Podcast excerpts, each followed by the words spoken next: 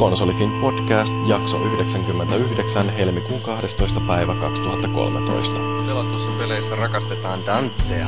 Uutisaiheessa parhaat pelit Suomi Style. Viikon keskustelussa uudet tekniikan mahdollisuudet. Pelikäyntiin.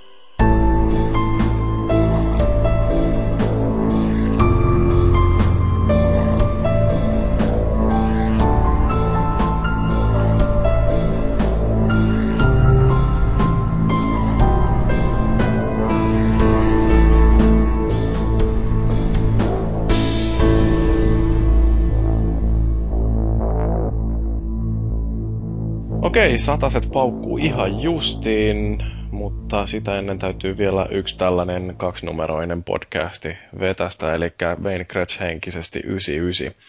Meillä keskustelemassa löytyy täällä muun muassa mies kontroversion takaa. Mikä se on suomeksi tuommoinen?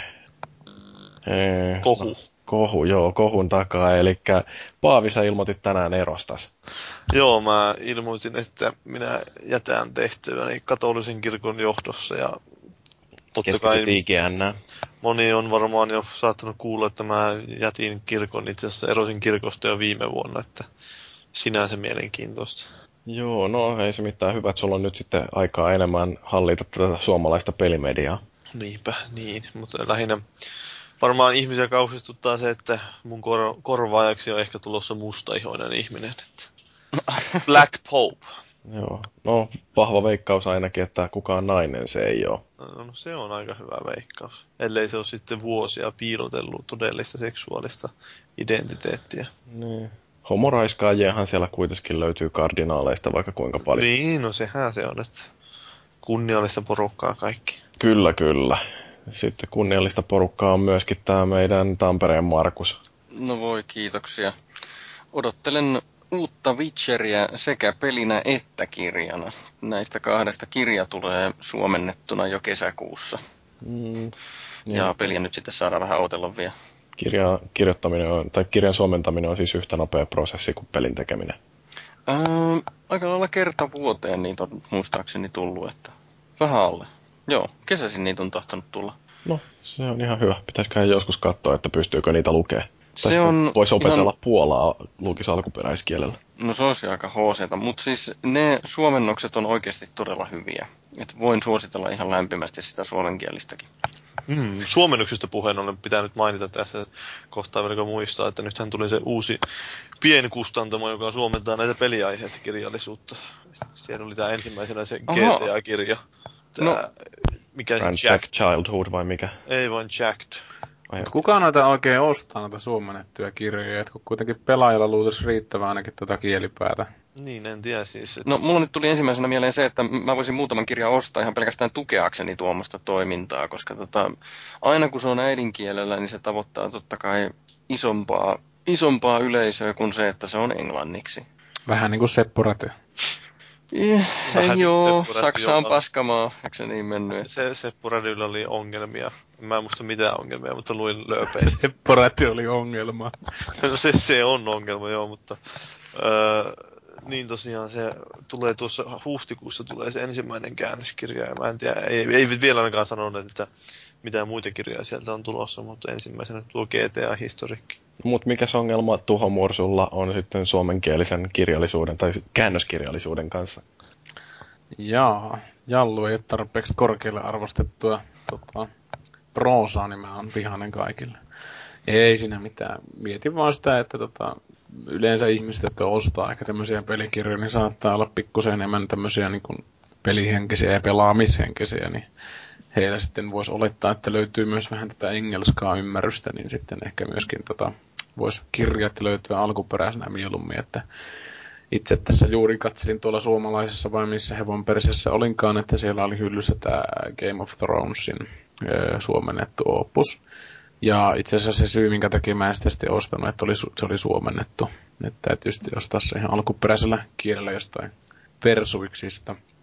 Mutta tota, nyt kun tota miettii tota kirjameininkiä, niin eipä se nyt hirveän vaikeaa sillä jo ehkä ymmärtää sitä, että miksi niitä suomennetaan. Että kaikilla ei välttämättä ole resursseja ostaa niitä että ulkomailta. Että se, se, että se tuo ärkioskelle ja muihin, niin on, tekee sitä taas myös saavutettavan tapauksen.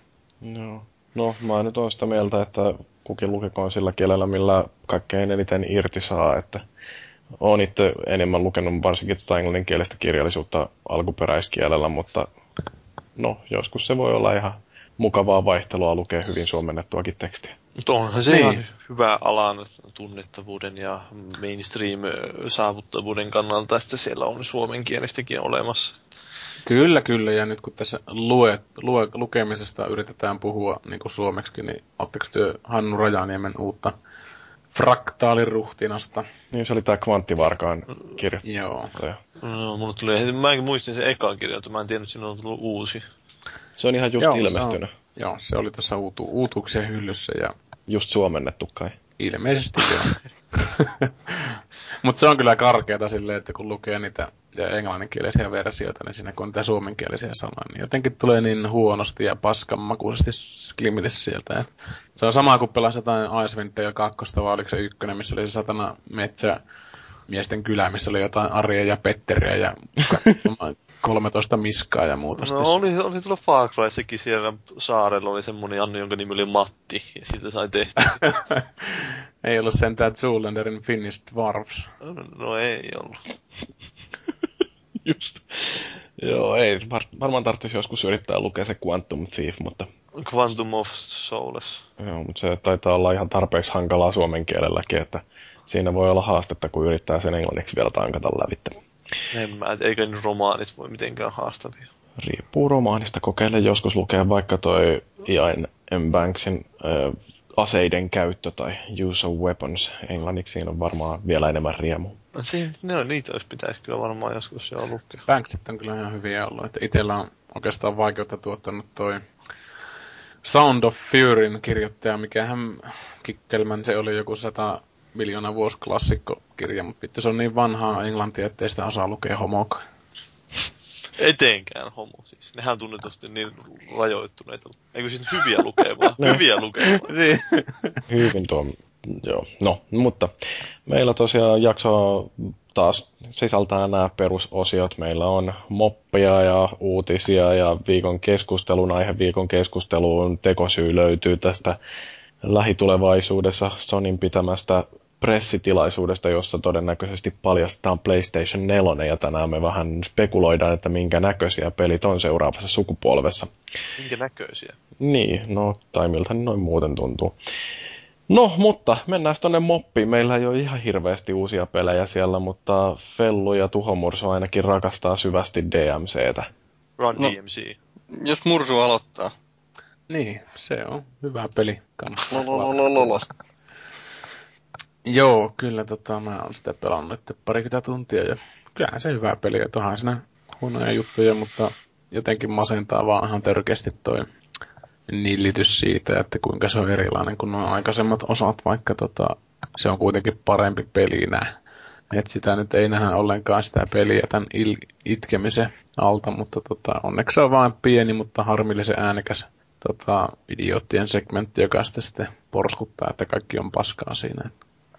Omakohtaisesti se oli kyllä ihan, varsinkin kun toi DMC4 oli niin tuoreessa muistissa, niin se on niinku ihan ihanan raikas tuulahdus jostain muualta kuin paskakasasta toi DMC.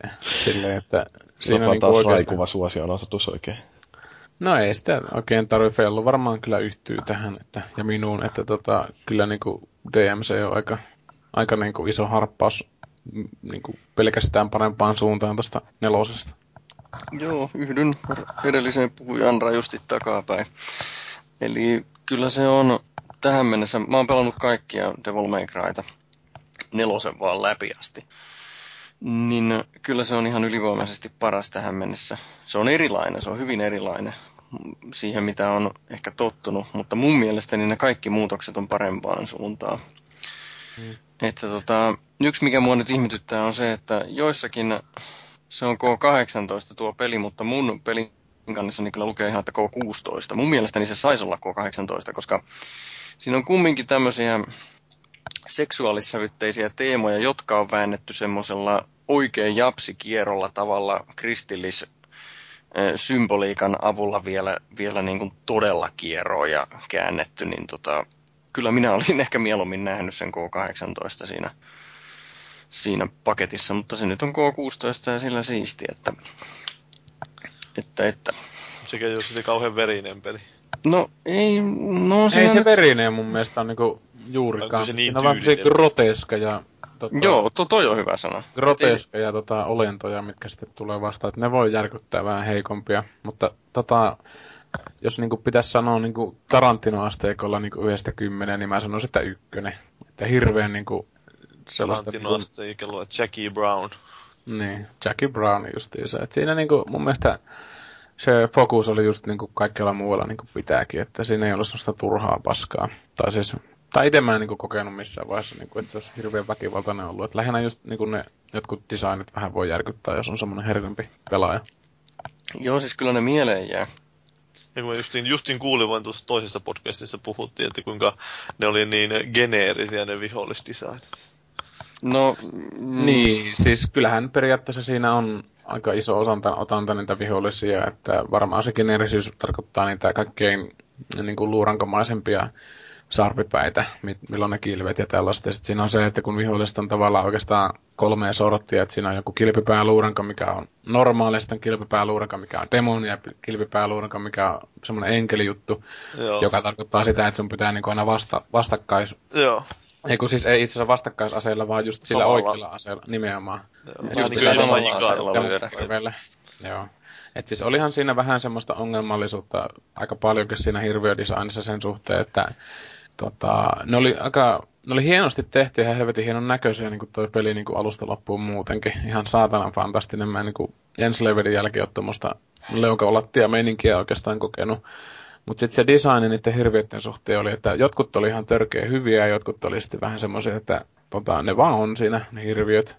Mutta sitten kuitenkin aika harvoin niihin kiinnitti mitään huomiota silleen, että kun tuossa taistelimisen pointtina, tai oikeastaan yksi vaikeutuksen tekijä oli se, mitä ei muissa peleissä mun mielestä tällaisessa ollut ollenkaan, että kun ne viholliset on sun ruudulla, niin niitä on niin vitusti siinä, että sä et näe välttämättä niiden niin kuin, porukasta, että kuka sitä seuraavaa hyökkäystä tekee. Että niitä tavallaan käsitteli niitä vihollisia enemmän semmoisena epämääräisenä massana kuin, niin kuin minkäänlaisella yksinä, yksilönä, joka tietenkään ei tarkoita sitä, etteikö ne olisi saanut olla paremmin suunniteltuja. Ja esimerkiksi jo no DMC4 säkkimonsterit oli ihan hauska veto mutta ei nekään hirveän pitkälle kantaneet kuitenkaan, että ihan mukavia. Mun mielestä noin monsterit olivat vähän geneerisiä ehkä, että jos niinku vastapäässä sitten, että missä on helvetin hienon näköisiä monstereita, niin no se on se ikuinen pajon, että, että muuhun ainakin teki ihan älyttömän suuren vaikutuksen, varsinkin nämä tämmöiset just tämmöiset kristilliset, ikoniset enkeli neitselliset kasvot, mitkä oli käännetty ylös alas jonkun mahaa tai jotain. Tämmöisiä tietynlaisia yksityiskohtia, mitkä niinku vaan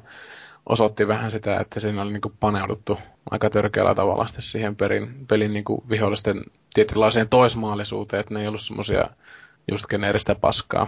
Mutta en mä itse niinku näistä ongelmana, vai mitenkä Fellu, oliko sellainen olo, että hakataan paskaa ja pureskellaan? No ei oikeastaan, ei lisättävää tuohon, mutta siihen mä tartun, että semmoinen tietynlainen friikkiasenne, mistä sä puhuit niistä vihollisista, niin mun mielestä se sama ulottuu myös siihen maailmansuunnitteluun. Eli, no tämä nyt on ihan pikku spoileri, mutta siinä on ideana se, että se, tämä päähenkilö Dante, niin se viedään useasti tonne jos tietää katolila- katolilaista oppia, niin limboon. Niin se limbo on yleensä se paikka justiinsa, jossa tehdään sitten nämä kaikki hommat, niin, niin juuri kun mennään tämmöiseen maailmaan eikä olla, eikä olla niin sanotusti oikeassa maailmassa, niin siitä voi tehdä niin kuin oikean maailman tämmöisen kierron versio, ja niillä on kyllä sitten ollut hauskaa, kun on vähentänyt sitä, että miten tämä olisi semmoinen mahdollisimman friikin olone ja muuta. Niin, niin Mutta tota... toikin oikeastaan rajoittuu aika hyvin pitkälti siihen, että kun siinä on tämmöinen taustalla oleva teema se, että tota, Dante ö, touhua siellä niin kuin tämmöisessä maailmassa, jossa demonit hallitsee niin sanotusti kaikkea ja etunenässä informaation tai misinformaation avulla. Ja tota, sitten tietyssä vaiheessa tulee tämmöinen hetki aika alussa oikeastaan, että se nyt yksi sama tässä sanoo, että tota, varsinkin tämä kätyri, mikä siellä on mukana toi liikka, niin paljastaa, että se niin kuin maailma yrittää, tai sanoo, että maailma yrittää tai kaupunki yrittää tappaa Dantea. Ja se oli hyvä idea silleen mun mielestä, mutta jäi niinku semmoiseksi visuaaliseksi nönnönnöksi. Et siinä oli pari ihan älyttömän upeita efektejä, kuinka se kaupunki niinku loittoi niin yhtäkkiä sun eestä, kun sä yritit hypätä niinku seuraavalle tasolle jollain niinku, niinku ihan hyppäämällä. Mutta sitten tulikin etäisyyttä, kun horisontti kasvoi tai silleen. Et ne oli mun mielestä helvetin tyylikkäitä, että ne on aikaisemmissa, aikaisemmin tuollaisia efektejä niinku peleissä nähnyt.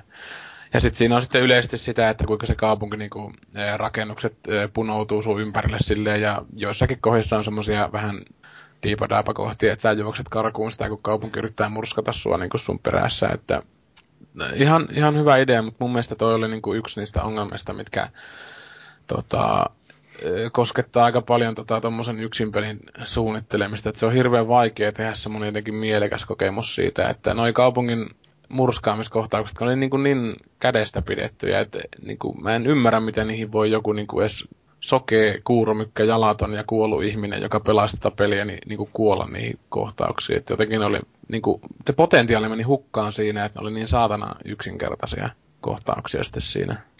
Niin, varsinkin jos pelaa monta kertaa niitä samoja kenttiä. No niin, kun, niin, kun ei... se on, se on, sehän on suunniteltu selvästi sillä, että se pelataan monta kertaa, niin justiin siinähän, siinä mun mielestä varmaan kärsii juuri Kyllä joo. En mä itse jäänyt ekalla kerrallakaan oikeastaan siihen, koska siis mä tykkäsin ihan saatanasti tuosta ton, öö, kuinka toi toimii toi peli. Tavallaan sen suhteen, että sä oot niinku kaikessa, kaikesta niinku periaatteessa vastuussa sillä hahmolla, että se reagoi kaikkeen mitä sä teet ja tietysti ei tee sitä mitä sä et tee sille hahmolla. Et periaatteessa kun mä näen sen, että seinät tulee kohti ja tuolla menoreitti, niin ei se niinku hirveän vaikeaa siinä ollut sitten ensimmäisellä kerrallakaan päästä sinne. Mutta tota, jos vielä pysytään tässä maailman designissa, niin mä tämmöisen seikan sanon, minkä heti tuli mieleen siinä, että samalla tavalla kuin toi Tim Burtonin Corpse Bride, niin tämä Limbo, eli tämä maailma samalla tavalla kuin toi siinä Corpse Brideissa oli tämä kuolleiden valtakunta, niin se oli paljon elävämpi ja tämmöinen menokkaampi ja mielekkäämpi ja munakkaampi mesta kuin toi oikea maailma. Et mä en tiedä, onko tämä joku selkeä niin kannanotto siihen, että kuinka mielikuvituksen tätä paskaa kaikki niin on tuossa oikeassa maailmassa sitten, että samalla tavalla oli semmoista harmaata ja väritöntä ja minkä, mikä ei maistunut miltään, mutta sitten kun alkoi niinku tämä limpo-meininki, niin tuli semmoinen väriloisto ja semmoinen funkkidesign, mistä toi Ninja Theory on tuttu. Kun tota, Tim Burtonin tässä leffassa, kun tämä, mikä sen päähenkilön nimi oli toi, öö, voi perkele, en kyllä muista. Ryback. Just se.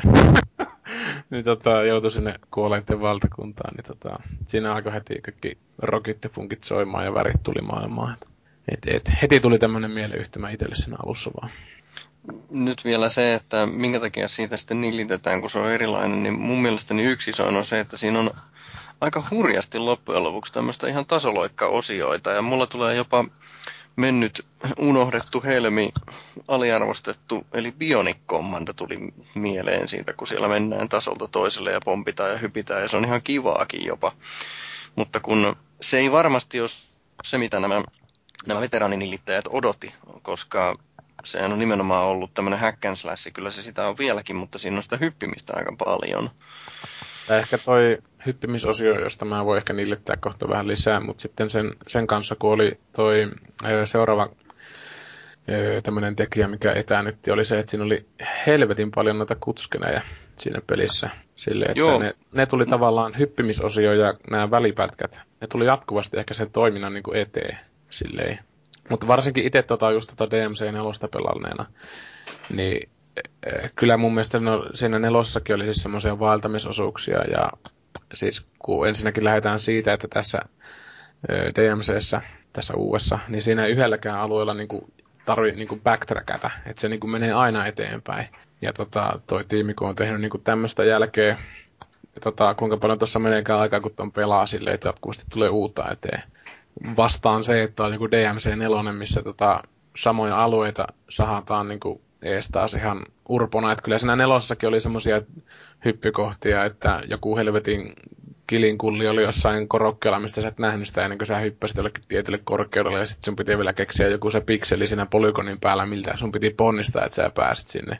Et tota, ehkä se oli vähän eri, erityyppistä silleen, se niin kuin seikkaileminen tuossa. Ja oikeastaan toi, mitä tuossa omissa kokemuksissa niin kuin erottelee tuosta vanhemmasta se, että oli enemmän seikkailumaisempi peli, tai seikkailumaisempi, kun tässä oli tätä välipätkää niin paljon. Että jos ei nyt jokaisessa kompatissa, no itse asiassa en kyllä sano, en kyllä tiedä, että missä vaiheessa olisi tullut kompatti, missä ei olisi, olisi ollut jotain pari sekunnin intro tai outro niin kuin kutskenee siihen tilanteeseen. Että aina niin jotenkin avattiin, että Dante sinä katsoo, sitten tulee jotain vihollisia jostain mm. ihan vitusti. No minua ei häirinyt nämä kutskenet ollenkaan, koska mä tykkäsin siitä tavasta, millä se tarina kerrottiin, mutta... Mm. Miten dialogi? Ää, uhoavaa. No, no siitäkin mä, mä nyt kuullut negatiivista. Että... No joo, se on just sitä samaa it- itkua, mitä kuuluu sitä Enslavedistä. Oh. Siis mä oon tykännyt ihan törkeästi tuosta Ninja Theorin tyylistä, koska ne ei, niin kun, ne ei pidä, pidä pel, niin kuin pelaajia semmoisena vajaa paskoina, että sitä tarinaa pitäisi niin kuljettaa kuin kirjaa lukemalla.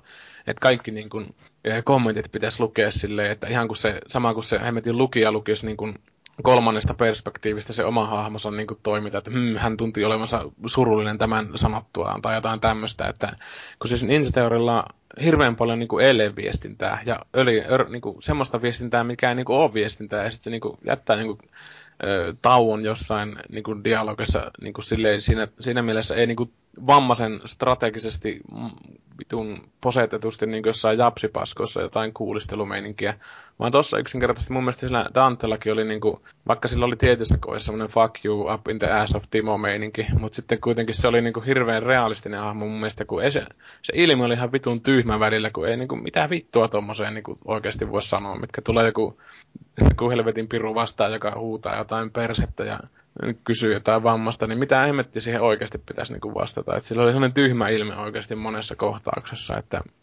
mä tykkäsin ihan törkeästi. Sama kuin tuossa Enslavedissä, että se mankiin ja ten äh, Tripin dialogi oli just semmoista, että se perustui siihen, että se hemmetin äh, manki ei niinku oikein osannut olla, se oli sellainen kömpelö sen Tripin läsnä ollessa, kun se oli niinku, se trippi sitten taas kauhean arka. Et siinä oli mun mielestä tämmöinen niinku, tietynlainen jännitys, mikä niin kertoo paljon enemmän kuin oikeastaan mikään helvetin dialogi, mikä kukaan paras kirjailija on osunut siinä niin tilanteessa ehkä sanoa. No ehkä tämä nyt on korostettua tietysti, mutta mun mielestä se on fantastista, että ei sanota, jotta ei tehdä vaan jotain asiaa sen takia, että se pystytään tekemään. Että pystytään niin näkemään tavallaan suurempi arvo sitten jollekin tällaiselle kanssakäynnille, mikä ei ole niin, kuin niin tai siis mikä on tulkinnallista ja mikä niin kuin ei ole niin helvetin ranka, rautalangasta vääntämistä.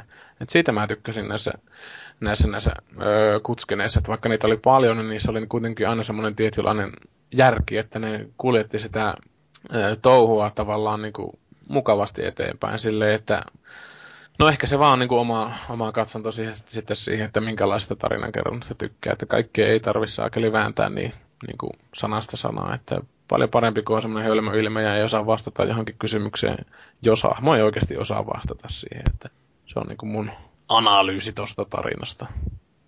Kolme kautta viisi ja varauksella Felix Leon Seal of Approval. Halvalla lähtee, jos kolme kautta viidellä saa toi. Se niin hirveän paljon halvemmalla, että enpä mä itsekään vitosta sille. Ja 4 kautta 5 mä sanoisin ihan sen takia, koska siinä on niin helvetisti designia käytetty ja taistelu on ihan helvetin fantastista ja tota, jos niinku taistelusta näin nopeasti sanoo niin jotain, niin mä tykkään törkeästi silleen siitä, että sä, se ei lukita, lukitse mihinkään targettiin, mikä oli yksi näistä öö, vanien itkua. Valituksi, joo. Joo, että ei, ei, ei, ei, ei niinku targetittu automaattisesti mulle voi, kun mä en osaa pelata tai jotain muuta ruikutusta, mutta tossa tosiaan Mun mielestä se lukittuu, mutta se on jotenkin siellä piilossa, että se ei, ei oikein huomaa.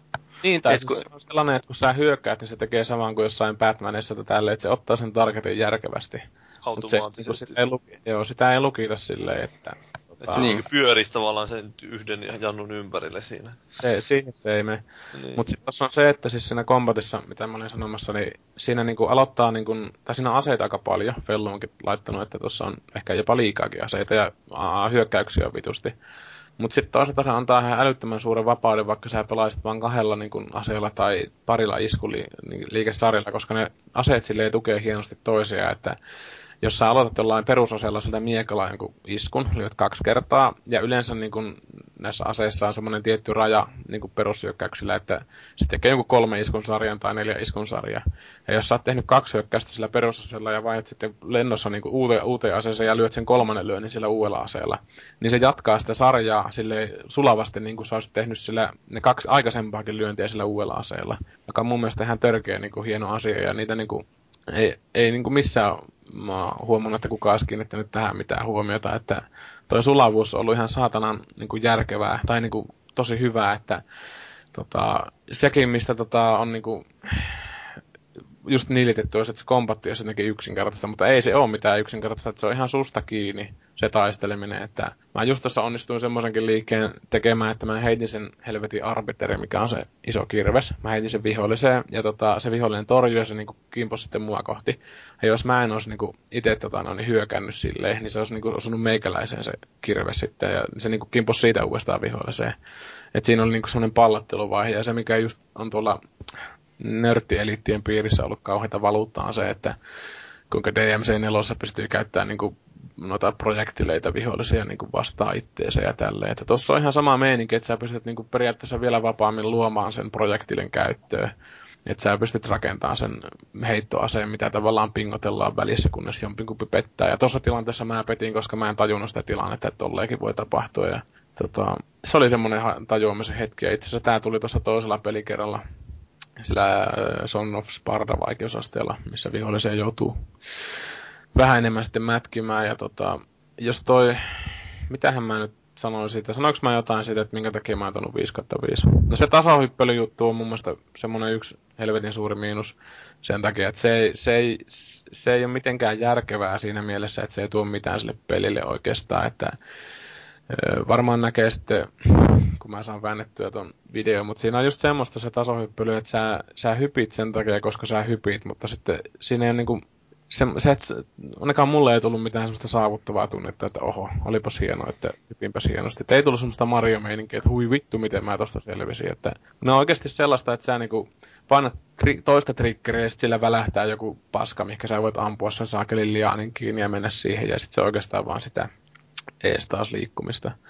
Mutta tota, se oli mun mielestä ihan selkeä semmoinen ongelma, kun huom- ottaa huomioon, että kuinka helvetin fantastinen se kestäisi jonkunlaista muusta, muun, muunlaista lähestymistä niin kuin, tuohon tutkimiseen ja tollaiseen, kuin että sä joltain alustoilta hypit vaan toiselle niin kuin automaattisesti.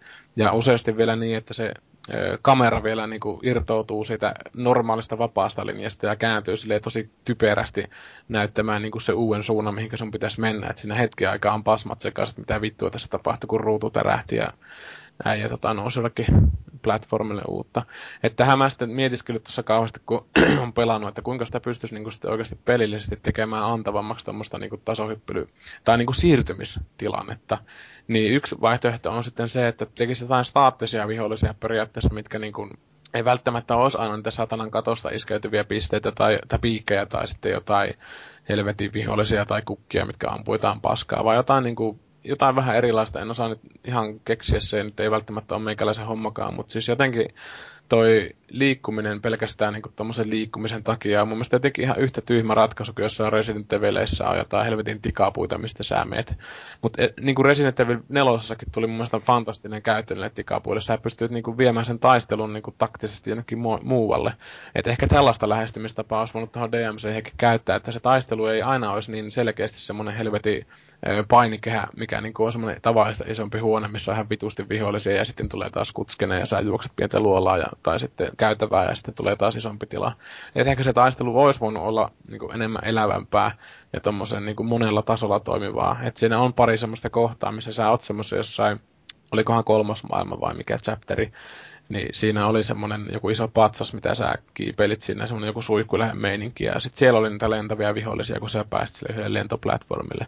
Se muutti sen, niin sen tilanteen ihan kokonaan, että kun sä et pystynyt enää vaan triggeröimään jonkun koukun johonkin pyllyyn ja sitten menemään sinne, mihinkä sä niin kuin halusit. Vaan että sulla oli joku semmoinen muuttuja siinä mukana koko ajan, niin kuin mikä pisti sitä vastaan sitä niin kuin pelaamista. Että sä niin kuin voit miettiä, että väänkö tota turpaan tässä vai yritänkö noitten kiertää tonne ja lyö helpommin kaikkia turpaan kerralla tai jotain muuta. Että se oli tota, semmoinen yksi miinus, mikä niin kuin tiputti. Ja toinen ehkä suuri on se, että Samalla siis hieman eri tavalla kuin Bayonetassa, missä, tai siis nuo pelit toimii aika tavalla samalla, tai siinä mielessä samalla tavalla, että ne on yhtä, saat, tai siis saat niin, saat niin hyvä niissä peleissä, kun sä näet vaivaa.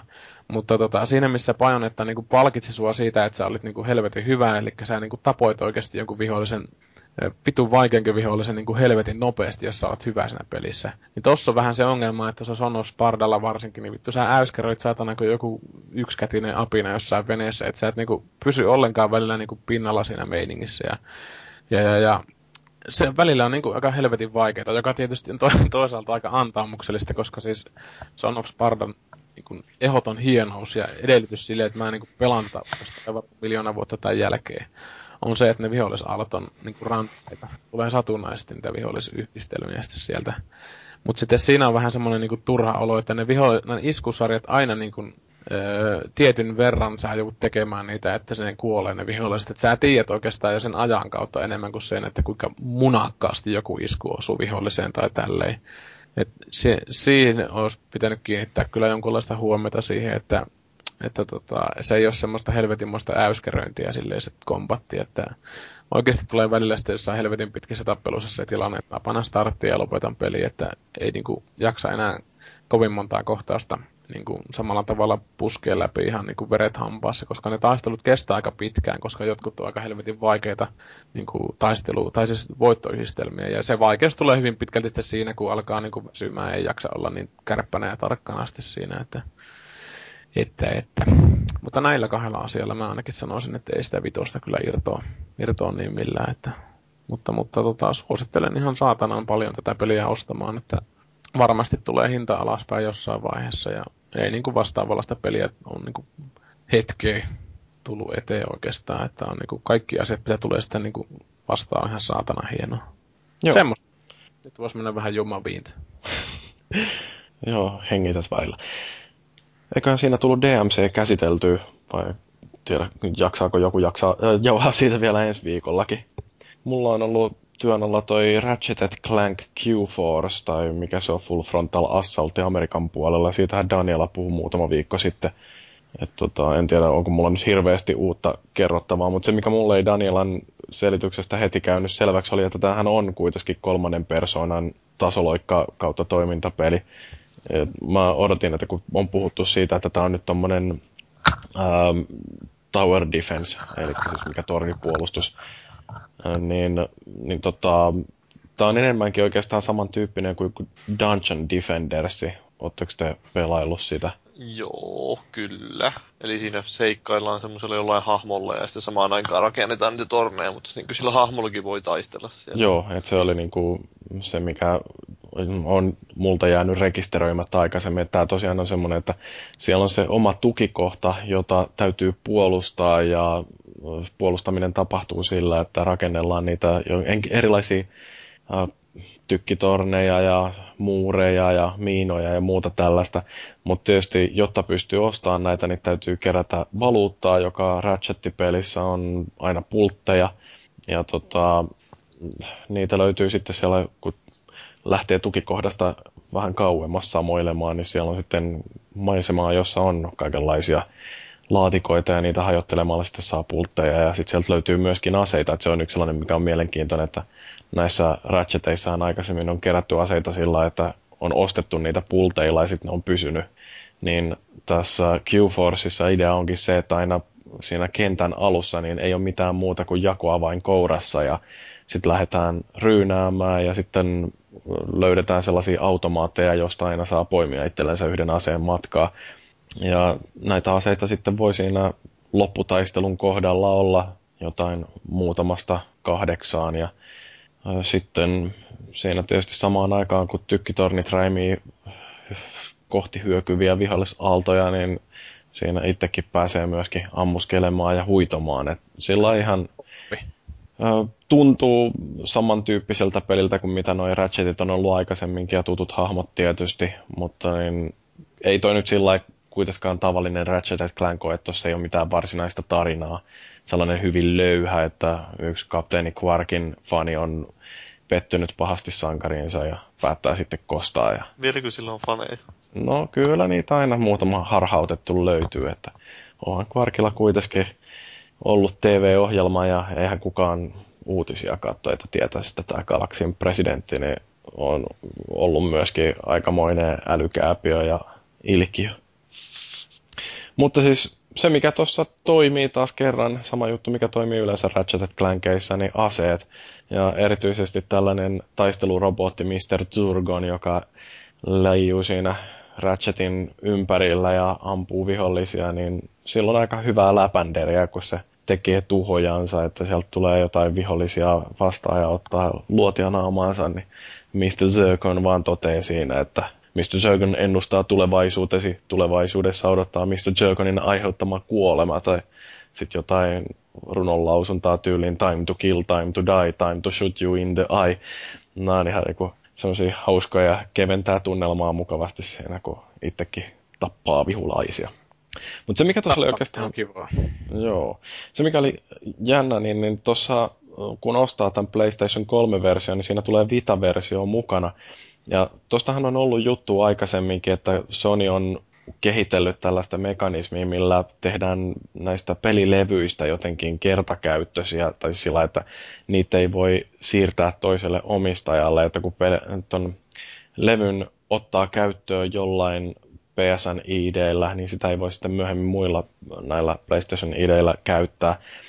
Ja tuossa on nyt tässä Q-Forceissa jotenkin onnistuttu ottamaan se käyttöön, että siinä ainakin kun mä nyt iskin sen tonne omaan konsoliin ja sitten sieltä löytyi tällainen Disk Benefits ikoni.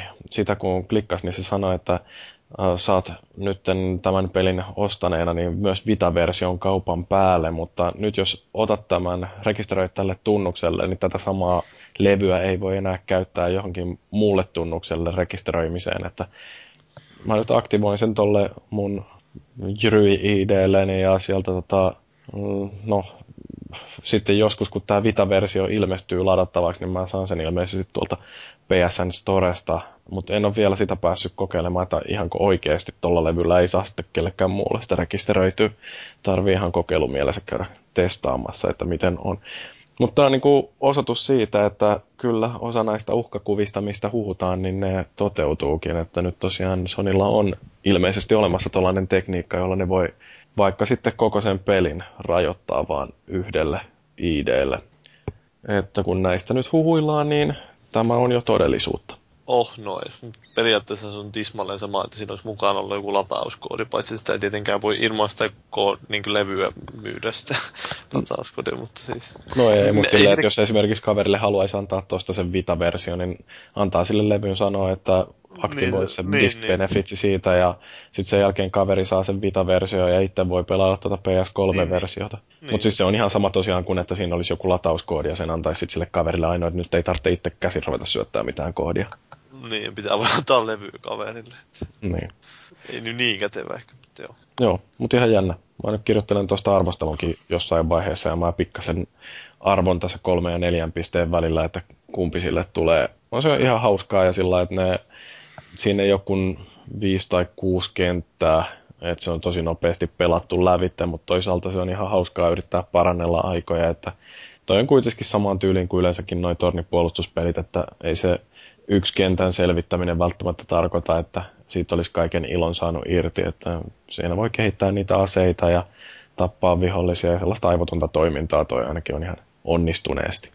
Annat kummatkin pisteet, niin ei tarvitse miettiä kummat annat. Niin, kirjoitan kaksi arvostelua, toisen kolmella ja toisen neljällä tähdellä. Mm. No mut sitten, Fellu, sulle täytyy vielä olla pikkasen vahingoniloinen. Niin, mä pelasin Dishonoredia ja mullahan on se projekti, että mua ei kukaan näe eikä kukaan mua tapa, niin pelasin yhden tehtävän, joka oli ihan syntisen pitkä, varmaan kolme tuntia väänsin joka suunnassa ja olin tarkkana ja kaikki oli kunnossa. Ja sitten tuli loppuruutu, että yksi tappo. Että aijaa, no niin, se meni nyt sitten sinne, että kyllä en mä keksinyt, mistä se tuli sinne. Että... Niin, no mullahan oli teoria, että mistä se voisi johtua. Eikö tämä ole kuitenkin se kenttä, missä toi Korvo on joutunut ilman varusteita vangiksi ja sitten se joutuu pakenemaan sieltä jostain ihmeen lätäköiden keskeltä. Ee, ei ollut vielä se. Ei vai? Ei ollut, Spoiler. mutta, mutta joka tapauksessa sulla oli se hyvä teoria joka tapauksessa, eli mä todennäköisesti tainnutin jonkun vihun sillä mun jalkajousella ja sitten se tipahti veteen. Mm, jolloin se, se hukkuu. Jolloin niin justi. Joo, siis toi on sillä justiin ihan hauskaa, että se, että sä tainutat jonkun, ei tarkoita, etteikö se voisi sen jälkeen myöskin kuolla. No ihan, ihan loogista kyllä mä ymmärrän, mutta tota, kyllä se nyt vähän vittuuttaa, Harmittaa. kun... Niin.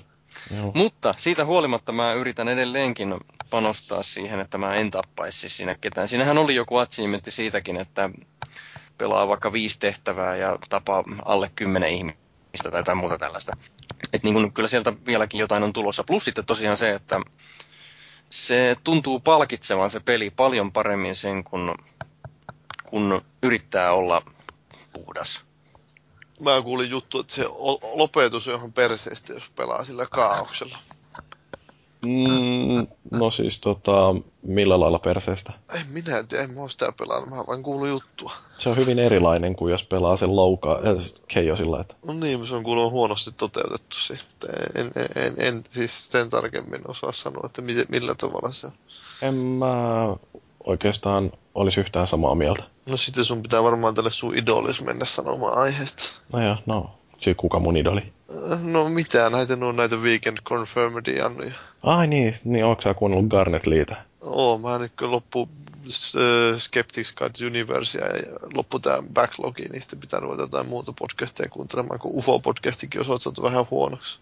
No, no, mä varmaan voin vaikka Twitterissä pistää Garnet Leelle, että I am so disappoint, unfollow. Piste vaikka. Joo, Katsotaan se kiinnostaako sitä. joo sitä todennäköisesti kiinnostaa se ruoski itseänsä sitten yön pimeinä hetkinä aina. Lopettaa podcastin tekemisen. Okei, no uutisissa kuullaan pelin kehittäjien kommentteja pelitarinoista ja taitaa siellä joku elokuvaohjaaja kautta tuottajakin kommentoida jotain, mutta sitä ennen pidetään tällainen lyhyt tauko, että Murs voi käydä pissillä.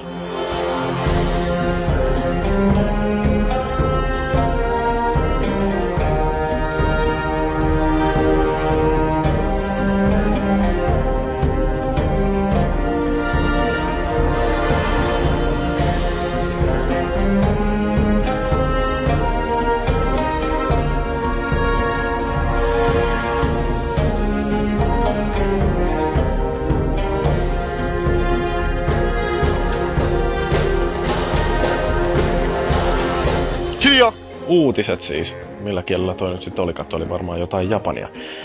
Niin, aloitetaan nyt vaikka tästä Figmasta, kun toi Paavi on ollut siellä ihan paikalla. Mä huusin, että hiljaa. Ai joo, mä luulin, että se oli joku hija. No joo, ihan sama. Mutta viime viikon torstaina kaikki pelimaailman tärkeimmät ihmiset, paitsi to, eikö Thomas Puha ei ollutkaan pelimaailman tärkeimpiä ihmisiä, kun se oli jossain muualla. Thomas Puha oli muuten Fini, ei ollut Finnish Game Awardsissa, koska se oli Diceissa.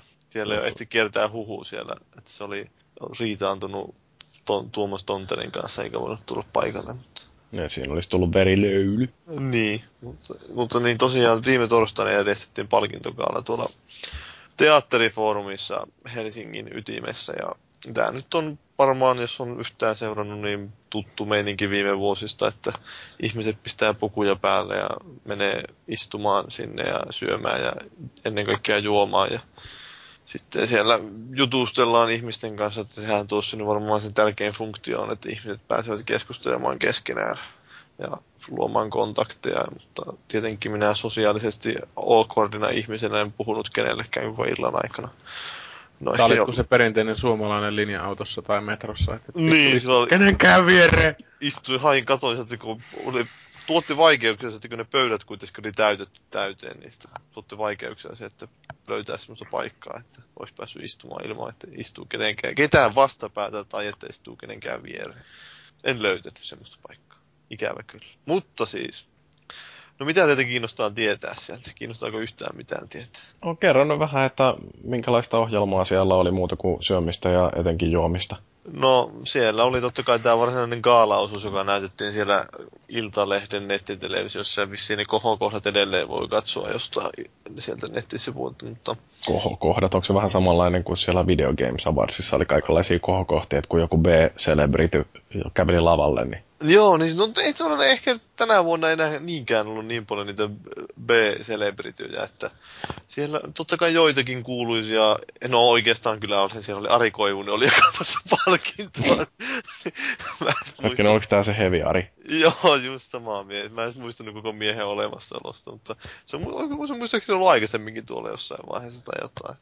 aikaisemminkin vuosien palkintokaaloissa. Mutta ihan hieno mies se vissi ja siellä se oli iloisesti. Ja sitten muita julkisvereitä oli tämä JVG, joka siellä... Tiedätkö sä kuka on, J, mikä on JVG? Ei mitään aavistusta. Räppi! Jare ja Ville Galle. Aha. Siis tää, joka on, niillä oli se häissä biisi. Joo, okei. Okay. Se oli viime, eikö toissa mikään vuoden MM-kisoissa olikaan. Niin. Se oli silloin, kun Suomi voitti maailmanmestaruuden niin koko ajan, mutta tosiaan ne esitti siellä muutama biisi ja kävi jakamassa palkintoja. Ja sitten tämä Siimi Liivikko oli kanssa mukaan, että mä sisäisesti naureskelin siinä vaiheessa maagisedälle, kun huomasin, että siellä on Siimi Liivikki mukaan. Että kun maagit kuitenkin on tämmöinen hifki-ihminen, niin se olisi varmaan osannut arvostaa suurin osa paikalla oli, ei, oli varmaan niin Jyri, ettei edes tiennyt, että mikä JVG on. Niin, no mikä on Siimi Liivik? No se on Hifkin pelaaja. Aha. Se siis esiintyy siellä yhdellä kappaleellaan, eli nimenomaan tässä häissä kappaleella, niin se muutamat riimit siellä Siim Liivikkiin. No, no siis sen mä tiedän tuosta Jare ja Ville Gallesta, että nehän on tää One Shit Wonder, että Onko se tehnyt jonkun toisenkin biisi? Onhan niillä aika paljonkin biisejä. Että on niillä ihan... Onko ne kaikki yhtä paska? Onhan niillä, siis on niin mun mielestä käsittääkseni sillä on ainakin, no miten suomalainen räppäri nyt voi menestyä. Että ei nyt välttämättä ehkä mikään semmoinen cheek-meininki, mutta kuitenkin ihan... Näitä pääsee linnanjuhliin. Niin, en, siis mun mielestä ne on ihan asiallista sinänsä niin kuin, ottaa huomioon lajityypin, niin ihan asiallista musiikkia tekee, että kyllä se on selkeä kohdeyleisö, se kuitenkin nuo jääkiekkoihmiset ja urheiluihmiset enimmäkseen, mutta on niillä yksi biisi, jossa lauletaan videopeleistäkin. Eli nelisilmä. Siinä puhutaan Pessistä ja mistä nyt kaikesta puhutaankaan. En nyt käynyt jutustelemassa heidän kanssaan, koska pelkäsin, että he kähisevät. Mennyt vetään turpaa! No meinasin kyllä. Perseeseen.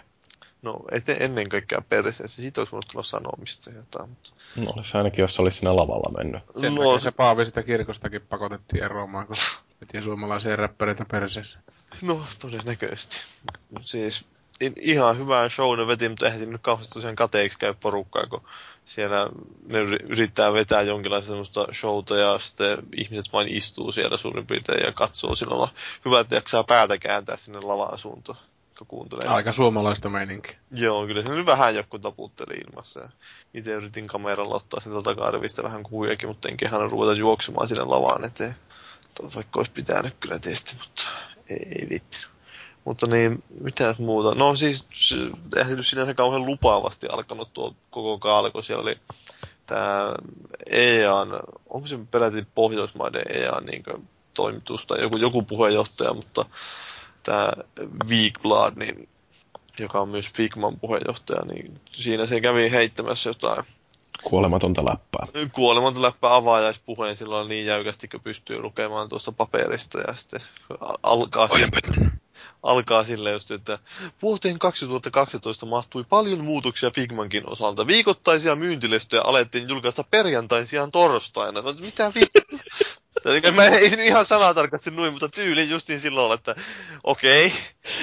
ei niinku voinut mitenkään vauhikkaammin avata. Kyllä se sen jälkeen sitä totta kai sanoo, että tuli tää, Figmalle tuli tää kattojärjestö, tää Angi. Musta oli vaan jotenkin niin aneeminen aloitus silloin, että ei, kaikki, joka katsoi siinä, miehessä, siinä vaiheessa netti-tvstä sitä iltaleheltä, niin varmaan pisti kiinni striimin. Jos no, ei... semmoinen vahva aloitus justiin, että tollasella kun lähtee liikkeelle, niin eihän siinä voi enää mitään muuta kuin haukkoo henkeä loppu puheen ajan, että oo, noin kovat paukut heti siihen kärkeen. Kyllä, lähdetään sillä liikkeelle, että sukaat jalasta ja housut jalasta. Et silleen niin kuin ensin tuollainen täydellinen latteus ja sitten sen jälkeen siihen täysin äh, mitään sanomaton uutinen niin, tai tämmöinen niin kuin ilmoitus tai mikä vittu toi nyt sitten onkaan. Niin. Hyvä alku, hyvä alku. Hyvä Suomi. Mä en muista yhtään kuka se, tai siis tiedä yhtään kuka se juontaja oli siellä. Joku nainen siellä oli juontamassa. Krista Kosonen. Ei, ei, en tiedä oliko Krista Kosonen, ei varmaan. Ei se varmaan ollut se, mutta mä sanoin sen vain, että mä saisin Fellu heräämään. Se on tainnut kuolla. Mutta siis... Öö, no, Kyllä mä täällä kuuntelen koko ajan. Sillä että avainsanat aktivoi miehen, mutta...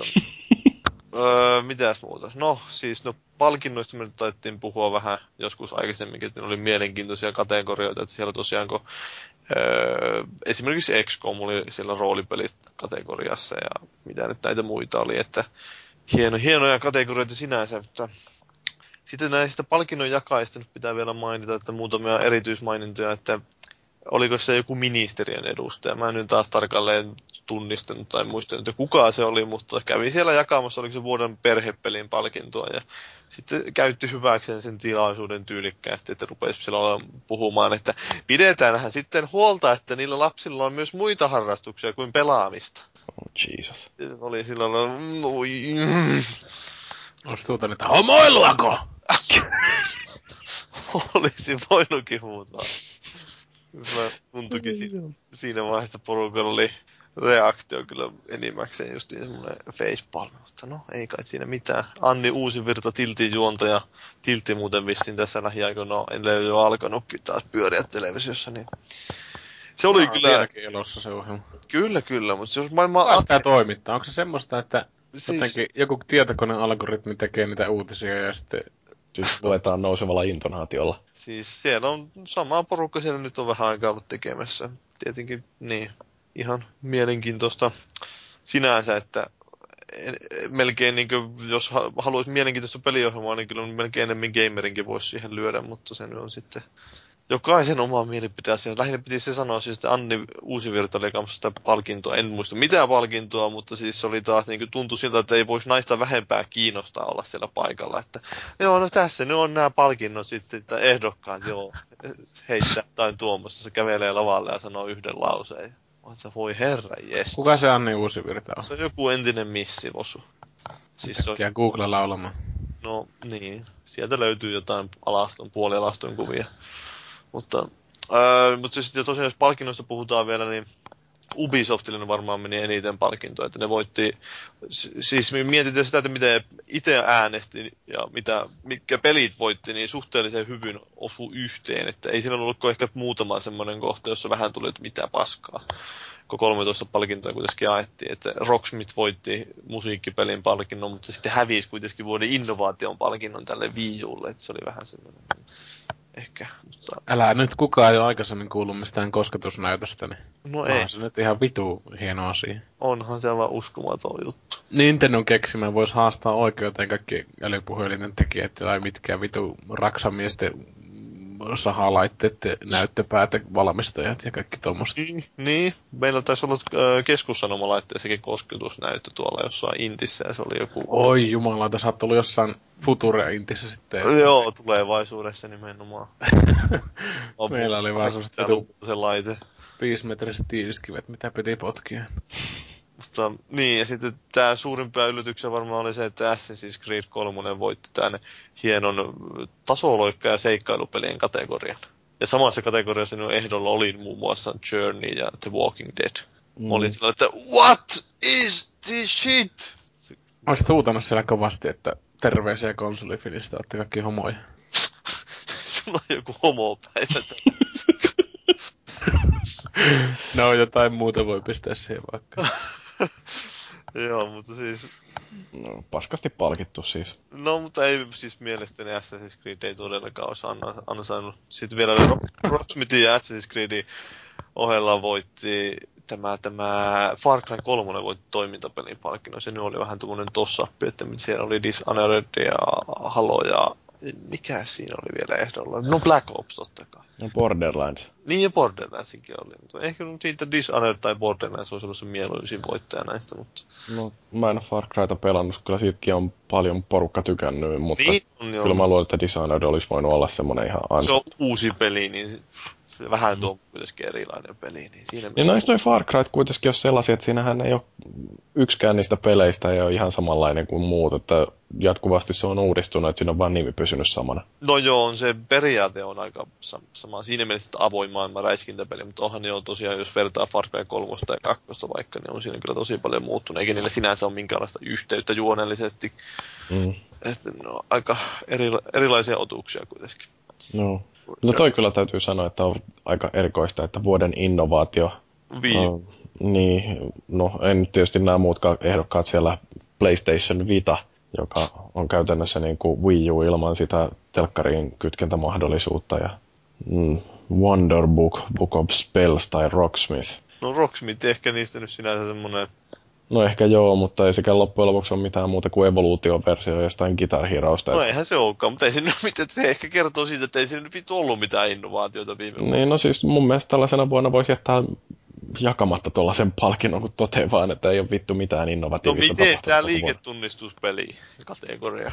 Sehän oli se tärkein. Siellä oli vuoden aikana varmaan julkaistiin joku kaksi mainitsemisen arvosta liikkeen tunnistuspeliä. Niin. Oliko siellä toi se uintipeli, mikä... Ei ollut Michael? Phelps, No, ei no voi helvetti. Se oli suuri pettymys, mutta siellä oli tämä... Mut Mikä toikin on, onko toi niinku Microsoft sponssannut kategoriaa, koska ei siis niinku mitä helvetin järkeä tuollaisessa kategoriassa ylipäätänsä ole. No se on siitä varmaan just jälkimaininkia, kun niillä oli tosiaan yhdessä välissä se liikkeen tunnistus oli niin kovaa juttu, ja kai ne nyt vieläkin sitä yrittää jotenkin tekoa hengittää ja potkia henkiin. Kyllähän se varmasti osittain määräytyy sen mukaan, että mitä nuo jälleenmyyjät haluaa ja julkaisijat kautta maahantujat haluaa palkita, tai minkälaisia kategorioita ne haluaa sinne. Mm, no sitten tää on vielä, että kun siellä on vuoden pelikauppa ja vuoden yksittäinen pelimyymälä saanut palkinnot, niin, niin hoho ja onks niinku tosi arvovaltainen tämä palkinto, että en niin, mä tiedä, ne, ne, jaksaako mä tiedän, niistä ne on vähän tuommoisia, mä en tiedä, ei varmaan mediaa kauheasti kiinnosta, eikä pelaajiakaan kauheasti kiinnosta, että kuka nuo voikuttaa, että enemmän merkitystä niille sitten jälleen myyjille. Mm, no, mutta sitten tämä vuoden peli, No vu- vuoden peli, super. Yleisövalinta. Joo, tosiaan sehän äänestettiin. Siis kaikki muut palkinnot oli sillä lailla, että meillä annettiin lista niitä ehdokkaita, joista äänestettiin. Ja sitten näiden tulosten perusteella otettiin jokaista kategoriasta neljä parasta ja heitettiin siihen yleisöäänestykseen vuoden pelistä. Ja vuoden peliksi valikoitui sitten Clash of Clans. Hmm. Ja en minä tiedä siis. Vähän yllätti sinänsä, mutta kuulemma siellä oli ollut pelissä jonkinlainen mainos, että he käykää äänestämässä tuolta meitä. Siis en, en itse nähnyt tätä mainosta, enkä tiedä, että oliko tämä... pitikö Kuinkahan moni noista äänestäjistä on sitten jostain jenkeistä? niin mä sitä mietin, että onko siellä tullut sillä lailla kauhean samanlainen tilanne kuin konsolipininen vuoden, vuoden blogipalkinnon voittaja. että Niin, en mä tiedä. Jotenkin siis ei voisi niinku vähempää Siis kyllä mä silleen kiinnostaa niinku toi peliansioita, mutta sen tietysti ymmärtää, että hyvä, kaikki, kaikki tekoisuutta hyviä, että pelialan tyypit pääsee yhdessä juomaan ja juttelemaan. Että... siis se oli, olisin nyt sinänsä ymmärtänyt, että viime vuoden menestyneimpiä pelejä niin kuin Suomessa ja maailmanlaajuisestikin oikeastaan. Kyllä, kyllä, enkä mä nyt sitä silleen, mutta tota, niin no se riippuu tietysti mitä, mitä tota noin, niin, mistä tykkää, mutta jotenkin itsellä on niin vitun kaukainen saavutus joku tommonen, että myy eniten tai jotain muuta, että nyt tietysti Suomen mittapulla aika kova juttu. Tuo on muuten aika hyvä pointti tämä, että onko ulkomailta äänestetty, kun ajattelee, että tosiaan Clash of Clans on ainoa tollainen, joka, jolla oli keino mainostaa tätä äänestystä kansainvälisesti ja että ne tosiaan pysty sitten houkuttelemaan väkeä jostain ties mistä painamaan nappia, että jos joku on ajatellut, että hyvä peli äänestän, niin silla ei ehkä ihan aavistuksen verran. joku skandaalin saisi johonkin apuun vinkkaista tai johonkin muu. Niin, niin, että Clash of Clans saanut ö, 4,8 miljoonaa ääntä ja toiseksi tullut on sitten joku Dishonored, joka on saanut 45. Mm, todennäköisesti se menisi jotenkin näin. Mutta niin ei ole, niistä ei tosiaan kerrottu yhtään mitään, että miten ne äänet on jakautunut. Mutta... Mm. Joo, ei, mä nyt tiedä, se oli ihan vähän ehkä yllättä, että se voitti, mutta sitten toisaalta kyllä se nyt käy järkeensäkin. Ja sen verran nyt vielä mainita, että Legend of Grimrock varittiin sitten vuoden kotimaiseksi peliksi. Tämä oli semmoinen ihan positiivinen, ihan hienon näköistä. Tai siis silloin tuli semmoinen hyvä fiilis siitä, kun mies käy pokkaamassa siellä niillä kuitenkin neljä jannoa olla tekemässä vain sitä peliä ja sitten sanoikin, että välissä on omasta selkänahasta sitä peliä taottu valmiiksi. Se on, ei ole kuitenkaan mikään kauhean mainstream, mikään mobiili Angry Birds härpätys, vaan se on tuommoinen tosi vanhanaikainen, niin, vanhanaikainen perinteinen peli. Joo, kyllä mäkin ostin tuosta Steam-alennuksesta sen, että se... Kuulemma tulossa myös iPadillekin jossain vaiheessa. Mm, muistaakseni sieltä tulee jotain laajennuksia, jotain se tai vinkata ihan nämä itse nämä jätkät. että- Joo. Ne on i- ihan hyvä siinä mielessä. Että on aika paljon sitä menestystä nyt tuntunut saavankin sillä, että varmaan luulisi riittävän kysyntää. No oliko siellä tuttuja vielä? No siis, ootas nyt, pitää vielä mainita tuosta, että siitä Ubisoftin miehestä, kun se sai rampata siellä lavalle ottamassa niitä palkintoja, niin silläkin meni välissä niissä kiitospuheissa kyllä vähän mauttomuuden puolelle, kun Jannu rupeaa kiittämään. Joo, kiitoksia niin medialle yhteistyöstä ja siitä, että ne on mainostanut meidän tuotteita ja jotain tuommoista. Mitä helvettiä?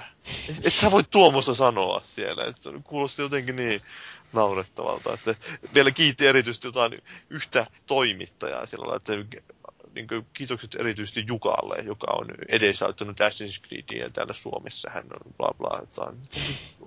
Eikö varmaan niin kuin, toimittajalle luulisi, että siinä vaiheessa tekee mieli tehdä itsemurha, kun tuomusta tulee jotain PR-ja noita tuomusta puhetta, mutta eikä siinä. Tietää vähän mihinkä ura jatkuu sitten. Siellä kohta ollaan Ubisoftilla töissä. Mutta niin, mitä sä haluaisit? Ah, että näkyykö tutta? Tontsa oli siellä. Komea oli Tontsa. Oliko päissä? No kyllä se varmaan vähän päissään oli. Se kuulemma se oli aamu kuudelta ollut kotona sen jälkeen. Että... Mä ajattelin, että se oli aamu kuudelta alkanut jo tankata, että on sitten hyvin Niin, no, siitä en tiedä sitten, että milloin alkoi tankata. Ja tähän Frozen Bitein Mikaelikin oli ihan hyvässä vauhdissa, jos suurin piirtein siinä kaalaa aikana mies tuli hakemaan sieltä viiniä jo meidän pöydästä, kun yksi ei niin Otti siitä lasiin sitten, että parempaan talteen ihan asiallisesti ja siellä kaiken näköisiä suuria suunnitelmia kertoi hän. Ja, mutta en mä tiedä, oliko niitä tarkoitettu kuolevaisten korville niitä suunnitelmia. Mm-hmm. Mutta sitten tosiaan Pikkarainenkin oli siellä mukana, että hän tuli Jyväskylästä paikalle ja sitten tosiaan oli minun luona yötä ja nukuttiin samassa sängyssä. No niin, halitte oli... siellä sitten Kyllä, kyllä. Tämä oli kaikista paras, kun me mentiin tälle Ean Christianin kanssa juttelemaan siinä, että hän on englanninkielinen tai niin ruotsista ja puhuttiin sitten englanniksi siinä ja sanottiin, että hei, että terve ja bla bla bla ja sitten jotain puhuttiin, että kuinka myöhään täällä aiotaan olla ja sitten Pikkarainen heittää siitä, että hän on tullut kaukaa ja sitten I'm sleeping with him. ensimmäisenä niin tuli mieleen, että tajusin välittömästi. Nyt ei ehkä niin välttämättä käsitä sitä No hei, se on ruottalainen. Niin, no niin. Siinä on taas tämmönen... Kuulostaa Suomesta, suomeksi ajateltuna hyvää. No mä oon sen kanssa nukkumassa tuolla. I'm sleeping with him. Joo, tietenkin se vähän aikaa siinä meni, sitten Christian sanoi, että you're staying over. Yes, yes, yes. yes, yes, yes. Very good for you. Sitten olikin kuitenkin sellainen peitti. No.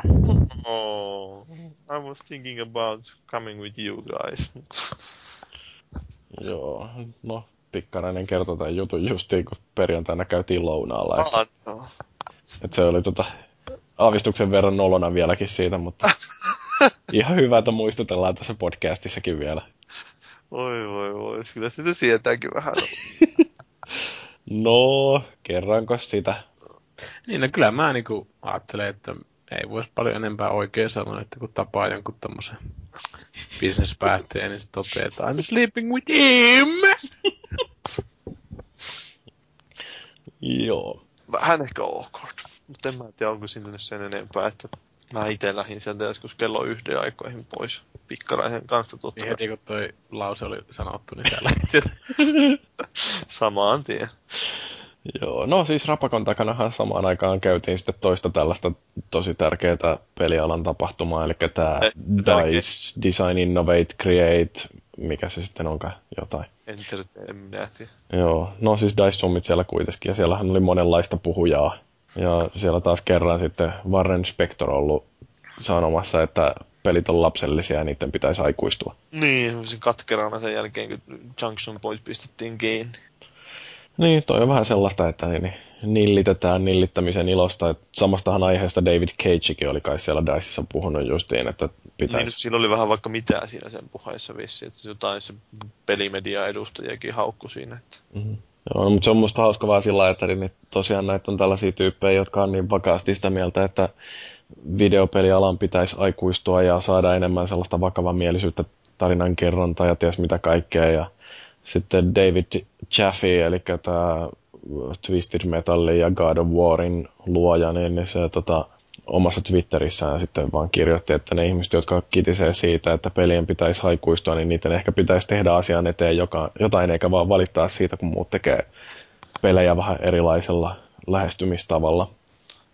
Et siis Jaffella ei ollut tietysti se ajatus, että etteikö se olisi ihan pyrkimisen arvoinen tavoite se, että yritetään tehdä vähän varttuneemmille tai sille aikuisemmille ihmisille pelejä, mutta se, että kun videopelit on niin monimuotoinen taiteenlaji, että siinä on ihan kiva, että jotkut tekee enemmän sellainen vahvasti pelimekaniikkaan nojaavia ja toiset taas sitten tarinaa ja tunteisiin vetovia ja muuta tällaista.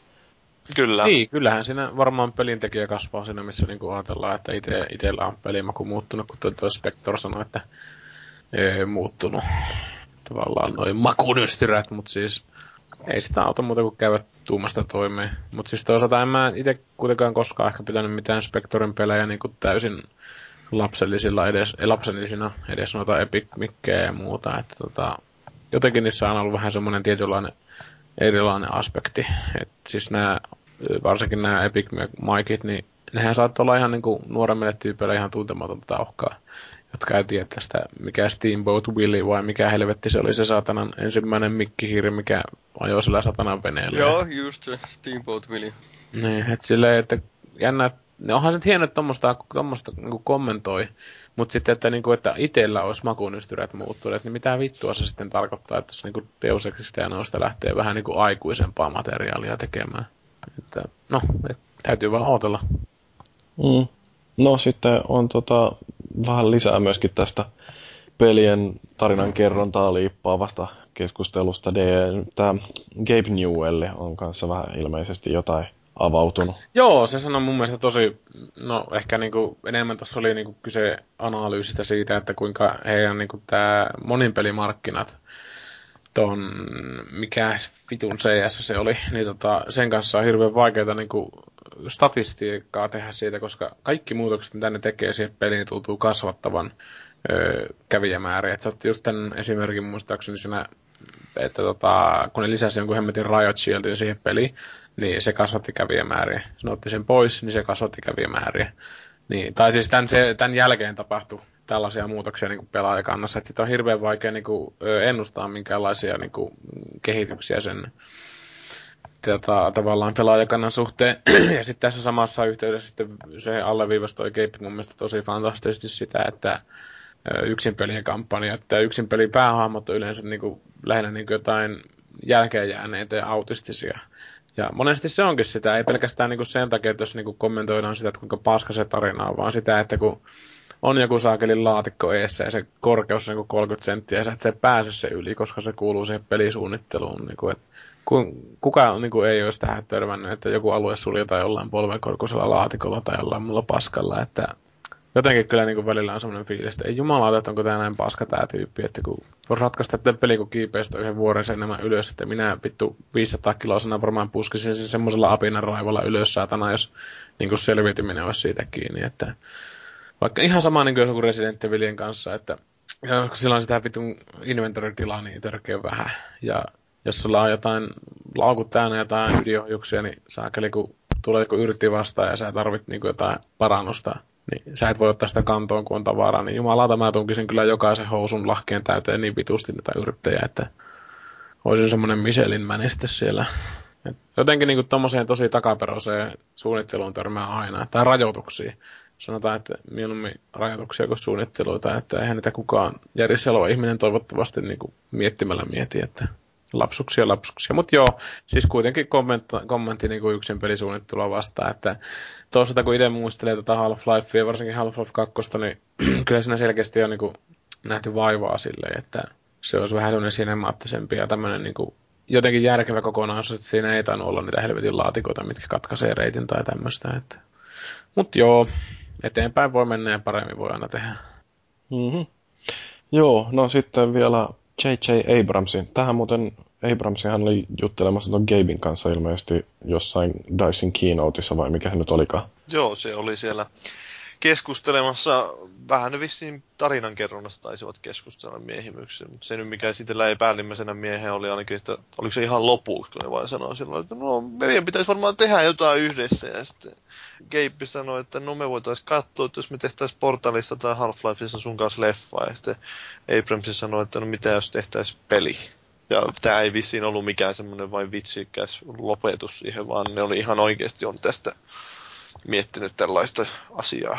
se haastatteluissa kerrottiin näin myöhemmin sitten sen varsinaisen keskustelupaneelin jälkeen. Mm. Että nyt oikeasti on jonkinlaisia suunnitelmia ja oikeasti kiinnostaa molempia tämä aihe. En nyt tiedä sitten, että kuinka paljon uskaltaa laskea sen varaa, että Valve saa mitään aikaiseksi ainakaan mitään Half-Life-aiheesta leffaa. Mm. Mutta, niin, en mä tiedä kiinnostaisiko ketään joku Half-Life-leffa tai Portal-leffa.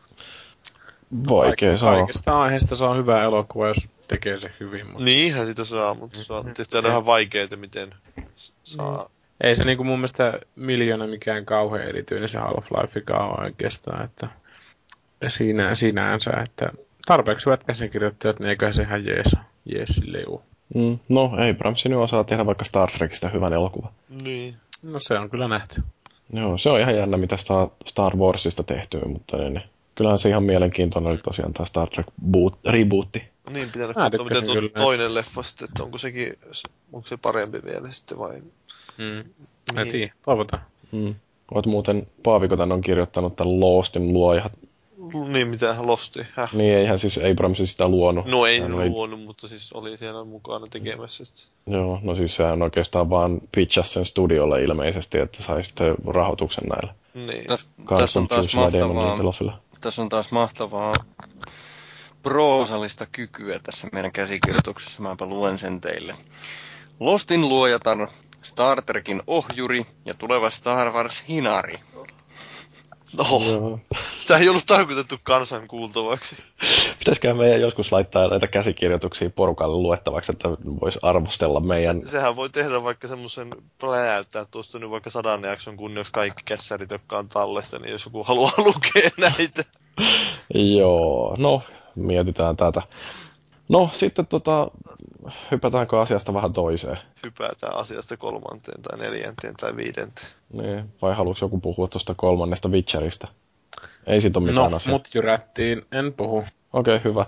Tuommoinen mielenkiintoinen uutinen löytyi, kun tuolla, äh, siis tiesittekö, että Pohjois-Korealla on virallinen YouTube-kanava? Kyllä siellä on vissiin jotain propagandaa jaettu, että porukka sille on vähän ehkä naureskellut. Joo, se on ihan mahtava. No anyway, siellä tota, oli ollut aika jännittävä tällainen propagandavideo jälleen kerran. Joku mies siinä unelmoi tulevaisuudesta, jossa äh, ohjuksia lentää New Yorkiin ja, ja on Koreat yhdistynyt yhden viisaan suuren johtajan rautaisen nyrkin alle ja sitten siinä videolla on tekstitystä, jossa lukee, että jossain päin Yhdysvaltoja mustat savupilvet nousevat, pahuuden pesä liikehtii itse sytyttämässään tulessa ja sitten videon lopussa tämä unelmoiva mies vielä toteaa, että joo, että tämä näky on niinku imminent, että ihan just kohta tapahtuu jotain tällaista, mitä tässä on nähty.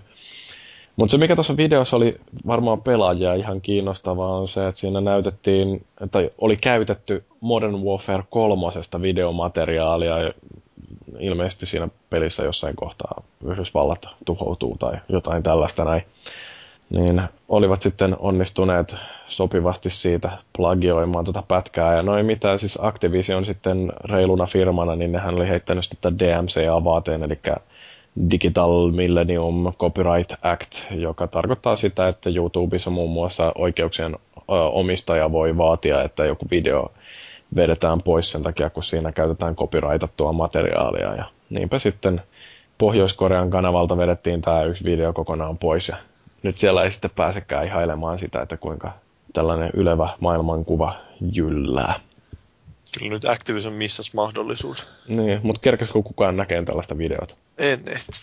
Se on harmillista, mutta se on hienoa kyllä, että pohjois ollaan niin valveutuneita, että osataan käyttää videopeli footagea tuollaisessa. Vai onko ne sitten vaan varastanut sen jostain muusta YouTube-videosta? Todennäköisesti. Niin, mutta mitä jos olisitte nähnyt, niin olisiko tullut heti sellainen fiilis, että yes, Kim Jong-un on suuri johtaja ja haluamme kaikki antaa hänelle peeniksemme hiveltaviksi. Sun peniksen mä voisin antaa sille. Niin, siellä on niin pieni käsi. Näyttäisi isommalta. Joo. Joo. No okei, ehkä me ei tästä saada enempää keskustelua aikaiseksi. Öö, mitäs tommonen Tim Schafer-tyyppi, ooteko kuullut? Joo, mä kuullut. Tuosta nyt vielä haluan kuitenkin sen verran kommentoida, että miksi ne käyttänyt Homefrontia siinä esimerkkinä. No se olisi voinut olla vähän hienompi. Siinähän on valmiiksi jo oikein brändättyjä sotilaitakin. Niin, niin. Tai jotain Duke Nukemia, niin sulla on realistinen.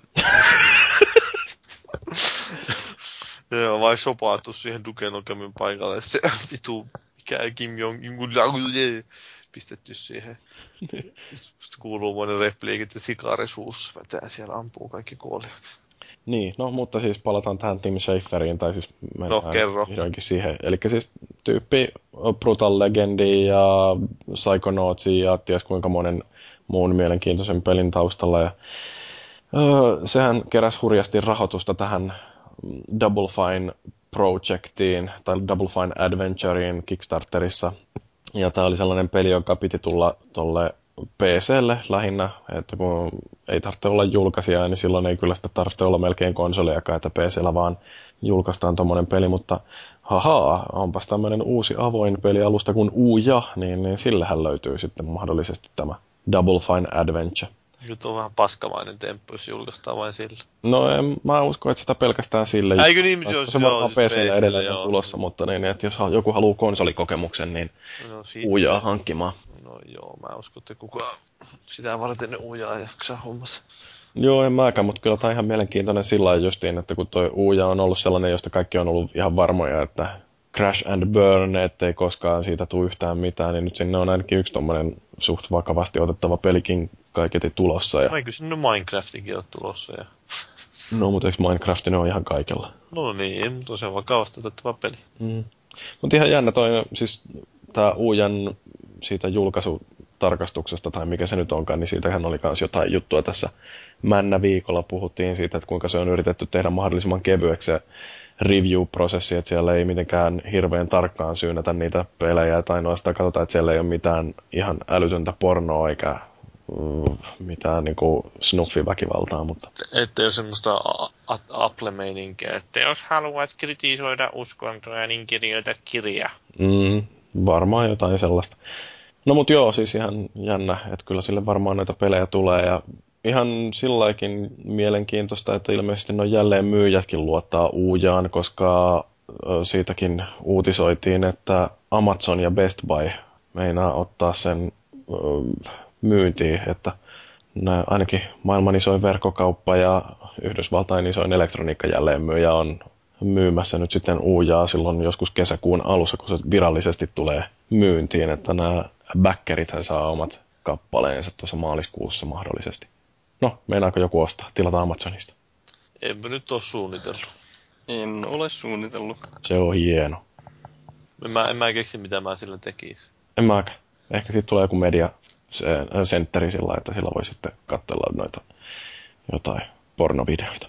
480 pisteen matlokkeja, kun muut ei pyöri. Näin varmaan. No joo, mutta näistä superkonsoleista kun puhutaan, niin Xboxistahan tuli vähän kanssa huhua jälleen kerran. Xboxista huhuja, no kyllähän siitä tuli huhuja, että väittävät mukaan Ed, Edgenenkö oikein nyt sortu tähän uutisointiin, että heidän saamiensa tietojen mukaan niin uusi Xboxi voi vaatii jatkuvan verkkoyhteyden ja sitten toisaalta se myös niin kuin estää käytettyjen pelien kaupan tai ainakin jossain määrin sitä hankaloittaa tämmöisellä universaalilla koodisysteemillä. Että vähän niin kuin ennen vanhan peleissä oli nämä tuli PCllä varsinkin, edelleenkin tulee niitä se, serial key, eli CD key, mikä ne onkaan, niin se pitää lyödä semmoinen koodi sinne, aktivointikoodi, että sitä voi pelata sitä peliä, ja se aktivointikoodi on sitten kertakäyttö. Että, Mm. niin.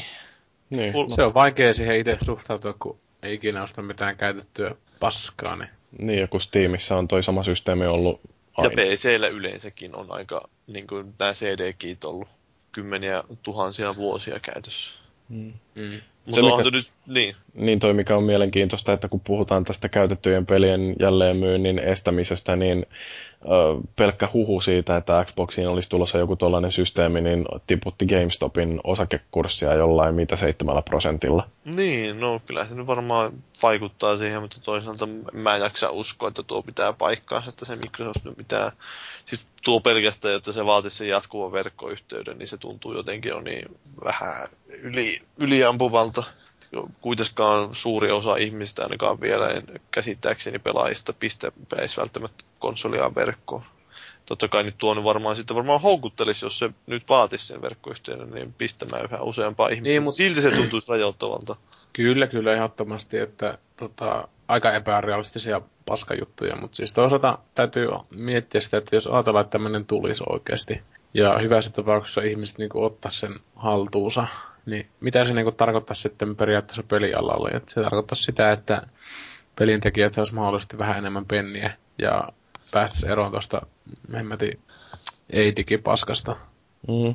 Kyllä mä oon niin ihan täysin sen puolella, että niin pelintekijät saa pikkusenkin enemmän rahaa, niin, niin, niin, niin että jotenkin jotenkin toi on niinku, kyllähän tietysti ihmiset kun ostaa joku paska, niin saa, siis peli, niin saa niinku tietysti tehdä sillä mitä haluaa. Ei, ei, ei se tietenkään niinku kaikki vapauden nimissä ja niin poispäin, mutta siis tota, mun mielestä jotenkin ihmeellistä kuitenkin se, että kauheasti kommentoidaan varsinkin nämä pikkusenkin enemmän pelaavat ihmiset tätä pelialaa ja tälleen. Ja sitten kun pikkusenkin olisi jotain niin kuin ajatuksena tulossa olisi jotain, mikä olisi heiltä pois jollain tavalla, niin sitten kauhean elämällä sitten siitä tulee. Että se on se ihmisluonne mitä ei anneta ilmaiseksi.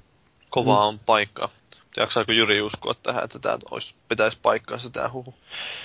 Uh, kyllä mä aika skeptinen oon. En, siis jotenkin musta tuntuu, että konsolipelaajat on niin kuitenkin vielä niissä poteroissaan, joista huudellaan, että mulla täytyy olla oikeus ostaa ja myydä käytettyjä pelejä, että kyllähän Microsoftilta se melkoista itseänsä jalkaan ampumista olisi, jos tuohon nyt yhtäkkiä lähdettäisiin. Niin, se saattaa sinne ehkä jotain totuuden siementä olla. Että ei se tuossa kauhean selkeästi sitä esimerkiksi sitä niin aktivointikoodisysteemiä mitenkään tarkasti kuvailtu, että miten se toimii. Mm.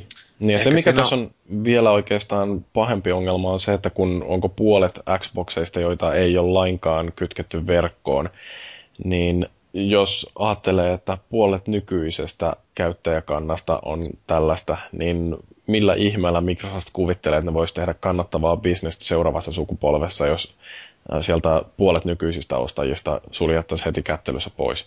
Kai sinun sekin varmaan taustalla olisi sitten, että jos ne ihmiset olisi pakko pistää se verkkoonsa laite, niin sitten ne pystyisi paremmin tuputtaa just niitä kaiken maailman palveluita sitä kautta. Mm, Mutta kyllä mä, joo, sitä, sitä, sitä, mä olen aikaisemmin olin sanomassa justiin tuota samaa se justiin, että ei kuitenkaan ole suurella ihmisellä sitten ole sitä verkossa. Enkä tiedä kuinka paljon haluaakaan pistää mitään konsolia verkkoon. Toi on varmaan yksi niin niistä Microsoftin näkökulmia siihen, että he niin kuin saisi omia palveluita sitä ajettua. Ja siitä on ollut aika paljon juttua tuossa internetin maassa, että kuinka tuosta Xboxin käyttöliittymästä on tullut sellainen mainospaikka, että kuinka paljon siinä oikeasti on sitä tavaraa niin kuin mainostetaan. Et mm. Ei, niin kuin hirveän kaukaa haettua kuitenkaan, kun ajatellaan, että kuinka iso prosentti ihmisistä on kuitenkin niin klikkiherkkiä, että ne menee ostamaan ja kaikenlaista paskaa sitten ja sitten itketään, että öö, kun ei niin kuin järki toiminut tai jotain muuta.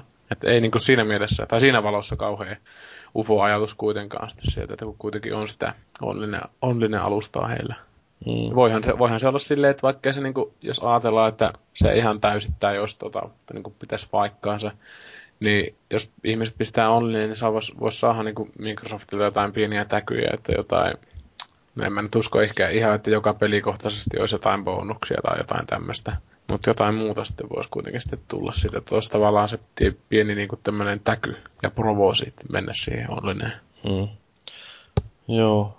No, mutta se Xbox-huhuista, niitä varmaan kuullaan lisää sit siinä vaiheessa, kun Microsoft alkaa kertoa jotain enemmän omista jos, suunnitelmista. Jos alkaa. Niin, no siis voihan se olla, että siinä menee vielä hyvinkin pitkän aikaa, tai sitten voi olla, että Microsoft yllättää ja kertoo jotain ennen Sonia. 19. päivä. Niin, yhtäkkiä tulee sellainen tiedotus jostain. By the way. Mm. No, mutta äh, mielenkiintoisia tällaisia patenttiuutisia vielä tulee tuolta Jenkkilästä tai tavaramerkkiä siellä. Tota- Mielenkiintoisia tota... patenttiuutisia. Niin. Onko sä nyt ihan niinku tosissaan? No okei, okay, tää ei ole patenttiuutinen, täällä vaan tämmönen hassu pikku kuriositeetti. Games Workshop, joka on siis varmaan näille pöytäroolipeliharrastajille tuttu nimi, niin ne on nyt kimmastunut, kun mikä tämä nyt olikaan tämmöinen kirja, joka oli Amazonissa myynnissä. Tämän nimi oli joku Spot the Space Marine tai jotain sen suuntaan. Space Marine, kuuluu tämä joku Where's Waldo-kirja vai? Uh, Spots the Space Marine. Niin, no kuitenkin niin kirjan nimessä oli tämä Space Marine ja kirja oli sitten myynnissä tuolla Amazonissa, niin Games Workshop sitten, joka on kehittänyt nämä Warhammer 40K-pelit silloin joskus pöytäroolipelejä varten, niin, niin tota, ne on päättänyt sitten, että tämä Space Marine on niiden omistamat, omistamat tavaramerkki ja sillä ei, sitä ei saa käyttää nyt sitten missään muissa tuotteissa ja että se pitäisi nyt suojata ja Amazon sitten totesi, että okei, että ehkä tässä voi olla jonkinnäköistä copyright infringementtia ja kirja vedettiin pois myynnistä hetkeksi aikaa, mutta sitten palasi sinne myyntiin, kun todettiin vaan, että haistakaa Games Workshopi paska. Tämä Space Marine on jostain 30-luvulta asti ollut jo sellainen termi, jota on käytetty, että ei nyt ihan voi sanoa, että te olisitte keksineet ja että teillä on kaikki oikeudet hallita sen termin käyttöä kaikissa mahdollisissa tuotelajeissa. Aina voi yrittää. Niin, mutta niin kuin, kuvitteliko ne, että tuolla nyt sitten saadaan jotain hyvää mieltä ihmisille aiheutettua ja uskollisuutta asiakkaiden keskuudessa sun muuta? Mutta eikö toi Games Workshop kuitenkin mennyt aikamoista alamakea viimeiset kymmenen vuotta, että yhteen aikaan se oli aika iso juttu, kun ei ollut tota... no mä en oikein tiedä, mistä se oikein johtuu, että noin eihän noin koskaan noin roolipelit, varsinkaan tämmöiset miniatyyripelit on ihan älyttömiä, älyttömän isoja olleet.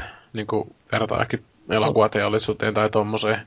Mutta siis on ne tosi isolla ollut hommat niin kuin maailmallisesti tietyssä niin. vaiheessa, että on niitä niin sanova. Kyllä se on varmaan ihan kannattavaa bisnestä kuitenkin. Kyllä on niin, kannattavaa, kannattavaa ja siis on niitä isoja messuja ja varsinkin ne tapahtumat, että kun nuorempana roolipelaajana niin oikein mietiskeli aina, kun katsoi niitä ö, reportaaseja ja tällaiset, kun oli niin kuin niitä, varsinkin noita miniatyyriöiden taistelukenttiä.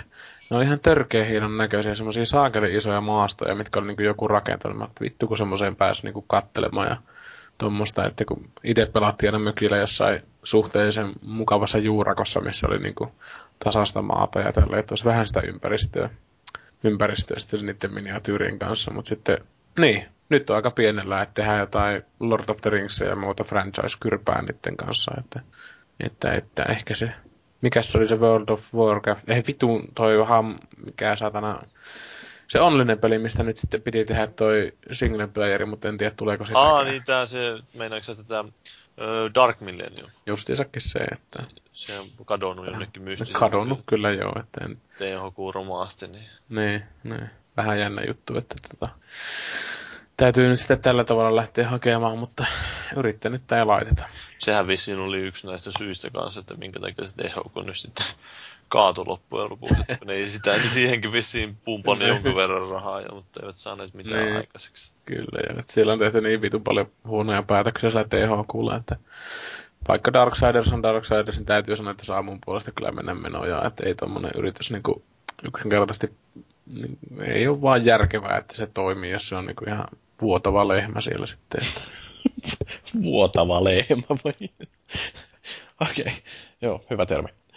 No mut hei sitten, tota, Fellu on tutustunut amerikkalaiseen politiikkaan. Joo. Tuolla, tuolla helmikuun kahdeksas päivä julkaistiin joku tämmöinen Gallup-kysely. Ja sen mukaan suurimman osan amerikkalaisista niin ajattelevat sitä, että videopelit ovat, siis väkivaltaiset videopelit ovat tuliaseita vaarallisempia. 67 prosenttia oli tätä mieltä.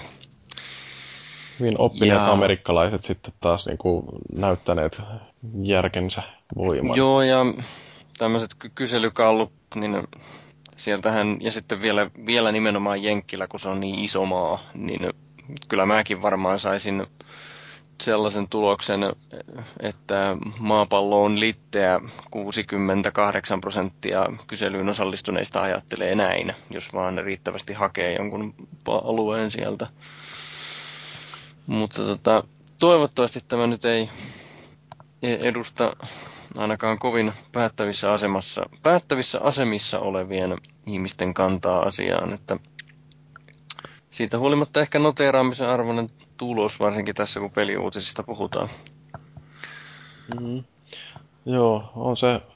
Mutta siis musta se on jännä, että löytyy yhtään ihmistä, jonka mielestä äh, tämmöiset väkivaltaiset videopelit voisi olla vaarallisempia kuin aseet, koska en mä ainakaan ole vielä kuullut, että kukaan olisi kuollut haloon Tai, no se ei nyt ei ole tietysti kauhean Hei, väkivaltainen. Final Fantasyin juk kuoli. Ja Koreassa. Diabloonkin on Ja, ja kuullut. Di- Diablo on justiinsa siis Niin, mutta onko väkivaltaisia? kuoliaaksi, niin.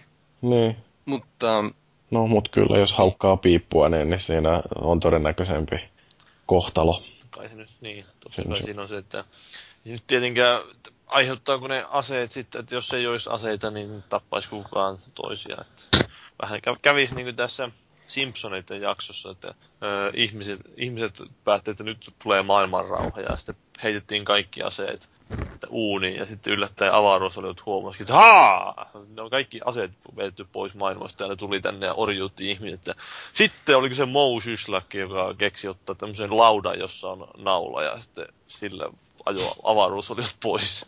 niin olikin muuten, joo. Joo, eikö Simpsoneissa on myöskin tämä, kun Homer menee jonnekin asekauppaan ja on ostamassa pyssyä ja sitten sille sanotaan, niin kuin, että there is a five day waiting period Joo. ja sitten Homer on, että five days, but I'm angry now. se on, siinä on muutenkin hyviä asejaksoja. Se jakso, jossa Homer innostuu just aseista vähän liikaakin ja se ajaa perheensä pois kotoa, kun se sammuttaa televisio ampumalla sitä. Kaikkea muuta. Joo. No hei, sitten viimeiseksi vielä tässä tämmöinen uutinen, vielä patenttiuutisia täytyy saada tähän näin, niin tällainen firma kuin Personal Audio on tehnyt tällaisen keksinnön, joka kuvaus kuuluu, että apparatus for disseminating a series of episodes represented by media files via the internet as said episodes become available, eli tällainen erittäin tekninen kuvaus siitä, että miten podcast-jaksoja ö, laitetaan jakoon sitä mukaan, kun jaksot tulee saataville. Niin tämä on nyt sellainen patentti, joka mahdollisesti uhkaa kaikkia podcasteja kaikkialla, että jos on tosiaan niin kuin keksinyt näin jonkin innovatiivisen idean, että nauhoitetaan äänitiedosto johonkin, tehdään siitä MP3 ja sitten pistetään se internetissä jakoon, niin tämä on nyt sitten sellainen niin uh, korkean teknologian keksintö, että tämä on nähty parhaaksi patentoida ja varmaan Personal Audio-firma lähtee jahtaamaan sitten tämän patentti, ää, patentin rikkojia, että mekin ollaan kriminaaleja varmaan. Kohta ne poliisit tulee raidaa. Mm. Joo, mä ajattelin, että kohta tuolla varmaan meilläkin ovella kolisee ja siellä on sinivuokot huutamassa, että älä poika podcastaa. Put down the microphone! No. I'm Detective John Kimball! Put it down again. Thank you for your cooperation. Give these people some air. No joo, Mm, joo. anteeksi. Selmo, se oli uutiset siinä ja seuraavaksi meillä onkin vuorossa sitten viikon keskustelu, jossa ruvetaan vähän miettimään, että minkälaista pelattavaa meillä on, kun sukupolvi seuraavan kerran vaihtuu. Kuunnellaan sitä ennen hiukan vielä musiikkia.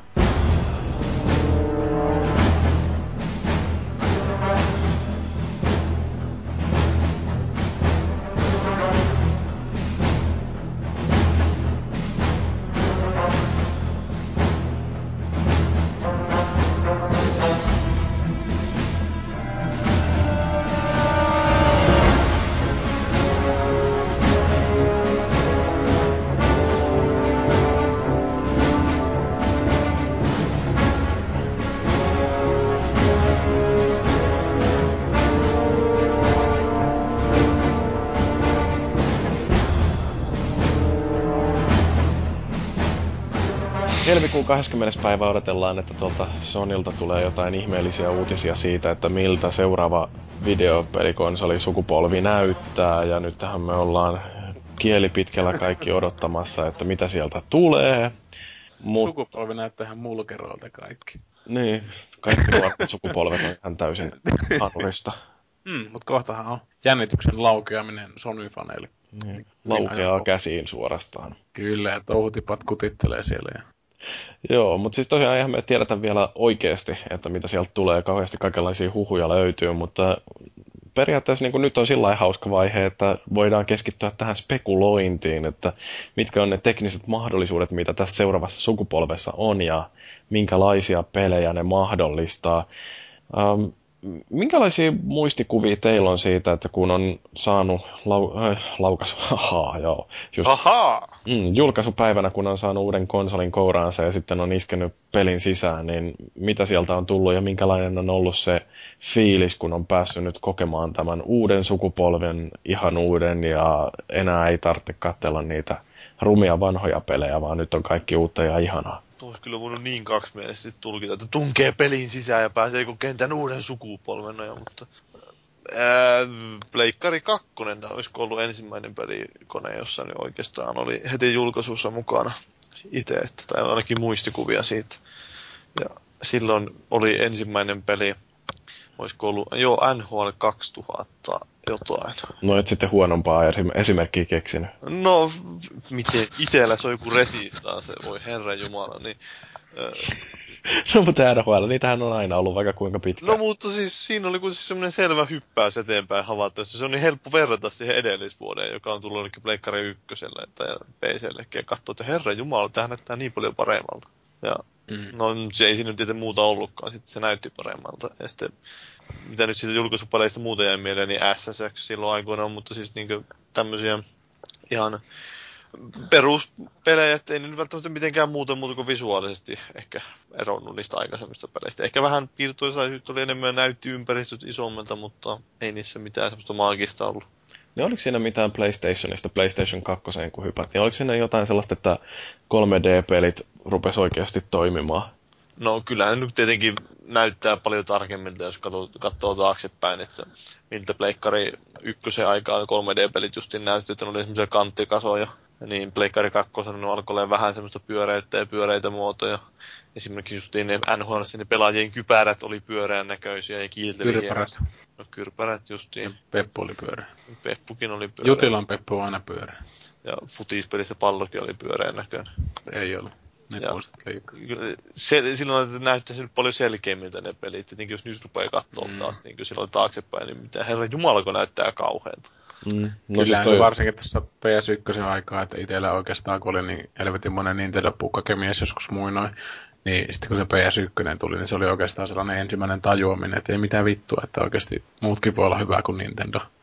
Mutta sitten jos vertaa just jotain PS1-peliä ja PS2, niin onhan nyt ihan eri maailmoista, maailmoista silleen mm-hmm niin kuin Pleikkari ykkösen aikaa ehkä oli vielä semmoinen, että jos teki vain hyvin 2D, niin se näytti paremmalta kuin 3D, joka oli jollain Pleikkari ykkösellä. Mutta sitten just Pleikkari kakkosella se alkoi olla sen verran hyvän näköistä tuo 3D-grafiikka. Että... Joo, siis mullahan justiin, että mihin Paavio viittasitkin, tämä Resistance, niin se oli mulla ensimmäinen terävä piirtopeli, mitä mä konsolilla pelasin, ja sen takia just se äh, fiilis jotenkin siitä, että kun muista oliko Pleikka 2 sellaisi hirveästi. No joku Black oli kai sellainen FPS, mitä tuli jonkin verran pelattua, mutta kuitenkin, että se, ää, kun saa sen 720p-grafiikan ja siellä erottaa viholliset jostain kauempaakin siellä kentässä, niin kyllä se sillä teki siitä pelaamisesta heti paljon mie- mielekkäämpää, että kun jossain kauempana niin pystyi näkemään, että onko toi vihollinen vai puu, niin se oli vaan jotenkin niin kuuli fiilis, mikä siitä tuli. Ja sitten, mitä mä en ollut Pleikka kakkosella tietystikään kauheasti pystynyt kokemaan, niin verkkopelaamisen riemu. Että heti kun heitti PS3 verkkoon ja siellä löytyi sitten kavereita jossain resistanssissa, niin se oli eka kerta, kun konsolilla pääsi kokeilemaan mitään tollasta. Ja sitten vielä tietysti sekin, että mikrofoni tuli hankittua mahdollisimman aikaisessa vaiheessa, niin pääsi niihin rupatteluihinkin siellä mukaan. Ja kyllähän se oli ihan niin kuin selkeä parannus siinä, että mitä se videopelaaminen voi olla. Saako jakaa vastaavat kokemukset julkaisupeleistä? Tosin ei ole julkaisupeli, mutta mulle ensimmäinen peli, minkä pelasin teräväpiirtona. No, anna tulla. Gears of no, War. joo, oikein. Näin. siis tämä Gears of War 1 niin tuota, se oli sitten justiinsa naama, oo, uu, aa, se oli, se oli hienoa sitten ja super, super laadukasta ja kaikki oli hienoa ja äijä meininki upeeta. Ja vaikka on siis videopelejä pelannut melkein koko ikänsä, niin silti se teki vaikutuksen. Ja no, sitten mentiin monin peliin siellä ja juoksin suurella innolla keskelle kenttää plats, uudestaan keskelle kenttää plats. Ja sitten katseltiin muiden pelaamista vähän aikaa sitten alkoi uusi erä keskelle kenttää ja plats. Katseltiin muiden pelaamista seuraava erä keskelle kenttää ja plats. Niin, se oli aika yksitoikkoista pelaamista. Se oli vähän yksitoikkoista, joo. Ja sitten tota, jossakin vaiheessa niin mun oman puolella olevat hemot niin alkoi tota, ammuskelemaan minua ja niin kuin, tiipäkäilemään minua sillä lailla, kun ne halusi, että mä häivyn sitä pelistä, kun mä en saanut mitään aikaa. Mutta tota, en mä sitten lähtenyt siitä pelistä ja lopulta se peli päättyi. Mulla oli varmaan, no mitä siinä nyt on, viisi rundia vissiin tai jotain. Ja mulla oli nolla tappoa ja viisi kuolemaa. Ja sitten sinne loppuruudessa plips tuli achievementti, että always remember your first. Ja achievementti oli se, että pelaa yksi matsi niin tota, monin peliä. Siitä sai achievementin. Oi, oi, oi. Mutta nyt kun puhutaan vielä näistä pleikkarista ja äh, kolmosesta ja Xboxista, niin itselläkin oli totta kai mukana silloin Xbox 360 niin tästä sukupolvesta ihan alusta lähtien. Ja silloin muistan kanssa tuon, niin kuin, oikeastaan silloin edes tajunnut, en muista, että ennenkin, en, niin no siis kyllä mä siis ja, pelasin muun muassa kameota silloin, mutta siis niin lähinnä se, että ennen sitä julkaisua ei tajunnut, osannut ajatella sitä justin, että minkälainen merkitys niillä saavutuksilla voisi olla. Että mä muistan, kun sitä puhuttiin niistä, että ei niin kukaan oikein kiinnittynyt loppujen lopuksi huomiota niihin, että tuntui olla ihan turhalta hälpätykseltä. Ja sitten kun kuitenkin alkoi pelata, niin yllättäen ihmiset innostuivat niistä saavutuksista aika paljon ja Gamerscoresta. Ja mä ehkä ekojen pelien kohdalla nyt niin paljon, että... Mutta tota, jos Fellulta tässä vaiheessa saa kysyä, että missä vaiheessa sä pelasit sitä Gears of War 1, koska eikö se toi kulttuuri kuitenkin ole ei se nyt niin vanha kuin Gears 1, vai onko se? Onhan Eikö se, se ihan ikivanha, sitähän on tehty Halo 2 jo. Halo 2 aikoinaan ollut ja Halo 1 varmaan. Että... Eikö no, se nimenomaan tullut siitä halosta, että menee siihen pään päälle ja sitten painaa sitä Kyykkyä. tattia, niin se menee kyykkyä ylös. Joo. ylös. Siitähän se. Hmm. Mutta mut mulla ensimmäinen peli, jonka mä pelasin Xboxilla, taisi olla kyllä Halo 2. Siis 360 Niin tietysti, koska se toimi suoraan. Niin, se toimi suoraan. Että oli mulla siinä tää PGR kolmonen ja sitten hetkinen, Perfect Dark Zero, voi jumalauta. Se oli Ui, kauhea. Se on aika kauhea, joo. Toivottavasti tulevaisuudessa on jotain vähän parempaa kuin mm. sitä. Että siis niin kuin, no, Perfect Darkissa oli tämä, että siinä vähän aisti tätä co-opin tulemisesta, että sehän teki aika kovaa tulemista siinä vaiheessa, että varsinkin kun Gears of War tuli ja kaikki muut, että tässä sukupolvessa on niin yleistynyt kauhean paljon. Ja sitten toisaalta siinä oli siinä ihan suht hienoa se pelaajamäärä, että oliko siinä peräti 32 pelaajaa maksimissaan, jos mä nyt oikein muista. Ei se tietenkään nyt kauhean erikoista sitten ollut. Se, se mistä konsolista Fellu sä hyppäsit tuohon 360 uh, Hetkinen. Gamecubeista ja vanhasta Xboxista. Okei, okay, mutta sä et sitten vanhalla Xboxilla pelannut mitään monin pelejä vai? En, se ei ollut mulla livessä ollenkaan, mä muistan sen. Okei, okay, no sit se just niin kuin tämä sukupolvi, niin melkein voisi kiteyttää, että mitä on tullut uusia ominaisuuksia, niin helpompi verkkopeli ainakin meille, jotka ei ollut tuolla livessä aikaisemmin, ja sitten achievementit.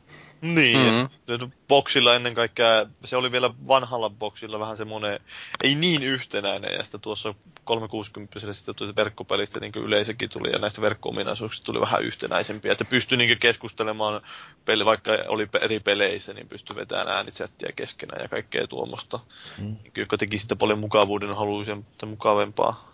Mm. Mutta mä rupesin oikein miettimään sitä, kun valmistelin tätä jaksoa, että mitä on kaikki sellaisia teknisiä parannuksia ollut, jotka on vaikuttanut siihen, että minkälainen tämä pelikokemus on. Ja no toi verkkopeli on tietysti yksi sellainen, mitä mä en ottanut yhtään huomioon, että sehän on tullut osittain siitä, että kun internetti on ihan infrastruktuurina kehittynyt ja sitten toisaalta laitteet on entistä helpommiksi tullut kytkeen verkkoon. Mutta tota, tuommoisia juttuja esimerkiksi että se pelimedia, miten peli toimitetaan, niin... Mm, digijakelu. Niin, no siis... Ja mainostaminen siinä konsolilla, kun käynnistää pelin, niin siinä lävähtää mainoksia. Joo, no sitä mainoksia justiin varmaan kaikki kaivoakin. Mutta siis niinku ihan siitä, että kun mä muistan, että ensimmäinen kosketus, mikä mulla on ollut tuollaiseen TV-pelilaitteeseen, on jostain 80-luvun alkupuolelta, jossa niin kaverille oli tullut joku Atarin laite tai mikä se nyt olikaan, ja siinä niin kuin vivulla sai valita, että mitä nyt pelataan, ja siellä vaihtoehdot oli jotain tennistä ja jääkiekkoa ja jalkapalloa, mutta käytännössä ne oli kaikki erilaisia pongeja, että siellä oli maila ja pallo, tai sitten useita mailoja ja pallo, ja sitten niillä mailoilla yritettiin saada pallo sinne vastustajan maaliin, ja nämä oli niin kuin ne vaihtoehdot, mitä löytyi silloin alussa, ja nämä oli tosiaan niin kuin rakennettu siihen laitteeseen itteensä. Mutta sitten myöhemmin tuli näitä pelimoduleita, joita edelleenkin nähdään jossain, no se on vähän vastaava kuin jotkut Vitan tai DSM-muistikortit tai niitä moduleita.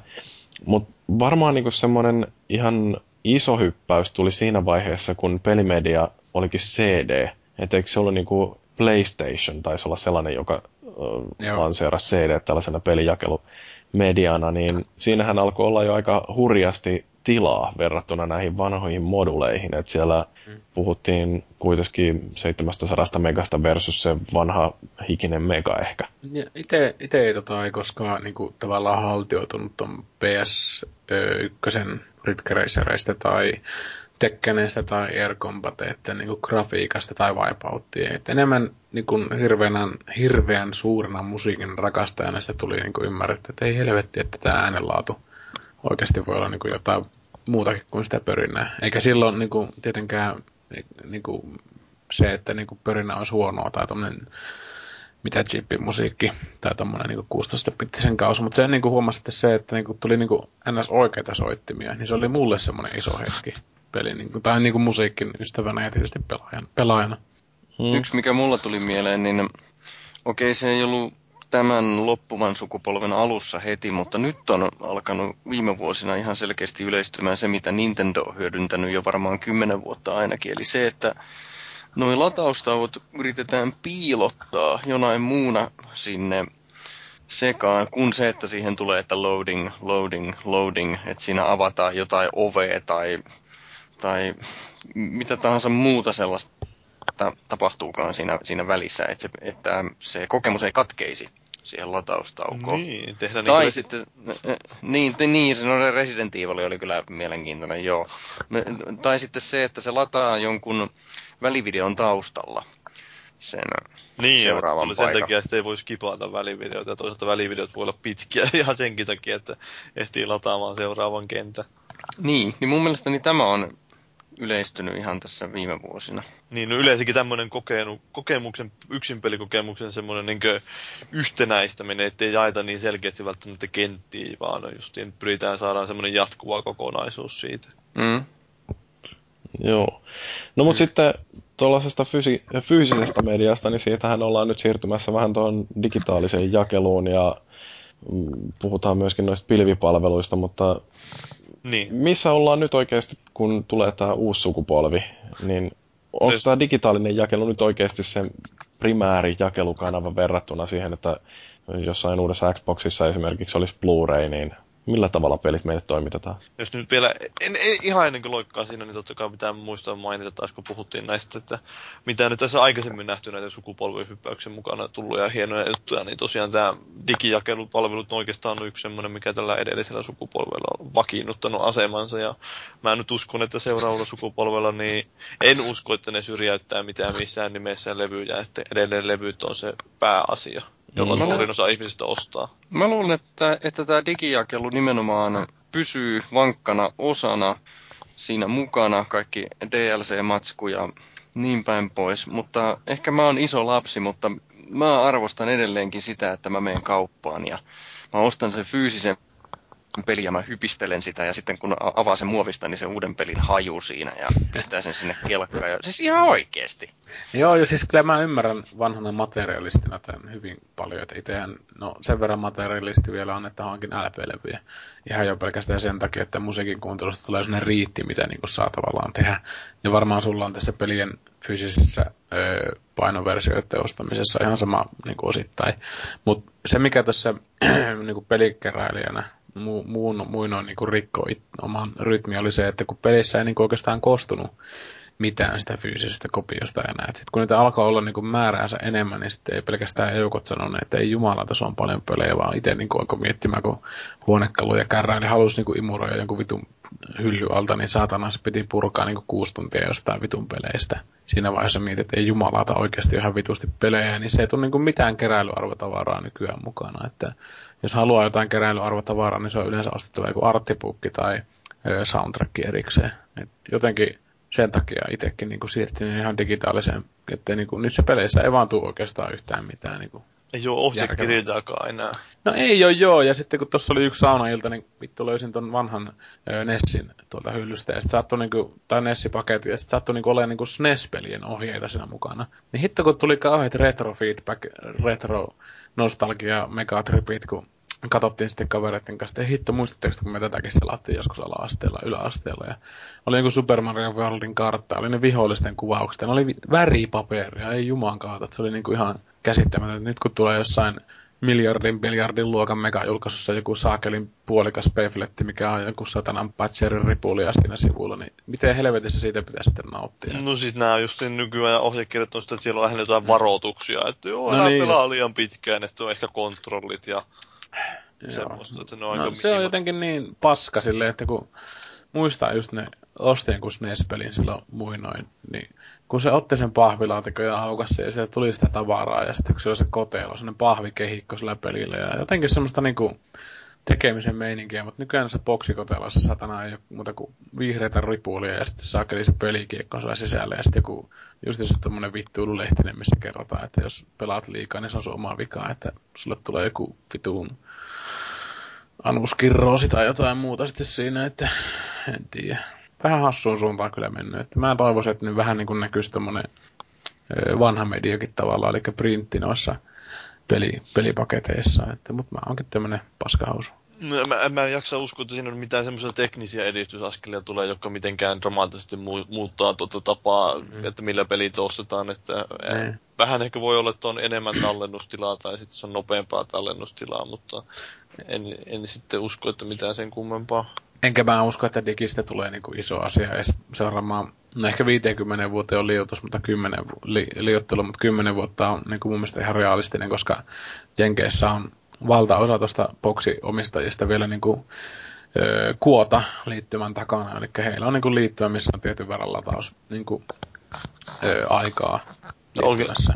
Et se on niinku jotenkin ihan tajutonta, että näinä päivinä, kun muistaa joskus saunalla aikoihin modemilla niinku rullasta, niin silloin niinku rupesi varomaan sitä lataamisen paljon, että kun joku saakeli sivu, jo, pelkästään joku sivulataaminen, no, ei nyt, no ajankin puolesta joo, mutta siis se, että kun selasnettiä, selasnettiä, niin sieltä niin alkoi kerääntymään niitä bittejä, ja sitten kun ajatellaan, että jos niin nykyään joku peli on vähintään joku kymmenenkin niin ei kukaan millään liittymällä ne Jenkeissä sitä lataa. Siinä on sekin ongelma, että varmasti nämä, jos nyt olettaa, että pelien, jos ehkä tulee Full HD-resoluutiot, niin kyllä ne on aika ison kokoisia ne ladattavat pelit. Voi olla parhaimmillaan miettiä, jos katsoo PC-puolelta jotain Max Payne 3. Max Payne 3 oli se 30 gigaa vai mitä se oli? Mm. No en mä tiedä, vaikuttaako toi Full HD-resoluutio, jos siellä ei jotain näitä esirendattuja videopätkiä hirveästi, että on tietysti jos sitten ruvetaan käyttää jotain pakkaamatonta ääntä ja true audio soundi, mitä niitä nyt onkaan, niin, niin se voi vaikuttaa siihen, että sitä materiaalia, niin kuin tilaa tarvitaan enemmän, mutta kyllähän jos moottorit vaan venyy, niin silloin siirrellään vaan tekstuureita ja malleja, niin saadaan edelleen sitä jotain Ultra HD-graffaakin piirrettyä. 29 gigaa on toi Max Payne 3 mun. Joo, se on suht tuhti. Se niin, on aika tuhti poika. kyllä.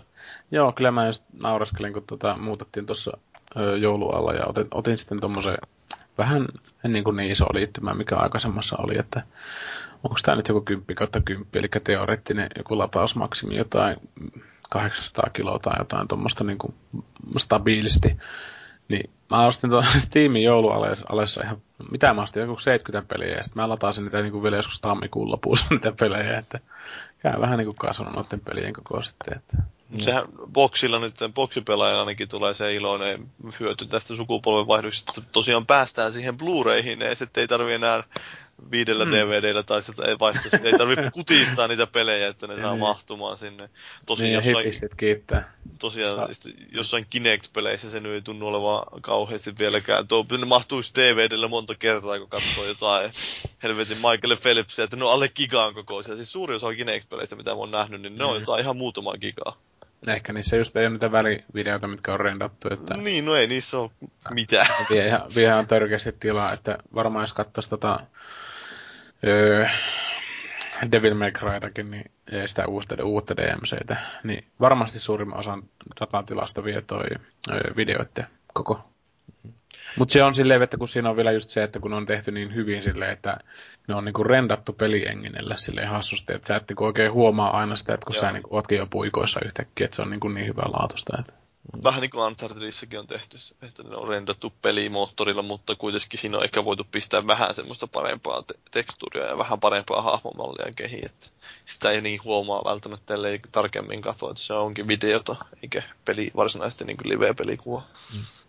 No sitten tuosta jakelumediasta, niin siitä siihen, mikä tuolla laitteessa itsessään on sisällä se jonkinlainen tallennustila tai massamuisti, niin meillähän on joskus aikoinaan ollut sellainen tilanne, että konsoleissa ei ole ollut mitään tallennustilaa, että peli on ollut päällä sen aikaa, mitä laitetta on hmm. pidetty päällä, ja sitten kun on lopettanut pelaamisen, niin sitten se tilanne on unohtunut. Ja se oli aika tyly, aika, tyly aikakausi olla pelaaja. Joo, no siellähän on ollut sitten jotain koodeja, että okei nyt selvisit tämän kyllä, levelin, niin kyllä. näpyttele seuraavalla kerralla tällainen koodi sisään, niin pääset hyppäämään suoraan levelille. Ei kaikissa, ei kaikissa peleissä, että mun ehkä pahin muisto on tuommoista NES-pelistä kuin Rygar, mikä oli ihan fantastinen peli ja mahtava soundtrack ja tälleen, niin pelattiin sitä niin kuin Enon kanssa. Mä olin pikkunaskali siinä sitten ja sitten Eno meni töihin ja mä menin kouluun seuraavana päivänä ja sitten tota, oli Eno emäntä käynyt sitten siivoilemassa vähän siellä, että mitäs täällä on joku laite päällä, niin sammutetaanpa se. Että kun oltiin pelattu niin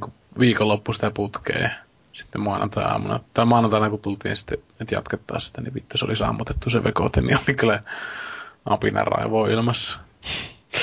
Joo, tuo kohtuu tyly, että siihen kun ajattelee, että pienikin muistikortti, jolla oli mahdollisuus sitten tallentaa jotain mm. pelitilannetta, niin se oli jo huikea parannus, että oliko se Mitäs noi olikaan ensimmäiset pleikkarin? Siis sehän ei ollut mitään se on ihan kaksi megaa, kaksi megaa kokoinen. Oliko se niinkään iso?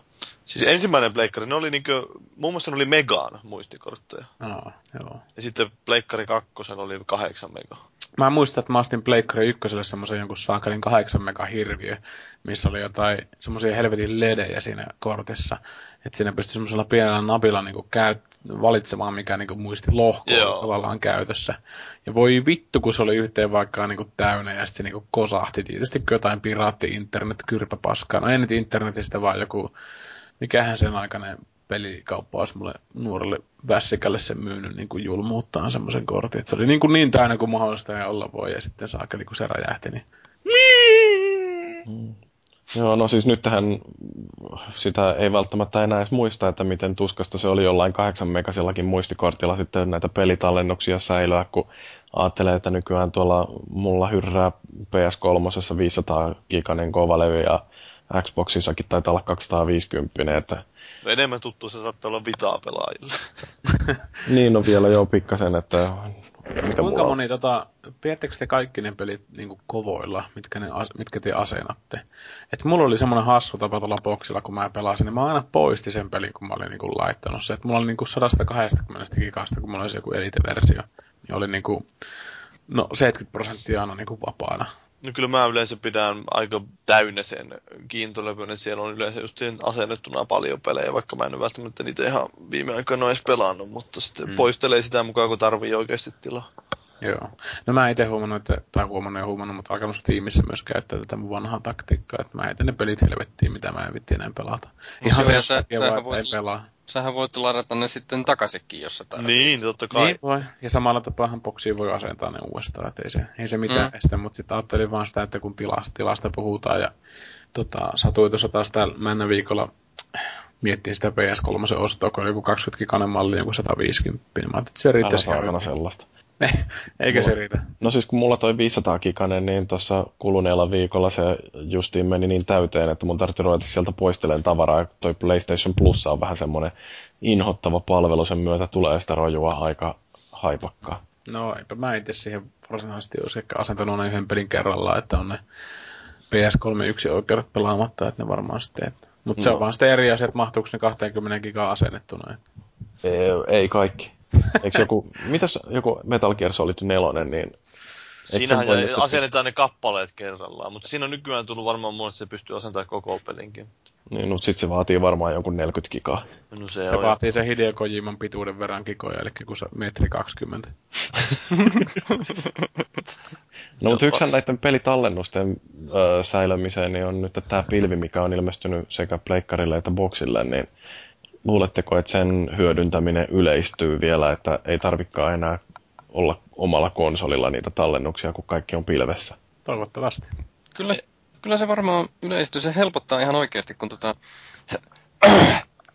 että kun pelaa kotonansa Kierso, Kiersovuoro kolmosta, niin, niin tota, mulla on se pelaajaprofiili on pilvessä, mutta sitten tietysti kovalevy on tallennettuna ne muut kamat, niin kun menee kaverille, niin ei tarvi ei tarvi ottaa mitään mukaansa, vaan lataa livestä sen oman gamer-profiilinsa siihen kaverin boksille, kirjautuu sisään ja sitten kun ruvetaan pelaamaan kersovuoria, niin valittee vaan sen pilvipalvelimen sieltä, niin ne mun pelaajatiedot tulee siihen automaattisesti. Et se on ihan kätevä silloin, kun se toimii. Joo, silloin kun se toimii. Että... no niin, nimenomaan. Eikö sulla ollut huonoja kokemuksia? No joo, enpä mä tosiaan kokeilla kuin parista pelistä ja tuosta Dragon Dogmasta varsin, Dragon's Dogmasta anteeksi. Öö, pelasin sitä eri paikoissa, niin sitten se aina niin hukkas viimeistä pari tuntia, kun mä siirryin seuraavaan paikkaan. Ja se oli vähän semmoinen, että jaa, jaa no. mitä helvettiä. Kun se niin kuin sanoi, että öö, edellisen palvelun, edellisen, edellisen, edellisen pelialustan pela, pelisessio jo synkronista tai jotain muuta paskaa siinä, että vaikka niin kuin edellistä pelisessiosta on joku viikko aikaa tai muuta. Että Mm. Mm, mulla siis, mm. niin kuin, mä en ole itse kauheasti noihin varsinaisesti sitten tallennusten siirtämiseen tai edes mitään varmuuskopioita jaksanut pistää tallennuksista. Kun minun kauheasti semmoisia pelejä on pelannut boksille, jossa nyt kauheasti pelkää sitä, että oh, jos nyt räjähtää, niin menee tallennukset hukkaan. Että jossain trialsissa ne ajat, ajat on tallessa kuitenkin siellä jossain liveen serverille, että ihan sama mitä tuonne mun boksille tapahtuu. Mm. Mutta niin kuin, siinä se nyt lähinnä, että se on ollut tosi kätevää, niin kuin, että pystyy helposti lataamaan sen oman profiilin sieltä liveestä toiselle boksille, jos menee käymään vaikka jossain kaverille, ja sitten jos haluaa mm. katsoa siellä Netflixiä tai Viaplayta, niin ei ole tarvinnut muuta käytännössä kuin ladata se profiili ja sitten ladata ne softat, niin ne kaikki tunnukset, jotka liittyy siihen mun profiiliin, niin ei mun tarvinnut syöttää siellä erikseen mitään Netflixin tunnuksia tai Viaplayn tunnuksia, vaan ne menee automaattisesti kirjautuu sinne sillä, että mä oon kirjautunut omalla bokselle joskus. Joo, aika jännä. Justiinsa tuosta tuli mieleen, kun tota, muinoin taisinkin sanoa jo podcastissa, kun kerran kaveri toi ton Dark Soulsin talletuksen ja sillä ei sitten ollut siihen aikaan mitään pilvijuttuja, enkä mä tiedä tukeeko Dark Souls. Mä en muista tukeeko Dark Souls pilvijuttuja.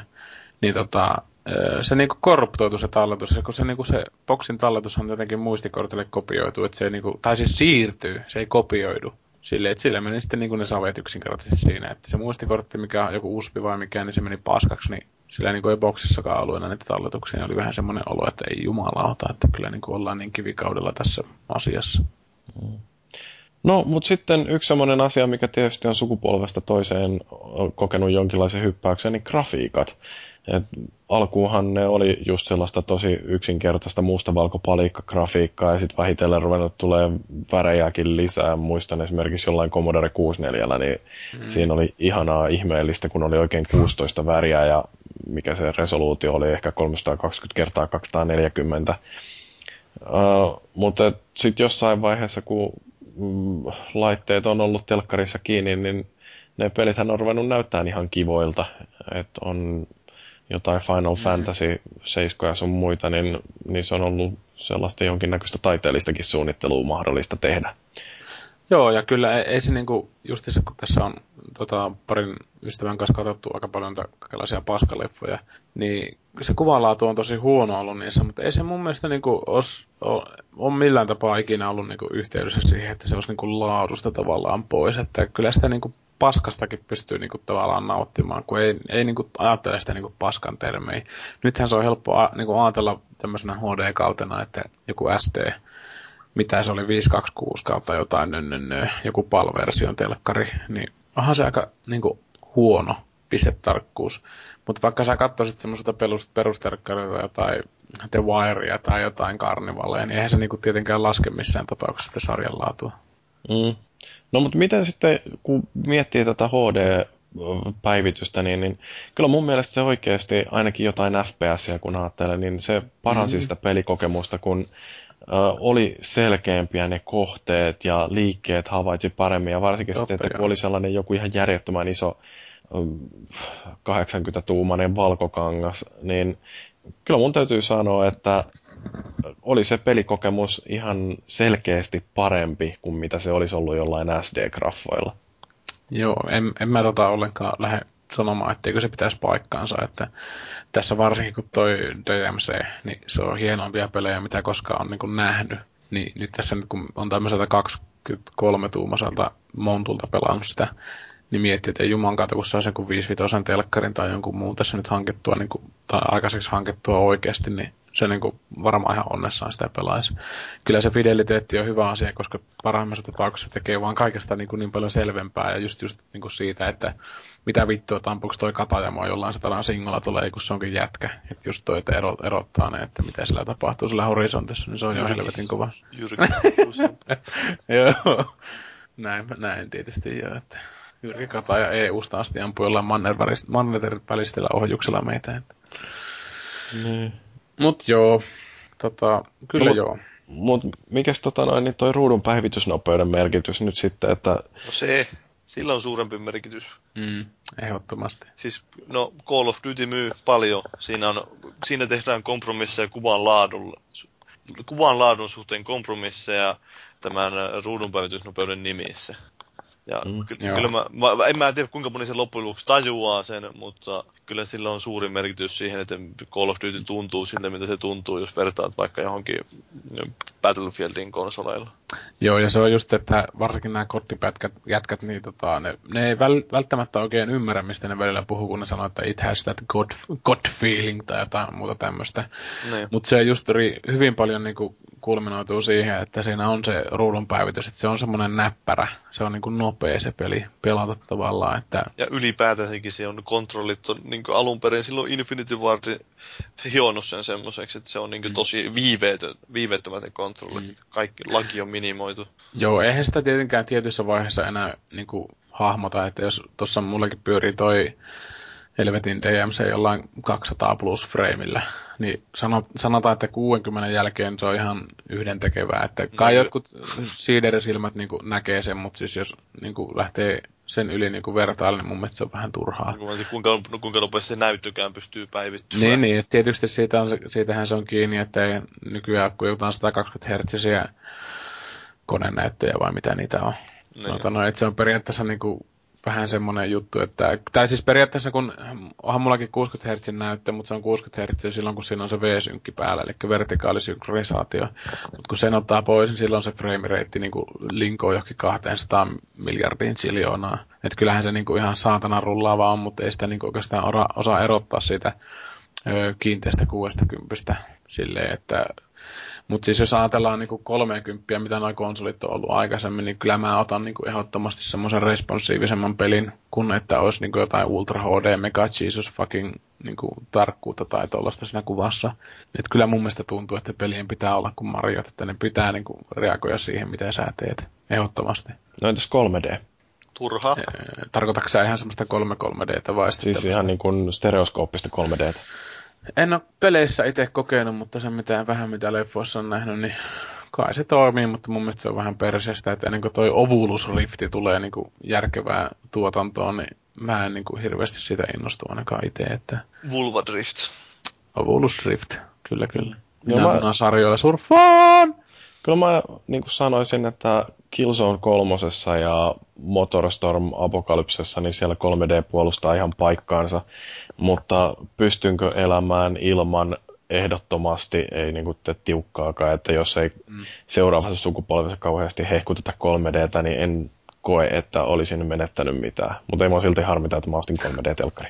Niin, en mä, siis tietysti se on vähän jännä, että kun mä justiinsa tuossa viikonloppuna, kun oli se hieno kokoontuminen, missä hienot ihmiset jutteli keskenään, niin puhuttiin just tästä, että mitä 3D voi merkata, just joku Oculus, ää, Oculus Rifti, niin tota, se on vähän sellainen, että kun mä en oikein ymmärrä sitä teknologiaa, niin kuin mä niin kuin näen sen itse. Koska siis kaverista mulle pitkä aikaa selitti, että ei sillä ole väliä, vaikka se on HD, että se niinku tavallaan pistää, pistää sut sinne sisälle. No joo, tietysti joo, onhan se ihan kiva olla siinä sisällä, mutta jos kaikki näyttää jotain Backmanilta, niin en mä välttämättä koe siinä mitään semmoista kauhean ihmeellistä immersiota. Tai silleen, että se olisi niinku pelillisesti antavampi kuin se, että mä näen Pac-Mania pelata sen koko ruudun strategisesti silleen. Onhan se tietysti erilainen kokemus, kuin on niinku first person Pac-Mania. Mutta sitten mä ehdottomasti vaan sitä, että siinä pitää olla semmoinen fideliteetti siinä grafiikassa, että se on niin tarkkaa ja niin yksityiskohtaista, että mä niinku voin kävellä lähelle seinää ilman, että niinku näyttää sitä, että mä katsoisin krapulassa ilman silmälasa ja omaa yrjöä ja paskaa lattialla. Että se niinku pitää olla jotenkin muuta kuin semmoista sotkua ja paskaa. Silleen se kuvaa niinku että siinä olisi jotain niin kuin sellaista järkeä. Että jos ajatellaan vaikka tätä, öö, tätä, tätä helvetin est, öö, Dear Esteriä, niin sehän on helvetin fantastinen peli niin kuin kokee tuommoisena Oculus Riftinä. Että siinä niin kuin, ei ole mitään kiirettä tehdä mitään, että sä voit vaan kävellä siinä ja katsella ympärille ja mitä helvettiä siinä tapahtuu. Että se, jos se on niin kuin näytöltä näin niin, kuin niin hyvä kokemus, niin helvetti, mitähän se voisi olla niin kuin jollain tuommoisella Rifti-nassulla päässä, että varmaan aivan fantastinen. Mutta sen täytyy vaan tosiaan kestää sitä lähellä tarkkailua, että sä voit mennä nuoleskelemaan niitä kalkkiviluolien seiniä ilman, että se näyttää joltain semmoista päänsäryltä siinä ruudulla sitten, että tai en tiedä, ratkaistaanko se sitten sillä tavalla, että siinä yksinkertaisesti voi mennä vaan tietyn pisteen, niin kuin tiettyjä pisteitä lähemmäs jotain tekstuuria tai tälleen, että se pysähtyy sitten siihen, että tälleen jotain kummallista. Koira. No, yksi asia, mistä täytyy vielä keskustella ainakin, niin ohjaus ja ohjaimet. Meillähän joskus aikoinaan muistan nämä pongipelit, niin niissä oli joku sellainen ihme potentiometrisysteemi, että käännettiin sellaista rullaa ja sen mukaan sitten tämä maila tai mailat liikkuivat ruudulla, mutta sitten tota, myöhemmin tuli sitten erilaisia joystick-ratkaisuja ja nythän meillä kaikilla on analogiset noin tatit ja muutama analoginen nappikin löytyy ohjaimista. Et, niin, no miten tämä niin on vaikuttanut? Kyllä mä ainakin uskoisin, että just nämä analogiset joystickit on aika sellainen iloinen asia ollut.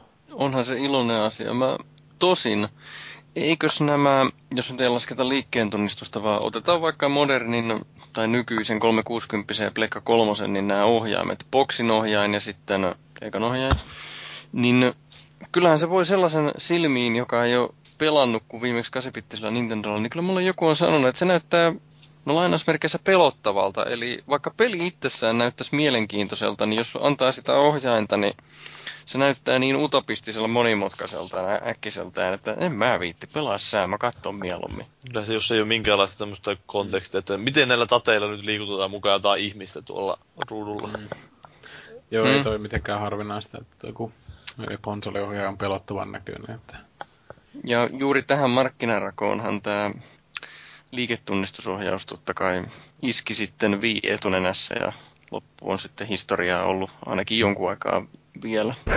Ja, mutta eikö noin kuitenkin ohjaimet, niin nehän suunnitellaan perinteisesti ainakin on suunnitellut aika lailla nimenomaan tehopelaajien ehdoilla ja me ollaan valmiita kokeen sitten se oppimiskäyrä, että päästään sinuiksi noiden ohjaimien kanssa. Et ollaanko nyt toisaalta myöskin sitten jonkinlaisessa vankilassa näiden nykyisten ohjainkonfiguraatioiden kanssa, että Xbotit on ehdottomasti sitä mieltä, että vasemman käden peukalon täytyy olla suorassa ja oikein väärässä ja, ja tota, pleikkari, Tuossa puhutaan nyt niin, niin pienistä eroista silleen, että kun kuitenkin padit on sama, sama vekoti. Mm. No ehkä lähinnä se, että, että niin kuin meillä on nyt se, että on äh, nuolinäpit, on äh, kaksi tattia, sitten neljä kuvio nappia ja sitten jonkinnäköiset olkapäänapit vielä.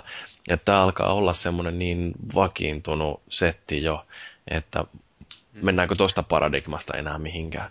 Siinä on varmaan se, että nämä kaikki, mitä sä luettelit, niin siinä on jo niin hurja määrä niitä namiskoita, että loppuu sormet kesken. Mm. Että mä en usko, että siellä voi enää kovin järkevällä konfiguraatiolla saada enää niitä lisää. Joo, ei, että seuraava askel, ainakin itse sanoisin, että voi olla tota, joidenkin muiden aistien hyödyntäminen. Et etunenässä tämä hyvin usein ja lähes aina tota, ali suoritukseksi jätetty ääni tota, aistien hyödyntäminen, että periaatteessa se, että sä kuulet pelissä jonkun äänen, ja sä reagoit siihen, on jo ohjaamista. Että se niinku tavallaan tukee sitä sun meininkiä ja sen niinku kokemuksen säätelyä. Ja just tässä esimerkiksi tuossa, no ehkä toi DMC on vähän huono siinä esimerkkinä, koska siis se on vaan niinku äänitekni, ääniteknisesti ihan saatanan fantastinen peli. Mutta sitten, että jos jotain Battlefield 4 miettii, niin siinä periaatteessa äänellä on jo joku funktio, koska siis ei sun tarvi edes nähdä sitä vihollista, kun sä kuulet sen, niin sä niinku reagoit ja pelaat tavallaan sitä peliä reagoimalla siihen ääneen. Ja se on sitten ihan sama, millä sä niinku periaatteessa suoritat sen NS-fyysisen, virtuaalifyysisen toiminnan sitten siinä pelissä.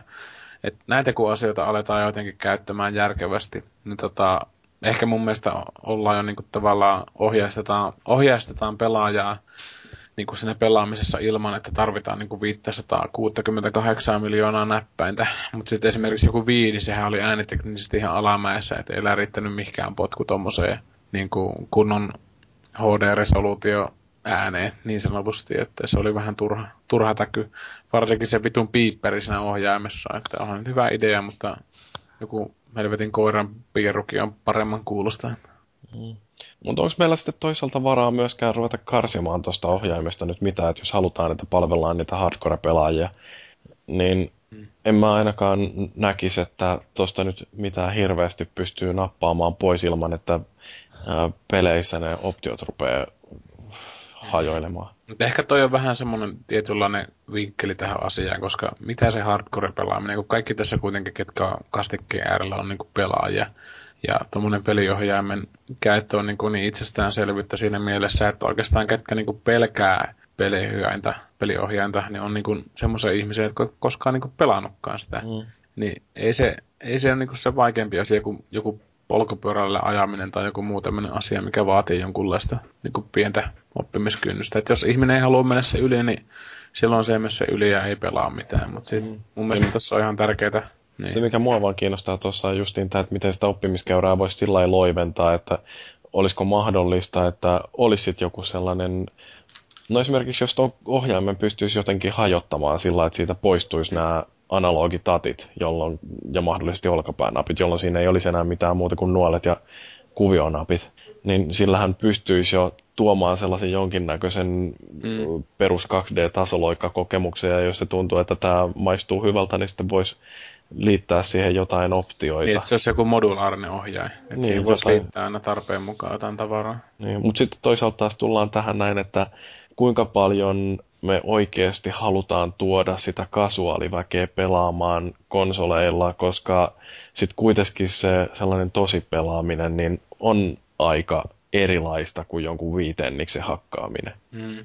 Jos ajatellaan vaikka tota Devil May Cryta, niin se on ihan törkeä helppo peli. Mm. Mutta se edellyttää niin tietynlaisen kynnyksen yli kävelemisen, koska siinä tarvii olla tota, kaikki näppäimet käytännössä käytössä. Vaikka siinä onkin semmoinen juttu, että esimerkiksi väistöt tapahtuu kummastakin pumpperista, että se on ihan niin kuin sun e, peli ohjaimen käsittelytottumuksesta kysy, kiinni, että kumpaa sä tykkäät käyttää, joko oikeita tai vasenta. Mm. Mutta siis tommosia asioita voitaisiin mun mielestä vähän miettiä, että pystyisikö niinku samat toiminnot toimet tekemään niinku eri napeilla yhteensä. Esimerkiksi siinä on just tämä niinku tämmöinen launch-nappi siinä taistelussa, eli sä niinku painat P-nappia, jolloin se lyö semmoisen vertikaali isku alhaalta ylös, ja kun sä pidät pohjassa, niin se ei pelkästään lyö sitä ja ammu vihollista ylöspäin, vaan se hyppää niinku itse sen perässä. Että tavallaan tekee tommosia tietynlaisia niinku sukkestioita niille napeille, että se on jotenkin intuitiivista se pelaaminen, ettei periaatteessa tarvitse, to, to, niin kuin huonompi peli olisi voinut jakaa tonkin toiminnon kahteen nappiin, tuommoinen launch ja sitten se niin kuin ylöshyppääminen sen perään. Mm. Et jotenkin niin kuin tämmöistä pientä ajattelutyötä sitten, että tarviiko olla kahta tattia? No joo, tarvii tietysti, että onhan selkeästi joku oma, niin kuin, tai niin kuin tietysti tämä hemmetin FPS ja ajatella joku funktio. Niin. musta, tuntuu, musta tuntuu, että se oikeasti se kuitenkaan tämä ylittämätön kynnys, niin tämän kasuaalin ja korepelaajan välillä, niin se ei johdu siitä ohjaimesta. Että se oikeasti on jotain sellaista, mitä on pelin ulkonäössä, että siinä missä joku Wii Tennis menee, mutta Mario Galaxy ei, tai että jotain NHL viittii pelata, mutta ei kuitenkaan hyppää johonkin Call of Duty, niin siinä on vain jotain sellaista, että tietyssä vaiheessa tällaisesta kasuaalista rupeaa näyttää siltä, että mua ei enää kiinnosta ton näköinen peli, että tuo mulle jotain sellaista, joka näyttää siltä, mikä on mun arkikokemukseni mukaista, mutta sitten äh, sit kun mennään siihen, että se itse peli on oikeasti peli, eikä vaan joku sellainen yksi tapa esittää tämä, mihin törmään jokapäiväisessä elämässä muutenkin, niin sitten se se kiinnostus vaan loppuu ja sillä ei ole mitään tekemistä sen ohjaimen mm. kanssa. Mutta toisaalta jos ajatellaan jotain kasuaalia, mikä niinku, joku NR, se on niinku niin arkinen asia helvetin monelle ihmiselle joku lätkä, varsinkin suomalaiselle. Niin tota, semmoiseen peli on helvetin paljon helpompi tarttua, kun tota, siinä on niinku tämmöinen tietynlainen yh- kosketuspohjaisia asiaa. Mm. Mutta sitten jos toisaalta pistetään joku hemmetin Endless Ocean tai jotain muuta ihan hämmentävää, niin se niin kuin muodostuu ihan älyttömäksi ohje, niin kuin, yl, niin kuin esteeksi periaatteessa se ohjaimen ottaminen, kun sä et tiedä, mitä sä teet sillä. Mutta sitten NRissä sun ei tarvitse tietää muuta kuin se tatti. Sekin jo riittää, että sä luistelet sitten siinä. Mm. Ja sä aikas pelaat sitä, niin sitten sä tavallaan niin kuin hommaat, että eihän, tää, tajuat, että eihän tämä olekaan niin vaikeaa. Mm. Sitten sä opit käyttää niitä helvetin snapshotteja ja muuta paskaliikkeitä sitten siinä. Että se tavallaan tapahtuu niin kuin pikkuhiljaa se ohjaaminen. Tai se, niin kuin se niin kuin tekeminen, se tykötuleminen se ohjaamista tai pelaamista vaan silleen siinä. Mm. Niin ja siis tuossa suhteessa varmaan joku Electronic Artsin se, mikä se nyt onkaan se girlfriend mode, tai siis mikä se on, että niin, niin... Onko sillä joku semmoinenkin? No siis Paavi tietää paremmin nämä EA Sportsin pelit, mutta niissähän on joku sellainen äh, perhemoodi. Että... Oh, siis tää se on se Classic Control. Sitten sä otat tuonne tatu pois, tatit pois sieltä, että pystyy pelaamaan pelkästään noilla napeilla X, Y, No, mutta niillä on joku sellainenkin vielä, joka on siis ihan niin, tosi, joo, joo, tosi lähestyttäväksi tehty tapa sillä, että ei tarvitse oikeastaan ymmärtää niistä hienouksista yhtään mitään, vaan kuka tahansa vaari tai muori voi ottaa ohjaimen kouraansa ja pelata siinä näiden professionaalien kanssa melkein samalla viivalla. No ei, mun mielestä se on muuta muuta kuin, että siinä tuo classic-systeemi. No, no mutta kuitenkin, että se... Ähm, on tehty sillä lähestyttävämmäksi, että sieltä on eliminoitu jotain sellaisia mahdollisuuksia, että, että vähän niin kuin hienostuneisuusastetta laskettu ja että se no on joo. yksinkertaista. Ei muuta kuin tämä sun pöytäliina tänne. joo, pöytäliinahan se. Joo, no mutta entä sitten niin kuin Kinect? Onko se oikeasti tuonut nyt jotain sellaista, että tuntuuko siltä, että Kinect oli sellainen pelaamisen ratkaisu? Niin. Kyllähän se on. Jos joku on unelmonsa, unelmon olevansa Michael Phelps, niin sitten se ehkä saattaa olla. No, mä, mä pitäisi, yksi juttu semmoinen, että pitäisi, mistä kuuluu tuommoinen vihainen ääni, mutta siis yksi tämmöinen puoli tämän... Sun pään sisällä, kun lopetit kirkossa olemista kuuluu niin. tuommoinen, siis aa, krneu, kissanpentu, mutta siis yksi tämmöinen ominaisuus, ei ole päässyt ehkä niin kauheasti tullut testattua on nämä kuntoilupelit ja tämmöiset, että miten ne toimii siinä suhteessa. Kyllä mä nyt tiedän, että ei niitä, ei niitä heilumalla nyt miksikään Arnold Schwarzeneggeriksi tulla, mutta nyt kaikki nyt mitä haluakaan, mutta se nyt on tämmöinen, joka on jäänyt testaamatta ja sitten No sen on huomannut, että kun Dance Central toimii, tanssipelit toimii huomattavasti paremmin kameran kanssa. Mutta sitten muuten se onkin jäänyt sillä lailla vähän, että no joo. Että ei, ei se... teknologia pysty, se on niin vielä tuo vanha Kinect on niin alkukantaista, että ei sillä ainakaan. Että ehkä jos siihen saataisiin justiin tämä sormien seuraaminen ja tämmöiset mukaan, niin sitten sillä voisi tulla jotain mielenkiintoista. Mutta...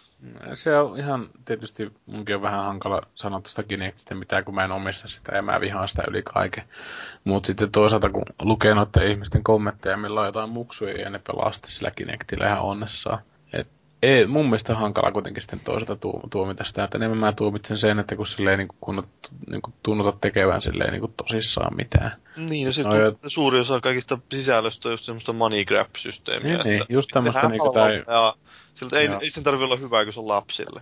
Niin, niin nimenomaan just se, että se, tai sitten se on semmoista uutta teknologiaa, että ihmiset on jotenkin hämmentynyt ja haltioissaan sitä itse sitä teknologiasta enemmän kuin sitä tuotteesta, että se on vähän perseestä.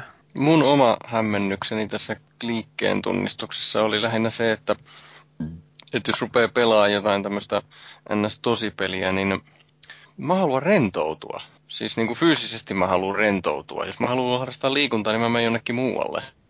Sitten kun mä yritin rentoutua tämän Skyward Swordin parissa tosiaan, niin se rupesi aivan käsittämättömästi kyrsimään just nimenomaan se, kun tuntuu, että pitäisi koko ajan olla hyppimässä johonkin suuntaan. Siinä, Sä, oot siinä selke- sä et ole selkeästi pelannut viile tarpeeksi, että kyllä meillä on niinku laiskalla viipelaajilla niin universumia laiskempi asento sohvalle ja ranne Eikö sulla vaan tuo ranne just? Niin, niin. Ranne liike toimii. Siinä se on tuosta tärkeintä liikettä. Mm, Tärkein lihas, eli ranneluut, ei kun mikä. Niin.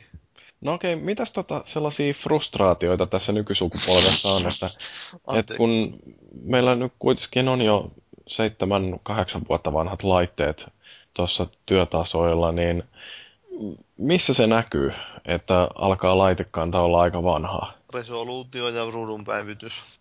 No jos teknisesti puhutaan, niin just ruudun päivitys, että kyllä se resoluutio mun mielestä oli ihan riittävä silleen, että mä, mä en niin kuin, ole kokenut, että mä tarvisin tarkempaa peliä, vaikka mä äsken niin kuin, urputin siitä, että jos mä haluan Oculus Riftillä pelata, niin mä haluan, että on niin kuin, vähintään 10 K-grafiikat tai jotain muuta. Mutta siis kyllä se ruudun päivitys on se Niin, niin mutta siis selkeä. se, se, että joudutaan valita joko tai, että ei Niin, voi niin, niin. molempia.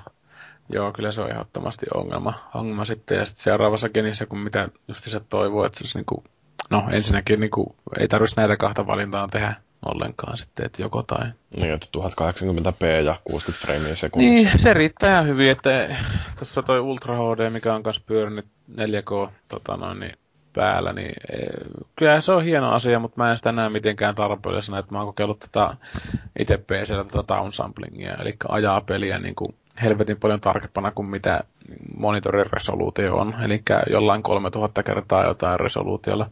Kyllähän se niin kuin tekee sitä pelistä ihan törkeä hyvän näköisen, että anti-aliasingilla ei ole mitään niin kuin, nämä kaikki menetelmät. Eli esimerkiksi joku projekt, CD-projektin Uber-samplingin kyllä jää niin anukseen niin ton downsamplingin suhteen. Mutta sitten toisaalta, kun se niin on ehollisesti sellaista, että toi 680, mikä mullakin on tuo näyttös, niin se on niin, niin ongelmissa sen suhteen, että jos sä ajat neljä kertaa kovemmalla tarkkuudella kuin Full HDllä, niin se tarkoittaa sitä, että sulla on neljä kertaa paskempi ruudun päivitys. Ja tota, yritäpä sinne sitten jollain 20 freimillä pelata jotain peliä, niin ei paljon kiinnosta. Mulla tulee tästä piirtoetäisyydestä vähän erikoinen esimerkki rajoitteesta mieleen.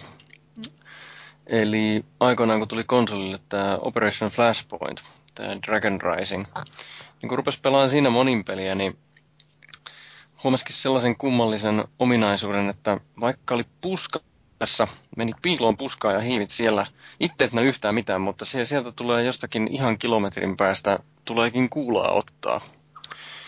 Niin mä huomasinkin yhtäkkiä sen, kun mä kattelin, no, kat, pelasin itse tietysti ja sitten se varmistui, kun mä luin jostain foorumeilta, että kun se vihu on tarpeeksi kaukana itsestä, niin se ei piirrä sitä matalinta aluskasvillisuutta ollenkaan.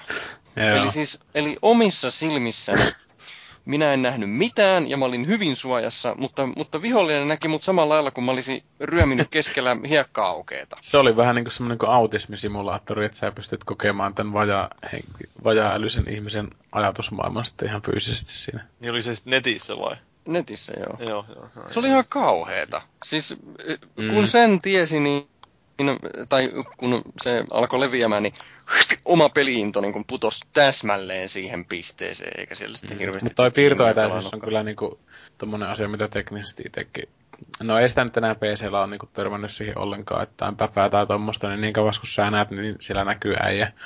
Mutta tota, konsolilla se voi olla vieläkin aika suuri ongelma, ja sitten ehkä niinku tommoselta pelin ponnelta, mitä sitä sitten toivoisi, niin on se, että tulisi semmoisia moninaisia prosesseja yhteensä, että se olisi niinku monimutkaisempaa se öö, näkymä sillä tavalla, että tapahtuisi enemmän asioita. En mä nyt välttämättä tarkoita sitä, että ihan vitumoisia räjähyksiä miljoona yhdessä metrialueessa, vaan sitä, että niinku olisi mahdollisuus sille, että miljoona heinäsirkkaa pieree lattialla ja sitten samaan aikaan joku seakali vääntää käsiä mummoilta paskaksi ja niin poispäin. Et jotenkin silleen niin kuin moninaisia toimenpiteitä, että ne on hirveän niin kuin ohje, ohjattuja yleensä toi konsoli pelaaminen, että se näyttää yksi tapahtuma eikä mitään muuta. Et jotenkin niin kuin tietynlaista simulaatiota kaipaa siihen. Ja sen, sen mä toivon, että toi uudet konsolit ja varsinkin muistimäärät, kun tota, pystyy tekemään modeleita, mitkä ei niin kuin näytä tekstuurin puolelta ihan paskalta, kun on muistia, niin pystyy sitten vähän niin kuin jakamaan sitä muistikuormitusta sitten ympäriinsä. Mm, sen on just mielenkiintoinen tuo, että kun muistimäärät kasvaa ja tuomiset, että tuleeko, miten tämä MMO-puoli, että saadaanko ne sitten vihdoin niin, konsoleille. Niin. Että... Se voi olla mielenkiintoista, että tosiaan kun Next Gen alkaa, niin oikeastaan yksi tämmöinen mm, no, mielenkiintoisen tuote ehkä itsellä on toi Blizzardin Project Titan. Että mitä helvettiä se oikein on, että jos se on niinku semmoinen joku all encompassing, vai miten vitussa sanotaan, että olisi niinku semmoinen kaikkien alustojen yhteinen pelikokemus, niin se voi olla mielenkiintoinen sitten, että ei niinku konsolillakaan oikeastaan mitään rajoita tässä suhteen, paitsi toi Wii U, mutta sehän onkin x että sitä ei lasketa. Mm. No siis tietysti nämä pelit, ne on kaikkein mielenkiintoisimpia ja mä yritin sitä vähän kuulostella tuolla foorumillakin, että minkälaisia on niitä odotuksia, että mitä me koetaan sitten, kun tämä PlayStation 4 tai X8 hurahtaa käyntiin, että no ainakin nähdäänkö me jotain ihan täysin uusia pelinavauksia. Yksi, mikä mua kiinnosti hirveästi, oli tämä Microsoftin visio siitä ö, koko huoneen kattavasta projektorista, joka laajentaa sen pelin sen TVn ulkopuolellekin, että se heijastaa jonkinnäköistä atmosfäärigrafiikkaa siihen huoneen seinille, jolloin... Niitähän on ollut niitä telkkareita, mitkä tavallaan ottaa niitä tietyn määrän niin pelin ö, ulko, ulkopikseleitä tai niitä tiettyjä piirtoalueita, mitä siinä ruudun ulkolaidalla on, ja sitten heijastaa niin kuin seinälle sen Joo. television taakse. Se on tämä Philips, ainakin tämä Joo, Philipsillä nimenomaan. Joo, niin, joku se on vaan sellaista ambiance-valoa, että sehän ei varsinaisesti piirrä mitään kuvioita, että nämä, mitä ei. näkyy siinä Microsoftin suunnitelmissa, niin siinä oikeasti täytettiin koko huone sillä, että näkyy jotain aluskasvillisuutta, kun rymyä jossain Crisis kolmosen viidakossa tai missä siellä nyt sitten mennäänkään. Että Ihan hyvä idea, mutta edellyttää sen, että telkkarivieressä ei ole mitään kirjahyllyjä tai tommosia. Että... Se itse asiassa, jos sä katsot sitä YouTube-videota, täytyykin varmaan etsiä muuten sen linkki jostain. Niin... Joo, eihän se nyt siinä sinänsä, että se ei se ole tarkoituskaan, että se olisi niin tarkka ja näkyvä kuin tämä ihan tämmöinen tavallinen pelikuva, vaan se on enemmänkin semmoinen niin kuin... Tunnelmallinen tekijä. Niin, semmoinen lisää. Mut sama just se kuin se Philipsin Ambilight, että Joo.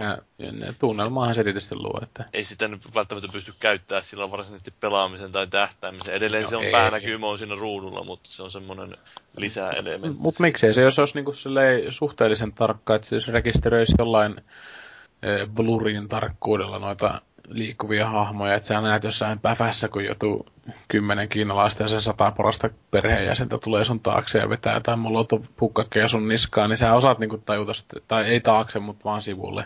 Mm. Sä niinku näet sitten siinä, että se tavallaan jotain tapahtuu, niin sä pystyt pelissä niin, niinku reagoimaan siihen, että sä käännät tattia sinne niinku liikkeeseen, mikä tapahtuu telkkarin ulkopuolella. Se on ihan validi ajatus mun mielestä ja mm. en impressionismin suurena ystävänä, niin en mä koskaan kaipaa mitään tuommoista supertarkkuutta niin kuin kaikkeen asiaan, että tietynlainen ohjaaminen, vaikka se just tämmöistä epätarkkaa, niin se on niin kuin pelkästään tosi hyvä asia. Kaikki, no. mikä vie eteenpäin. Mitäs sitten, kun Pleikkari nelosen kohdalla on huuttu tällaisesta jostain Shernapista, jolla saisi, oliko se nyt jotain niin kuin viimeisen 15 sekuntia vai kuinka paljon se oli pelivideota, niin automaattisesti pukattuu jonnekin pilveen, että sieltä voi sitten ruveta jakamaan, kun on jotain hienoa tapahtunut pelissä. Niin. Se nyt kuulostaa mun mielestä ihan hienolta tuommoinen, jos se nyt vain toimii systeemin perustasolla, ettei käy niin Vitaalla jonkun screenshot-ominaisuuden kanssa. Niin sekin, sekin kytketään pois päältä puolesta peleistä, niin sitten... Mm.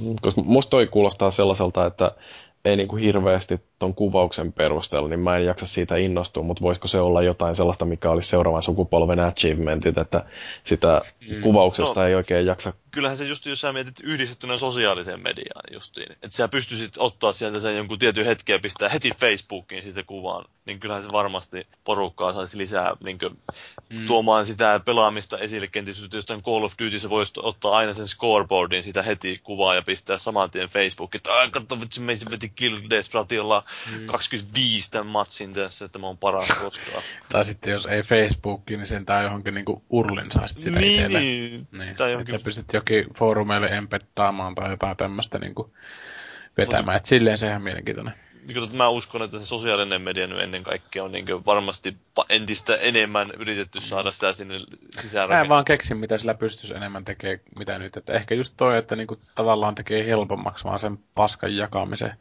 Mutta mä, mä oon itse vähän jotenkin semmoinen antisosiaalinen pelaaja siinä mielessä, että pal- valtaosa videoista, mitä mä oon katsonut netissä, ne on ihan paskaa. Että Niin, on niinku, se onkin. niinku lähtökohtaisesti hukattua aikaa. Et heti kun sä näet joku Best Kills Mortal Kombat 15, ja sä, ensin kun sä painat sen, niin sun pitäisi jotenkin niinku tajuta, että ei vittu, tää on niinku huonointa elämän käyttämistä, mitä voi olla. Että jos tuosta tehdään vielä helpommin, niin se tarkoittaa sitä, että siellä on niinku enemmän semmoista tosi paskaa materiaalia, mitä, millä ei ole mitään funktiota, mutta kuin se, että joku Jonne 16 no ei nyt 16V, vaan 10V on jakanut niitä jotain videoita, kun se käppäilee jossain GTA 9 ja vetää mummoja turpaa niiden omilla sandaalilla tai jotain muuta vastaavaa siinä, niin ei niillä ole mitään funktiota. Mm. Tykkään kissoista. No, onko jotain muita sellaisia ihmeellisyyksiä, mitä nyt tässä kaivataan? Second Screenista on tehty jotain yritelmiä, että toi, mikä se nyt on se Microsoftin... Smart Glass! Woo, bitches! Niin, niin onko se jotain sellaista, mikä oikeasti pääsee vauhtiin vasta sitten, kun seuraava sukupolvi tulee ja se rakennetaan mahdollisesti jonkun tällaisen second screenin Mm. kanssa Silloin yhdessä? Hyvin vaikea, jos se on pysyy edelleen erä- irrallisena sovelluksena, että se on tosiaan jossain älypuhelimessa ja tabletissa, niin silloin on vaikea keksiä sellaisia sovelluksia, joita pystyy aktiivisesti käyttämään sillä kun pelaa. Että Jos sulla on se ohjain kuitenkin koko ajan käsissä, sit sun pitäisi jotenkin hiplata toista näyttöä tai edes katsoa sitä toista näyttöä, niin mm. se Mm. on vähän hankalaa. Että... Mutta tota, itsellä tommonen niinku ehkä tommonen, no ei ehkä paras tommonen toivomus tai tommonen ajatus on se, että tulisi jotain hemmetin applikaatioita, mitkä niinku auttaa sitä sun pelin pelaamista, jos sä pelaisit niitä applikaatioita. Et jos ajatellaan vaikka jotain tommoista öö, Eve Online-tyyppistä peliä, niin sä voisit niinku hoitaa jotain kaupankäyntiä niinku ap, ton appin kautta. Se olisi niin helvetin hyvä, että sä et niinku tarvitsisi käyttää sitä on-screen aikaa tavallaan sitten mihinkään tyhmään mikromanagementtiin, että käympä hakemassa jotain hemmetin laskeutumisraketteja tai hemmetin ikkunanpyyhkiä öljyä tuossa pelissä. Et jotenkin jos tämmöistä pystyisi niinku hoitamaan jollain appilla, että se voisi olla niinku Final jotain niinku, esimerkiksi semmoista, niinku, mitä tuossa oli tuossa, öö, tai sanotaan, että Assassin's Creedissä oli, kun nämä hemmetin, sä lähetit niitä omia assassineja jokin helvetin perseeseen tekee jotain questeja. Ja niissä sitten tavallaan tuli jotain rahaa, vai mitä sä niistä sait. Tuossa ainakin Reve- Revelationissa taisi olla semmoinen ominaisuus. Niin tämmöisen toiminta niin pistettäisiin johonkin appiin, että niin tämmöinen minipeli, mikä olisi niin tavallaan siinä ohjalla, ja sitten kun sä pelaisit sitä vaikka niin päivällä jossain töissä, voisit aina pistää sekunnit joo, sen joo. päälle ja katsoa niin sen tilanteen, että ahaa, nämä jätkät on käynyt tuolla, ja sitten sä lähetät niin uuden, uuden tiimin eri paikkaan, että olisi niin semmoinen Vähän niin kuin tavallaan tukeva kokemus silleen, Vähän että se... Niin.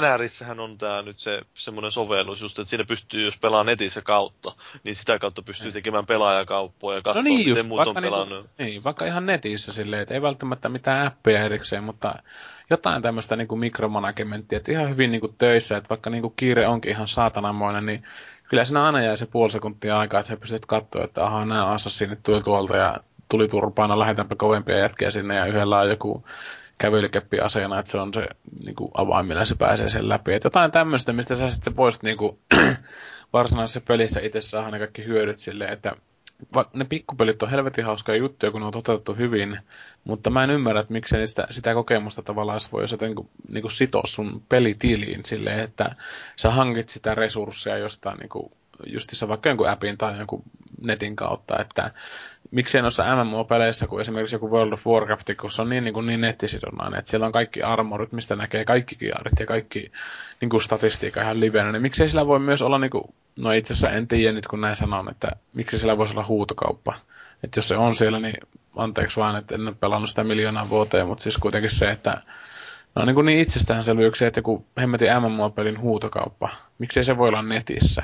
Että niin kuin, ajatellaan, että ihmiset, varsinkin jos ajatellaan, että pelataan niin oikealla rahalla, niin ihmiset, jotka käy työissä, niin voi ihan hyvin niin kuin, pistää niitä mikromanagement-pennejä pennejä, niin ihan älyttömät määrät sitten siihen keariin, kun ne saa rauhassa niin kuin, töissä katsoa, mitä ne ostaa. Kun sitten tavallaan ajatellaan sitä, että kun ne kotona sitten istuu sen pelin kanssa, niin nehän tietysti tekee muuta kuin, tai no tietysti nykyään sellaista huutokauppaa, mutta se, että ne vois niinku hoitaa jossain muuallakin nämä asiat. Huutokaupat tai tämmöiset pienet toissijaiset toiminnot, mitkä ei välttämättä vaadi niinku ihan älyttömiä graafisia niinku suoritusresursseja alustalta. Mut joo, semmonen. Mm. No sitten muita tällaisia juttuja, mitä nyt huhuja on lueskellut noista seuraavan sukupolven konsoleista, niin jossain väitettiin, että Pleikka neloseen bundlattaisi jonkinlainen tehokkaampi malli taas tuosta PlayStation Aista ja että seuraavaan Xboxiin siinä olisi mukana Kinecti ja että se ei ole enää millään lailla edes optionaalinen komponentti, vaan se täytyy kytkeä siihen konsoliin, jos meinaa pelata yhtään mitään, niin onko noilla kameroilla jotain merkitystä? Öö, niin paha sanoa, että minkä tason ky- ky- ominaisuuksia niihin kameroihin liittyy, että paljonhan se varmasti on siihen ehkä käyttöjärjestelmään ja tämmöiseen oheistoimintoihin, että mä en tiedä, pelit voi olla, että ne pelataan edelleen pitkälti pääosa peleistä niin ihan vain ohjaimella, mutta... Mm. Niin, niin. siis voihan se olla, että siinä on kuitenkin jotain, tota, jotain sellaista, mikä niin kuin tulee sen ohjaimen lisäksi. Et, niin kuin on puhuttu tästä, että odotetaan edelleen, että tulee se peli, missä voi heittää granaattia heilauttamalla kättänsä, mutta niin, niin Uh, Mutta se on ehkä niin just niin, että ei, ei tuommoisella ole mitään lisäarvoa. Mm. Kyllä joku voi sen tehdä, sitten ne tajuaa, että ei, tää on ihan paska. Joo, ja ajatellaan, että pelaa muuten ohjaimella, mutta sitten se granaatin heittäminen olisi... No se justi, että se on niinku täysin semmoinen... Niin... Se niin, voi, niin, tehdä, siis... voi tehdä nappia painamalla ja Niin, nappia painamalla yksi so- sormi liikkuu kaksi milliä, tai sitten se, että koko käsi heilahtaa. Niin ei tarvi, ei tarvi miettiä, kuinka monta kertaa tekee sen he- ison heilautuksen, kun siirtyy painamaan nappia niin kuin ennenkin. Mm. Että kamerat ei innosta mitenkään älyttömästi. No ei tällä hetkellä. Mulle tuli vaan ensimmäisenä mieleen, suokaa anteeksi mielikuvitukseni, mutta tuossa tuossa Xbox Livessä, kun jos pelaa Uno, niin siinähän voi pistää sen live-kamerakuvan pyörimään sinne. Mä osaan niin, arvata, mihin tämä menee. No niin, mä, mä ihan varmasti. Pellu sitä että... penistä on nähty maailmalla. no itse asiassa ei ole nähty. Oma, oma tota, kulahtanut teräsmiespaita joskus päällä, on näkynyt siellä. Mutta siis ihan, no joku oli semmonen, että siellä pyöri jotakin tuota, tuota aikuisviihdettä, tai sitten äijä pyöritti itse helikopteriaan ensin myötäpäivää ja sitten vastapäivää, mutta siis tämmöisiähän sinne tulee väistämättä, jos on kovin hyviä kameroita.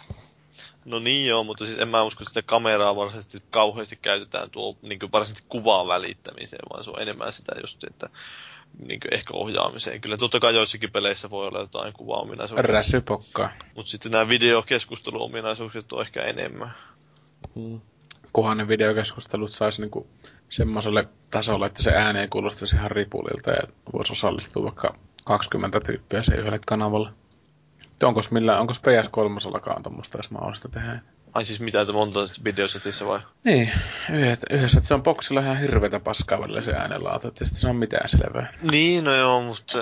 Olen onnistunut ainakin molempien pikkuveljen kanssa yhtä aikaa Joo, eikö siinä ole se videosetti pysty, oliko se neljällä vai kuudella ihmisellä? Mä, en tiedä mikä siinä on se raja, mutta kolmella se ainakin toimii ihan riippuen siitä, että miten hyvä yhteys on niillä kavereilla.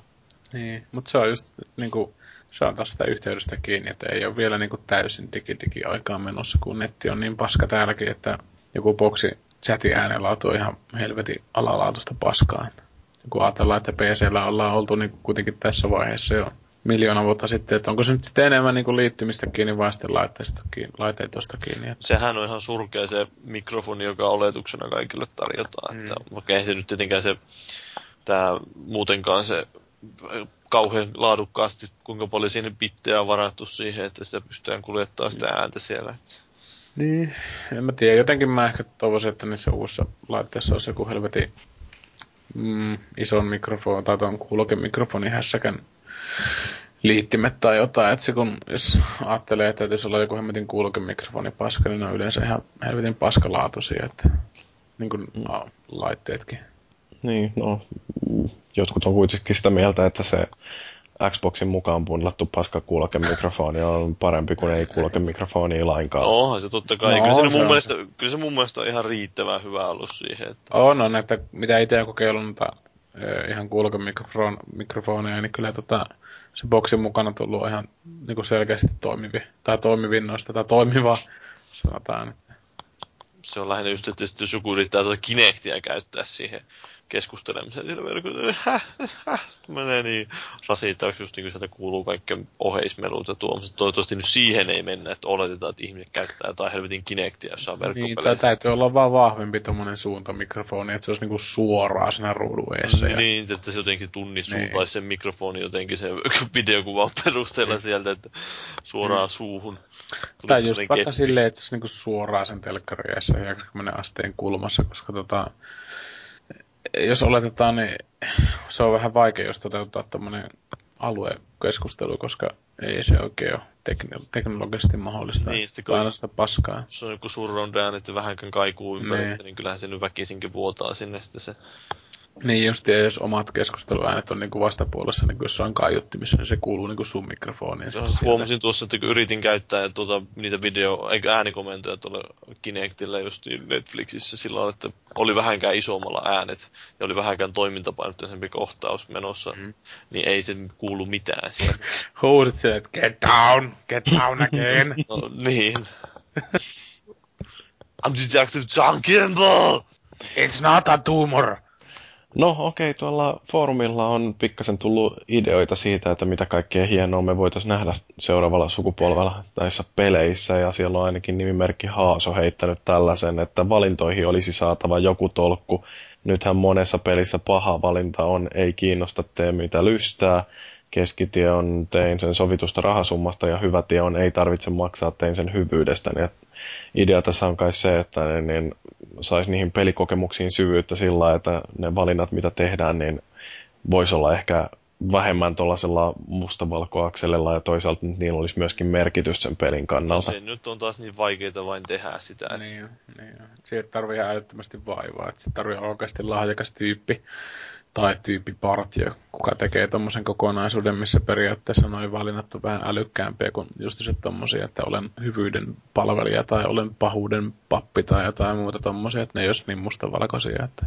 Mm, joo, ei toi välttämättä liity siihen, että miten paljon on muistia tai prosessoritehoa tai Ei, ei. muuten koneessa. Mutta ehkä vaan- tuolla just haetaan sitä, että pelit tavallaan pitäisi vähän kasvaa just tuommoisesta niin kuin mustavalkoisesta ajattelusta Se on ulos. totta kyllä, että just Mut niin, se että on- ei ole sitä niin. Mass Effect-meininkiä, että nyt Mm. poltan taloudellisen orpoja tai sitten pelastan Niin. taloudellisen orpoja. Mm, tai just se, että mitä itse just ehkä niin kuin ton perusteella miettii useasti, että niin kuin ei, ei itse ajattele mitään asioita niin, kuin niin mustavalkoisesti justiinsa, että no tietenkään mä en nyt ole tommosen valintojen eessä, että polttelen orpoja tai muita, mutta sitten silleen, että kun on vähän niin kuin harmaata paskaa tämä kaikki valinnat, mitä tässä elämässä silleen tekee, niin ei niistä niin kuin oikeastaan saa semmoista tuommoista analyysiä tehtyä muuta kuin, muuta kuin jälkikäteen. Ja tietysti kun tuohon malliin pukee noin tommoset öö, jonkun henkilön kokemat asiat, niin ne vaikuttaa vähän tönköltä.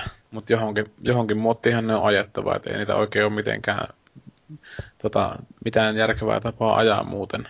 Silleen, että jos se niinku olisi niinku semmoista ajat- ajatellaan, että jos niinku tosi taitava in, dialogin ja tämmöinen juonenkuljettaja tekisi tommosen jutu, niin se olisi niin omituinen, tai siis ei, niin, ei omituinen, vaan semmoinen piirteetön tavallaan ehkä se kokemus. Että sitä ei oikeastaan välttämättä moni pelaaja tiedä, että onko ne valinnut hyvä vai huono valinna. Kun kuitenkin hyvin monelle pelaajalle on niinku tämmöisestä tottumuksen kautta niinku tärkeää, että ne valitsee joko sen hyvän tai huonon valinnan. Mm. Et monissa peleissä on just se tehty tälleen, että ei pelkästään niinku värillä ole korostettu sitä, vaan sitä, että minkälaista hahmoa sä pelaat, niin tietynlaiset valinnat niin poistuu sitä ruudulta. Että sä et voi valita sitä, koska sä oot valinnut niin paljon hyviä vaihtoehtoja, niin sä et voi heittäytyä yhtäkkiä ihan kaoottiseksi idiotiksi valita sitä, että poltan lapsesi ja tungen ne kaikki teidän isoisän peräsuoleen. Että sä et voi niinku tehdä tämmöistä mitään älytöntä, joka tavallaan on niinku vaan pelkästään tapa ö, ilmentää sitä, että hahmolla on tietynlainen kehityksen suunta. Ja jos se olisi alusta asti pelannut jotain sitä mielipuolta, niin ehkä se sitten tekisi sen niin lapsi iso isä yhdistelmä olennon sitten siitä helpommin. Ja sille ei ole sitä hyviä vaihtoehtoja sitten ollenkaan tallella. Tai siis saatavilla, koska se on niin kehittynyt niin hahmona sellaiseksi hemmetin kaattiseksi hulluksi. Mutta se on vähän tämmöisiä roolinpelillisiä elementtejä, että Niin toi on vähän sellainen, että siinä on enemmän pelisuunnittelun ne haaste kuin ihan se on ihan valtava, se on ihan valtava. Mun mielestä se on niinku, mä en näe, että siihen niinku mikään teknologia auttaa. Että siihen auttaa pelkästään vain budjetti, eli joka tarkoittaa tässä tapauksessa sitä, että on saatu ihmisiä niinku työstämään tätä asiaa. Että niinku kaikki sen eri niinku tämmöiset ilmentymät on otettu huomioon. Tai nyt kaikkia, mutta siis se, niinku järkevimmät tämmöiset tapa, niinku tapa tapahtumat ja ne olisi niin kuin toteutettu jotenkin järkevästi, mutta sitten helposti kun nykyään on niin kuin hirveällä kiireellä toteutettua, toteutettua paskaa, niin ne valinnat on just semmoisia, että olen hyvyyden prinssi ja minä valitsen tämän vaihtoehdon ja olen pahuuden patrikki ja valitsen tämän vaihtoehdon. Että se on vähän semmoista. No sitten Darkseid menee vähän eri suuntaan tässä omassa toiveessaan. Sanoo, että tullut jonkin verran luettua noiden koneiden väitetyistä ominaisuuksista, niin ne tuntuvat olevan todella samanlaisia. Voisiko olla mahdollista, että verkkopelit voisi pelata kummalla konsolilla tahansa, mutta samoissa peleissä? Ei. Joo, toi ei ole kyllä kanskaan semmoinen tekninen kysymys, vaan toi on ihan puhtaasti siitä kiinni, että Microsoft ja Sony haluaa molemmat pitää kiinni niistä omista mm, asiakkaistaan. Ja yksi osa tätä sitouttamista on se, että pidetään huoli, että ne pysyy siellä tarkkaan rajatussa laarissa. Ja... Joo, että se on niin kuin, että jos hyvä, että saa edes yhteistyötä PC ja Xboxin välillä, niin ei kyllä todellakaan pleikkari ja Xboxin välillä ei, ei millään jaksa uskoa. Mm. Nythän oli siis tämä Scars of the Shogun, tämä yksi peli, jossa pystyy pelaamaan asynkronisesti niin Windowsilla, niin eri Windows-laitteilla, niin tabletilla, mobiilipuhelimella tai PCllä tai sitten Xboxilla voi pelata. Eikö joku Shadowrun ollut aikaisemmin kanssa? Semmoinen? Joo, oli, mutta tuo on niin ihan mielenkiintoinen sillä että se toimii. Eikö tuossa Shadowrunissa ollut loppujen lopuksi ongelmana vähän sama kuin äh, Killzone kolmosessa? Eli eikö Killzone kolmosessa käynyt sillä että ne, jotka opetteli pelaan sillä Movella, niin ne alkoi dominoimaan niitä Niin, se on tehty ne kontrollit sillä tai se on helpotettu vissiin sen verran paljon sitä Movella pelaamista, että se ei ole ihan tasapainossa ollut kuitenkaan sen pädi pelaamisen kanssa sitten. Ja sitten siitä pystyy... No mulla tuli vaan mieleen se, että kun Shadowrunissahan sai boksipelaajat ja PC-pelaajat niin, samaa. Niin, niin, joo. Jos toinen pelaa hiirellä ja näppiksellä ja toinen pelaa pädillä, niin, ei, se on... ei, ei kuulosta tasavertaiselta. Eihän se olekaan. Hmm. Eli Eikä sinne pitäisi antaa vaan jotain niinku hyön helpotuksia silleen, että boksipelaajilla aukeaa jotkut achievementit nopeimmat, mutta sitten tietysti jotkut lapsekkaat perseet PC-pelaajat itkes, että nie, niillä on niin helppoa ja ne niinku joutuisi ehkä niinku, niinku muuhun alakynteen, mutta siitä, että puhuttaisiin vaan jotain niinku toisarvoisesta arvoisena pelaajana sitten niistä, että esimerkiksi toi Planet Side 2 on just semmoinen, että siinä on niinku NS-progressiivisesti vähän tehty sitä, että jos tappaa niin kuin hyvän pelaajan, niin sieltä saa enemmän pojotseja kuin jostain heikommasta, mikä mun mielestä on Battlefield 3 ihan persestä, että kun siellä nykyään, nykyään kun niin kuin aloittelee, mä ostin tuon uusimman vitun DLC, niin mä oon jollain, mikähän vitun kersantti mä oon siinä niin arvosana, tai mikä vitu ränkki, niin tota, sit siinä on jotain 50 miljoonan tähän supergenraaleja, niin vittu kun niitä yrittää tappaa sinne, sit kun yhden saa tapettua, niin saa niinku ihan kytyisesti pisteitä. Mutta siinä pitäisi just jotenkin vähän kompensoida sitä, että jos pelaa eri alustalla sitä, että PC on kuitenkin niin paljon helpompi pelialustana kuin joku tatti. Mm. No sitten Nisupulla luettelee tällaisia vähän helpommin arvattavia juttuja. Uuteen polveen kuuluu pitkälle viety fysiikkamoottori, jossa maaston tuhoutuvuus on viety pidemmälle kuin koskaan. Onko tässä mitään yllättävää? No siis en mä nyt tiedä, maaston tuhoutuvuus välttämättä, kuinka paljon sitä nyt tulee näkyviin. Että tämmöiset niin yleensäkin, jos miettii, että aina kun on tullut uudet laitteet, niin mun mielestä tuntuu, että puhutaan siitä, että kuinka nyt maastot tuhoutuu ja nyt tulee niin paljon enemmän pelaajia ja nyt tulee niin paljon enemmän tavaraa. Mm. Mutta sitä, ja sitten, että nyt voidaan pistää kaikki pelit pyörimään 60 freimiä sekunnissa, mutta siis se menee siihen, että pyritään kuitenkin sitä tiettyä tasoa saavuttamaan, joka tuntuu, että riittää ihmisille jossain, niin kuin, jotta voidaan... Tiedetään, että mikä, mikä ihmisiin vetoaa, esimerkiksi grafiikat vetoaa se pitää olla näyttämä näköinen, että se iskee heti pelaajan kiinni ja näyttää siltä, että mm. mä haluan nostaa tuon. Sitten joku tämmöinen niin pelaajamäärä ja maaston tuhoutumus, sitä voi olla vähän vaikeampi myydä niin mm. ihmisille. Se on toisaalta vaikea tehdä. Sitä, mutta ei sitä oikeastaan niin nähnytkään, jos tätä ehkä just johtuu siitä, että se on just tämmöinen vaikeampi markkinointava niin artikkeli.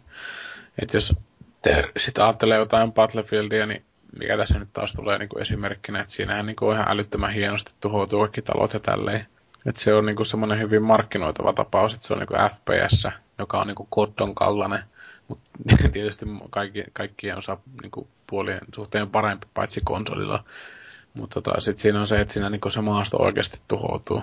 Niinku näennäisesti ei niinku ihan kokonaan kuitenkaan koskaan. Että siihen, siihen ei niinku päästä. Mutta sitten se oli niinku jännä just että kun pelastetaan Bad Company 2, niin siinä oikeastaan huomasi ensimmäistä kertaa sitten jonkun helvetin ensimmäisen öö, mikä se Guerilla-peli oli, tota, sen niinku vöyhytyksen yhteydessä. Niin, eikö kun toi helvetin uu avaruuteen sijoittuva. Ah, Red Faction Gerilla. Red Faction, joo, että siinä kun pystyy kaivaa niin. tunneleita tai tämmöistä, niin se niinku sen jälkeen oikeastaan ensimmäistä kertaa huomasi, että ei hemmetti, että tämä niinku hajoava ympäristö on oikeasti hyvä niinku pelillinen juttu. Että siinä kun sorratti talon, missä oli joku piilossa, niin se niinku riitti tavallaan sen tapon tekemiseen tai niin poispäin. Niin Mm.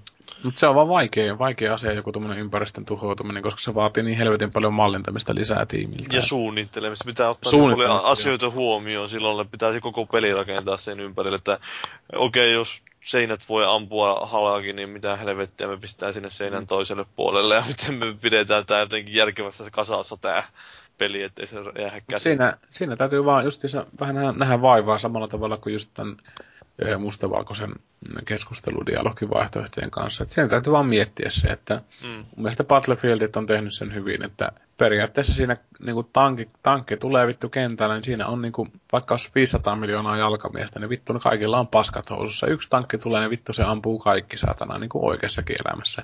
Tuossa on yksi semmoinen ihan... tankkimiehiä tai niin kuin antitankkijätkiä vastassa. Että... Niin tuossa on yksi ihan mielenkiintoinen sellainen tekninenkin haaste liittyen tähän teknologiaan, jota tai Thomas Puhan se uh, Umbra, Umbra niin, niin tekee, eli tämä Occlusion Culling, niin yksi työkaveri kertoi vain, että se oli ollut kuuntelemassa, kun Umbran tyyppi oli kertonut siitä, että miten ne tekee sitä laskentaa, niin niillä on, uh, siis ne tekee ihan sellaisia uh, mappeja, jotka uh, katsoo sen, että kun on pelikenttä tietyn mallinen, niin periaatteessa jokaisesta pisteestä, missä pelaajan silmät voi olla, niin siitä lasketaan, että mitkä pinnat täytyy siinä kohtaa mallintaa, koska se niin kun, sehän alkaa olla isossa jossain kentässä jo ihan oikea ongelma, että esimerkiksi talo, jossa on vaikka jotain ikkunoita piirretty siihen, niin siinähän alkaa olla aika monta pintaa, jotka tarvitsee laskea. Ja sitten kun on monesta polygonista koostuva joku kaupunki tai kortteli, niin se pelaaja, joka liikkuu siellä, niin vaikuttaa siihen, että mitkä näistä pinnoista aina milloinkin kannattaa ruveta sitten laskemaan, että miten ne piirtyy siihen ruudulle. Niin joka kerta, kun sieltä jotain tuhoutuu siitä kartalta, niin se mappi menee uusiksi siinä mielessä, että täytyy taas katsoa, että mitkä nyt tällä hetkellä sitten on ne pinnat, jotka täytyy tästä kohtaa laskea.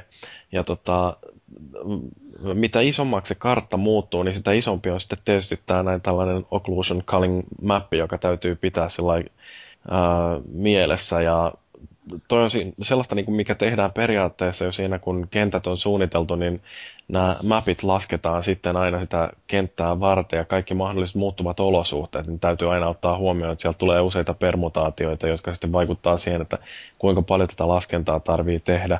Niin toi on yksi semmoinen juttu, mitä, mikä ei ole ihan triviaali sitten, kun otetaan huomioon tätä pitkälle vietyä fysiikkamoottoria ja hajoavaa maastoa, että se tota, se ei ole kuitenkaan ihan niin simppeliä, että sitä sitten vaan voidaan laskea tehokkaammin, että mitä joku talon hajoaminen siellä vaikuttaa. Mm. Mutta sitten on tota pelaajamäärät. Onko tämä ollut enemmän taas sellainen niin kuin verkkoon liittyvä ongelma, ei niinkään niihin laitteisiin? No osittain se ongelma liittyy siihen, että konsolilla suuri osa peleistä ei pyöri edelleenkään millään varsinaisilla servereillä, vaan sitä pyöritetään niin peer-to-peer periaatteella, eli ne on pelaajien konsolit toimii hosteina. Mm. Ja sitten tämähän totta kai nyt asettaa aika suuret rajoitukset siihen sekä tehoiden puolesta että sitten tämä internetyhteyksien puolesta. Ja se toisaalta on siinä sekin, että ei se nyt tässäkään välttämättä automaattisesti enemmän ole parempi. Että hyvin, mieluummin mä, mä suurimmaksi osaksi otan, tai niin se on totta kai makuurat, makuasia, että haluaako semmoista miljoonan pelaajan vai haluaako 30 pelaajan. Että hyvin toteutettuna kompakti peli, niin kuin alkuperäinen Gears of War, niin siinä on vain kahdeksan pelaajaa, mutta se toimii aivan loistavasti siinä, kun se toimii. Ja niin kuin, tosi pieni mittakaava, mutta ei mua haitannut ainakaan missään vaiheessa se mittakaava varsinaisesti. Ja sitten toisaalta, kyllähän tunnut Battlefieldin jollekin, jos PCllä pelaa niin 60 pelaajaa, mitä ne onkaan, niin kyllä semmoisellekin tietysti oma paikkansa on. Että se, on mm. se, on, se on vähän erilainen, erilainen ympäristö, että justiinsa ei se niinku sen kyllä ymmärtää, että tavallaan niin kuin, halutaan sitä mahdollisimman paljon sitä massaa sinne kentälle, mutta se ei välttämättä tuo siihen peliin yhtään mitään. Niin. Et jos ajatellaan vaikka jotain Gears of War 3, niin jos siinä olisi niin kuin, tusinakin tyyppiä. Monta siinä on, Fellu? Viisi vastaan viisi. Niin, että siis se olisi niin kuin, joku parikymmentä tyyppiäkin, niin se olisi ihan liikaa niihin, suunniteltuihin, niihin suunniteltuihin kenttiin, mutta sitten jos jotain Battlefield kolmosta PCllä, niin joku 64 vastaan 64, niin kyllä näin sisältää välillä kentässä niin samota ihan rauhassa, että ne kentät on niin isoja silleen, että niissä niin saa keskittyä siihen tilanteeseen ja miettiä taktisesti sitä. Ja jos on niin kuin parikin tiimiä jätkiä niin kuin jossain Teamspeakissä kavereita, niin se on, se on niin kuin oikeasti ihan älyttömän paljon antaa sille tiimille, että hei, lähdetään vyöryttämään tuohon suuntaan ja tota, oho, se tulee tankki ja tankkijätkät hoitaa sen ja niin poispäin. Että se niinku oikeasti antaa sitä tavallaan sitä kapasiteettia sitten sellaiseen niin kuin suunnitelmallisuuteen, että on sitä paljon sitä pelaajapaikkoja. Siinä on se, sekin ongelmana tuommoisessa niin jättimäisissä pelaajamäärissä justiin, että pitää pystyä takaamaan, että pelaajille on kanssa niitä pelikavereita siellä, että ei mm. tule mitään semmoisia tyhjiä, että pelataan just, justiin jättimäisillä kentillä sitä puolella siitä, mitä on tarkoitettu.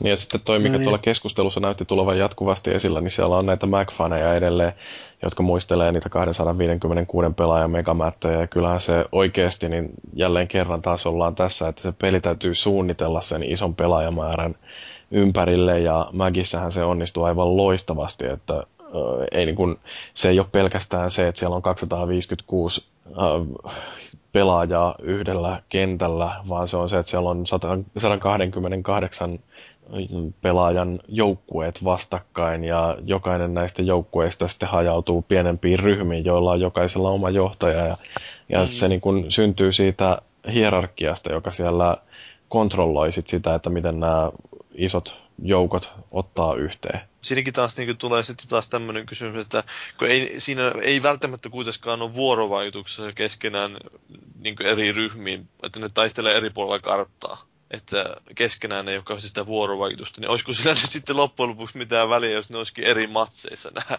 niin pelaajat? No ei, kyllähän se just Totta kai niin, siis se voi olla siinä mielessä, että niiden pitää vallata se joku alue, molempien puolien pitää vallata se tietty mm. alue, että pääsee eteenpäin tai jotain tuomusta. Mutta niin, niin ja kun siinä siis Mäkissä oli nimenomaan suunniteltu ne kartat sillä että se alkaa siitä, että on ryhmä vastaan ryhmä, mutta kun se lopulta on sitten armeija vastaan armeija, että siellä kaikki on sitten siellä loppukähypaikassa, että se kulminoituu sen kolmen vartin grindaamisen jälkeen siihen, että kaikki 100, tai 256 pelaajaa on siellä yhdessä kohteessa ja siellä käydään sitten ne massiiviset loppufaitit.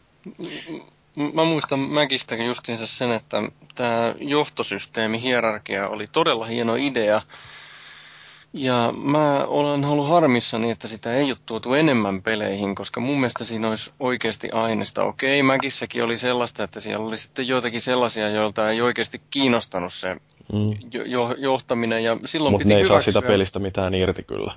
No ei niin. Niin, niin tota, piti vaan hyväksyä tietysti sitten se, että jos sinne sattuu Tampio riittävän isoon johtoasemaan, niin vastustaja usein tulee ja juoksee läpi mm. koska, koska kukaan ei niin kuin ohjaa sitä kokonaisuutta. Mä muistan, kun mä olin tota sen ison niin kuin puolustavan komp- porukan se komppanen päällikkö siinä muutaman kerran, niin varmaan mitä mä heittäisin hatusta, semmoinen 8-90 prosenttia ajasta oli sillä, että mä tuijotin sitä karttaa ja vuorotellen puhun siihen radioon jotain. Et mm. niin kuin, e-, ei siinä hirveästi taas sitten ollut yksilönä niin kuin sen aseen kanssa ei ollut hirveästi heilumista. No se on normaali oli... juttu, että johtaja ei tee parasta tulosta toimimalla kuin rivimies. No niin. Se just vaatii pelaajilta paljon enemmän kanssa, että se toimii tuommoinen systeemi sitten. Ja kaikki ei ole valmiita siihen varmaan sitoutumaan ja sen takia tuommoisen nyt ei tehnyt niin kauheasti.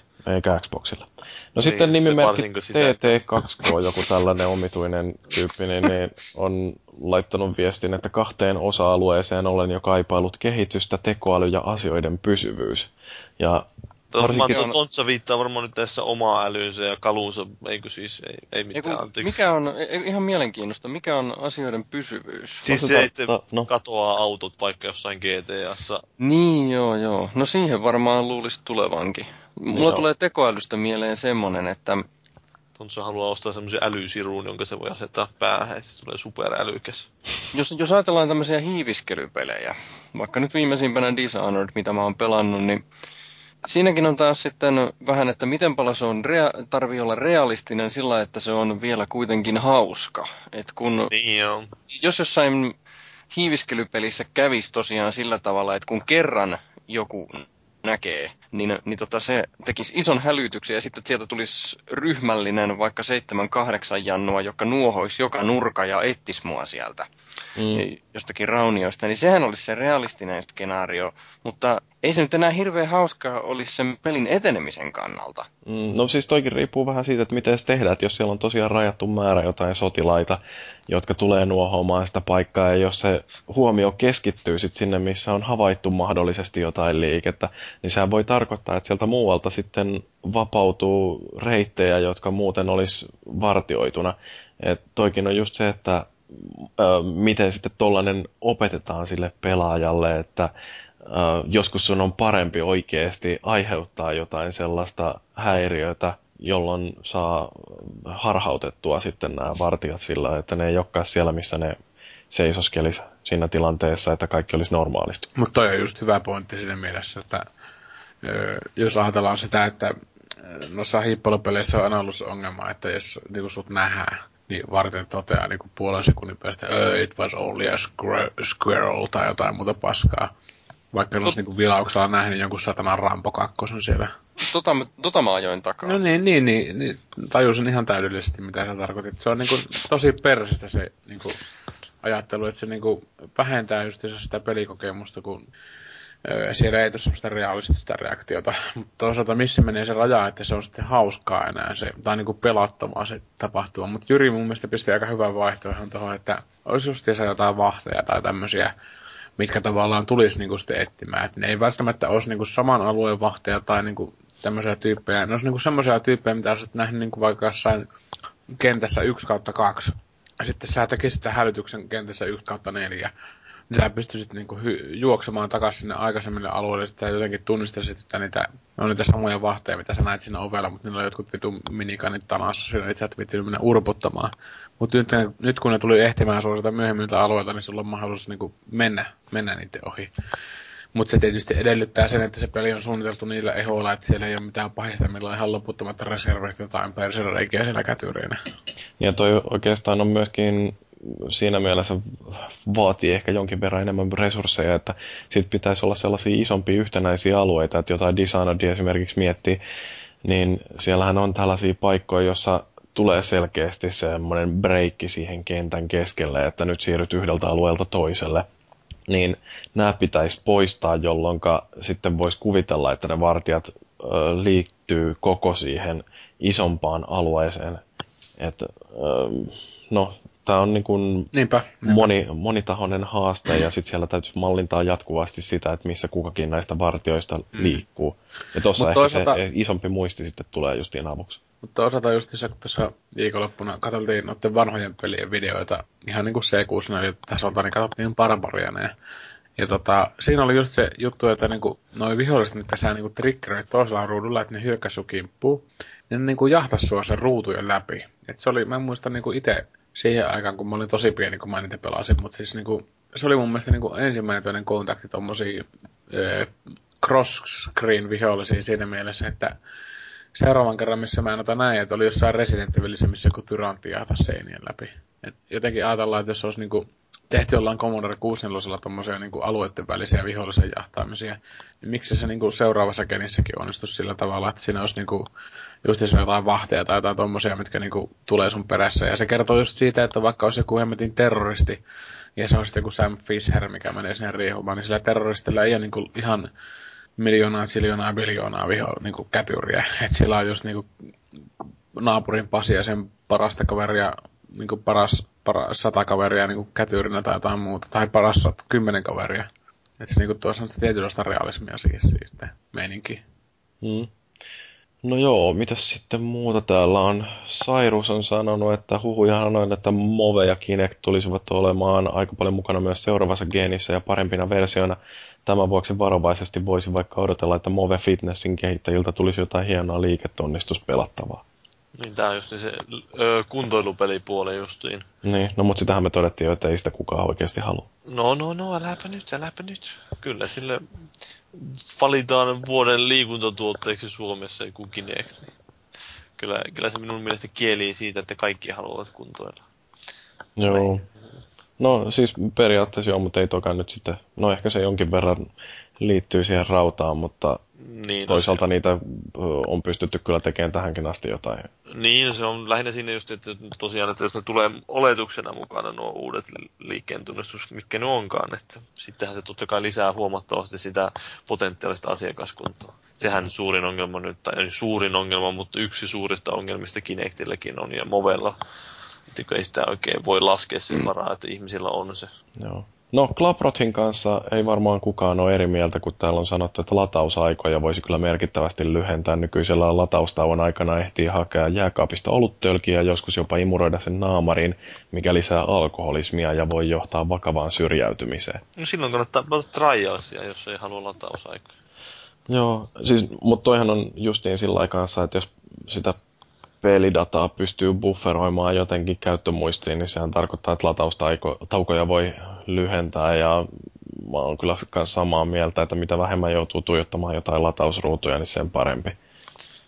No eikä siinä nyt voi kukaan, mä nyt tiedä, että voiko kukaan järjestelevä ihminen ruveta väittämään, että lataus, äh, lisää latausaukoja. Mm. Ja tuossa voisi olla ihan hyvä sekin, että jos olisi esimerkiksi joku SSD-levy, että sen ei tarvitsisi olla kuin joku tyyliin 16 gigaa, niin sinnekin mahtuisi jo todella paljon sellaista dataa, mikä olisi nopea siirtää sinne ja sieltä pois, jolloin lataustaukoja voisi lyhentää ihan pelkästään sillä, että sitä bufferoidaan jonnekin tuollaiselle SSD-levylle. Että... Kyllähän nyky, nykykovot on aika nopeita. Mm. Silleen, että vaikka ne SSDtä olisikaan, että flashit tai muut, niin Tuo, tuo, tuoreimmista näistä huhuista just, mikä tuo nyt tuli kotakuun tuo uusi Xbox-huhu-juttu, niin siinähän justiin mainittiin, että se ei edes osaa lukea, että uusin boksi ei edes osaisi lukea niin pelejä, tai ei pääsisi käsiksi niin pelidataan levyiltä, vaan se olisi pakko asentaa sinne kiintolevylle. Ja tämä on varmaan osittain siihen sitten vaikuttaa siihen, että kuinka nopeasti se pystyy sieltä lukemaan. Että mä varmaan kiintolevystä ehkä nopeampi lukea kuin täältä levy Blu-raylta. Niin, ja yksi on se, että jos sitä ö, magneetto-optisen levyn, tai itse asiassa, no siis tämä Blu-ray-levy, jos sen nopeutta kasvattaa ihan hirveästi, niin sehän aiheuttaa sitten taas äänekkyyttä siinä Niin, itse laitteessa, jolloin se kovalevyn käyttäminen tuollaisena välimuistina, niin se on hiljaisempaa ja sitten tietysti No Blu-rayissa niin se on tietysti se kiva pinnote, joka estää sen naarmuuntumisen, mutta boksithan on ollut hyviä syömään levyjä. Joo, ne on semmoisia, että se on hyvä, että se kannustaa ihmisiä ostamaan uutta pelejä ja kannustaa kuluttamaan. Joo. No sitten vielä Jarppa on sanonut, että ehkä tärkeimpänä odotan kuitenkin pelien tarinoiden paranemista. Tähän ei välttämättä uusia konsoleita tarvittaisi, mutta mikäli muu paketti alkaa olla kunnossa, kökkötarina tai dialogi tappaa immersion entistäkin paremmin. No uudet laitteet todennäköisesti päinvastaista efektiä eikä saa aikaiseksi, että Niin, että ensin keskitytään siihen silmäkarkkiin ja sitten joskus myöhemmin katsotaan, että mitäs muuta tällä voisi tehdä. Niin, ja se just, että nousee nämä, jos budjetit nyt mahdollisesti vähänkään nousee, niin sitten sitä vähemmän uskeleita ratkaisuja näissä suuren budjetin peleissä nähdään, ja sitten on aina entistä enemmän tätä perinteistä sontiaista, että mi- miettinyt just erityisesti näiden niin Skifi-pelien kohdalta, että kuinka niin varsinaisia, vähän sama on tietenkin jossain TV-sarjojenkin puolella ongelmana, että ja elokuvien, että nykyään tuntuu, että science fiction on sitä, että ollaan tulevaisuudessa ja on jotain laserpyssyjä ja on avaruusolioita, eikä sitä varsinaisesti olisi mitään sitä niin science-juttua siellä tai minkäänlaista tällaista pohti, filosofista puolta liittyy siihen ollenkaan. Että tuommoinen vähän ongelma niin tahtoo nykyään viihteessä olla. Että jos haluaa, niin elo, nykyään nämä pelit on entistä enemmän siinä mielessä kuin elokuvat, että on olemassa näitä suuren budjetin pelejä ja näitä mahtavia, ja jos niitä pelkästään katsoo, niin kyllähän sitä on aika masentuneeksi helposti tulee. Mutta sitten siellä on myös olemassa näitä tämmöisiä, on totta kai niitä suuren budjetin peleissäkin on niitä vähän erilaisia tapauksia, mutta sitten ennen kaikkea kun lähdetään menemään sinne Mm. Indien puolelle, niin sieltä ne löytyy ne kaikista unikeimmat ratkaisut, vähän niin kuin elokuvissa. Mm. Niin. Mitäpä taho enää sanoa, siinä on aika hyvin kiteytettynä toi tilanne, että vähän, vähän niin kuin liian helpon sillä alta mennään tuon massan suhteen, että se tehdään ehkä vähän liian helpoksi niin kuin, ö, yleisölle siinä mielessä, että kun noin jotkut CSI-sarjat tai tommoset, että ne on niin, kuin niin rautalangasta vääntäviä, että ne ei niin kuin haasta millään tavalla ajattelemaan. Et eikä mä nyt silleen niin kuin missään korkeassa arvossa tuommoista ajatteellista työtä piettää tuollaista. Että kyllä niin kuin nollaamiselle on aina hyvä tarve ja niin poispäin. Mutta siis jotenkin, että niin kuin mun mielestä tuntuu hirveästi, että aliarvioidaan tota, yleisöä niin kuin massan nimissä. Että sitten jotenkin tulee semmoinen niin kuin fiilis, että pelaa ihan turhaa peliä. Ja se niin kuin oikeastaan kuvastuu sitten siinä, että jos niin kuin juttelee tuommoisten ihmisten kanssa, jotka niin kuin pelaa tosi harvoin, niin ne ei niinku koe ehkä mitään, mitään tarvetta ostaa sam, niinku saman sarjan peliä niinku joka vuosi. Et ne kertoo, no, no miksi et sä osta, no kun se on se sama peli. Et se just kertoo mun mielestä just siitä, että niinku kyllä, kyllä niinku kaikki tarvii sitä niinku semmoista tietynlaista sisältöä noihin peleihin. Että se on niinku semmoista yksin, y, niinku semmoista ihan turhaa paskaa silleen, että se on niinku ehkä mun tää huoli, huoli tästä seuraavasta kenistä, että jokaisella konsolilla kaikki AAA-pelit on jotain military high action Morgan Freeman voice meininkiä, että semmoista. No mutta onko teillä mitään toiveita, että mitä te haluaisitte nähdä niissä peleissä, mitä seuraavassa sukupolvessa ilmestyy? Jotain sellaisia uusia ominaisuuksia, mitä nyt nämä nykyiset alustat ei ole pystynyt oikein tukemaan? No ominaisuutena mä itse puhuinkin aikaisemmin sitä, että sitä peliä voisi niinku pelata muutoinkin kuin tota big screeniltä. Ja tietysti Wii U on ensimmäinen tämmöinen tarjonta siinä mielessä, mutta mä en ole ihan niin vakuuttunut, että koska se rauta on semmoista jäänteellistä paskaa, että tota, sille välttämättä tulee semmoisia pelejä, mitä itse haluaa pelata. Että jos johonkin Wind Waker HD saadaan joku tosi mielenkiintoinen got, got to catch em all meininki tai jotain muuta, niin miksei.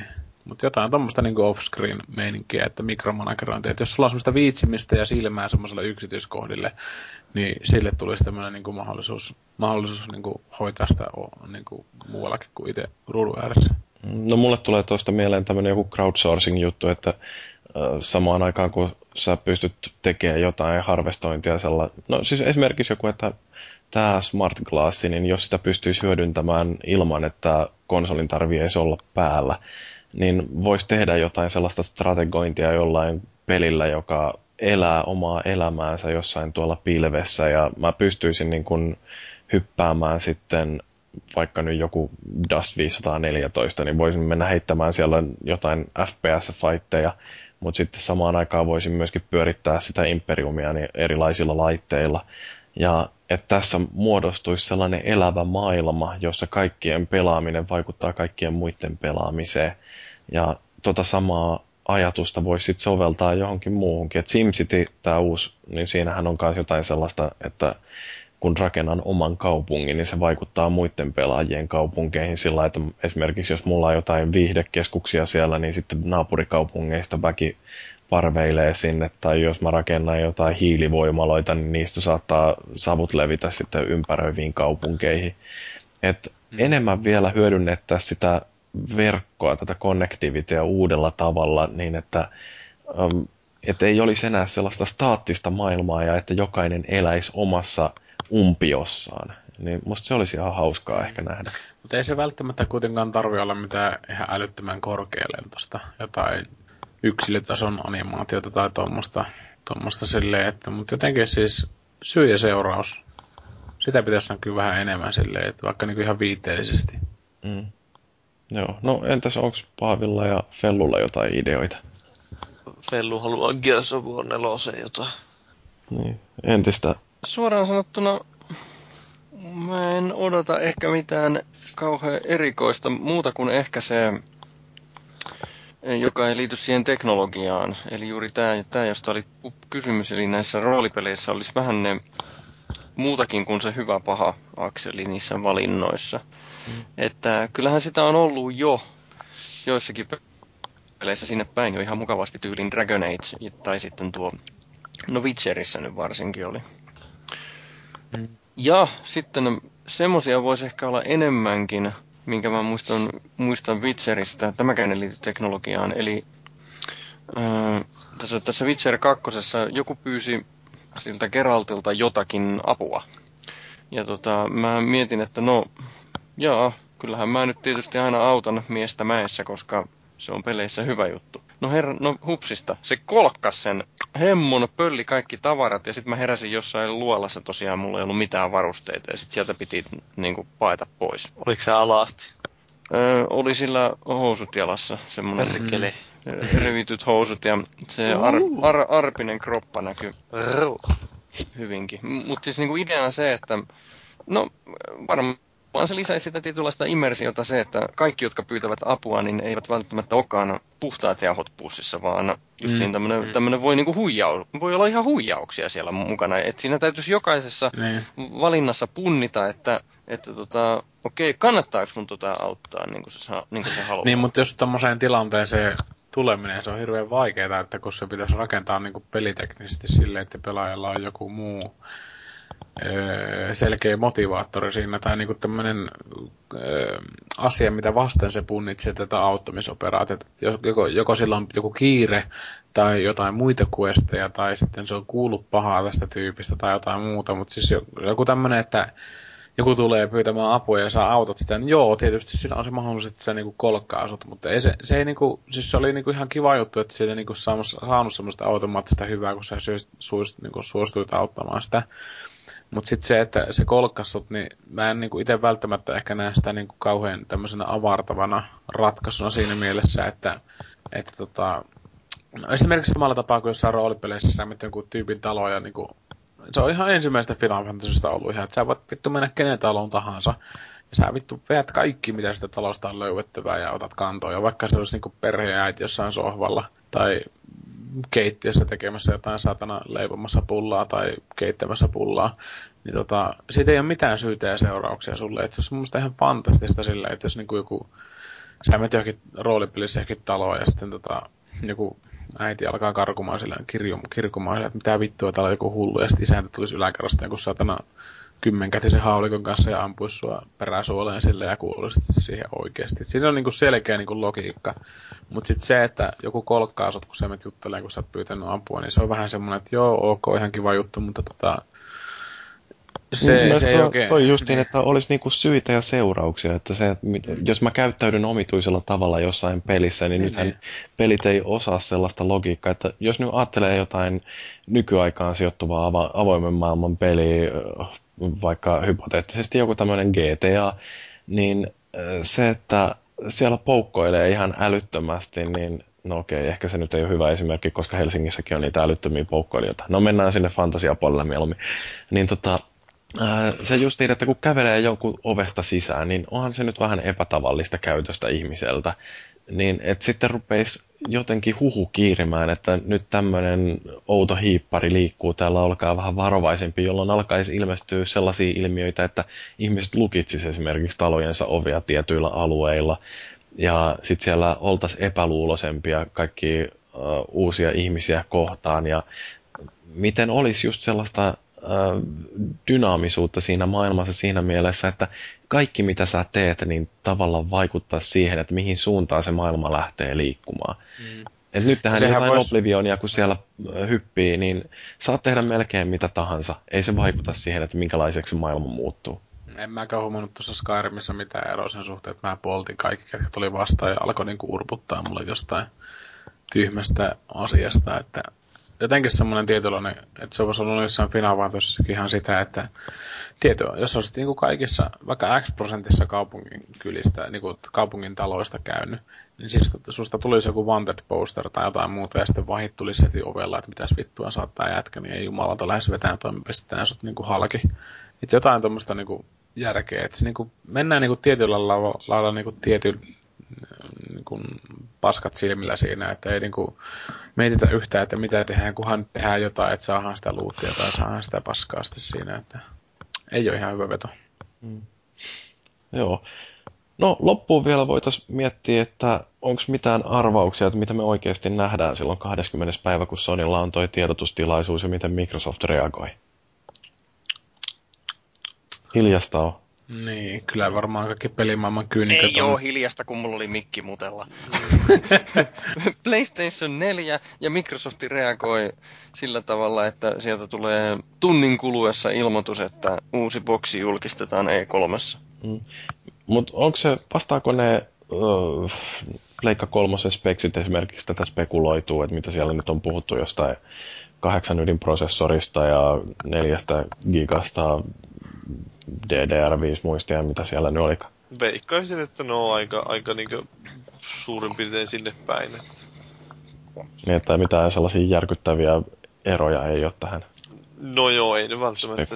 Muistinut ehkä voi, en tiedä miten ne muistia, kuinka paljon sinne on pistänyt, mutta AMD-teknologia siellä mitä todennäköisemmin on. Mm.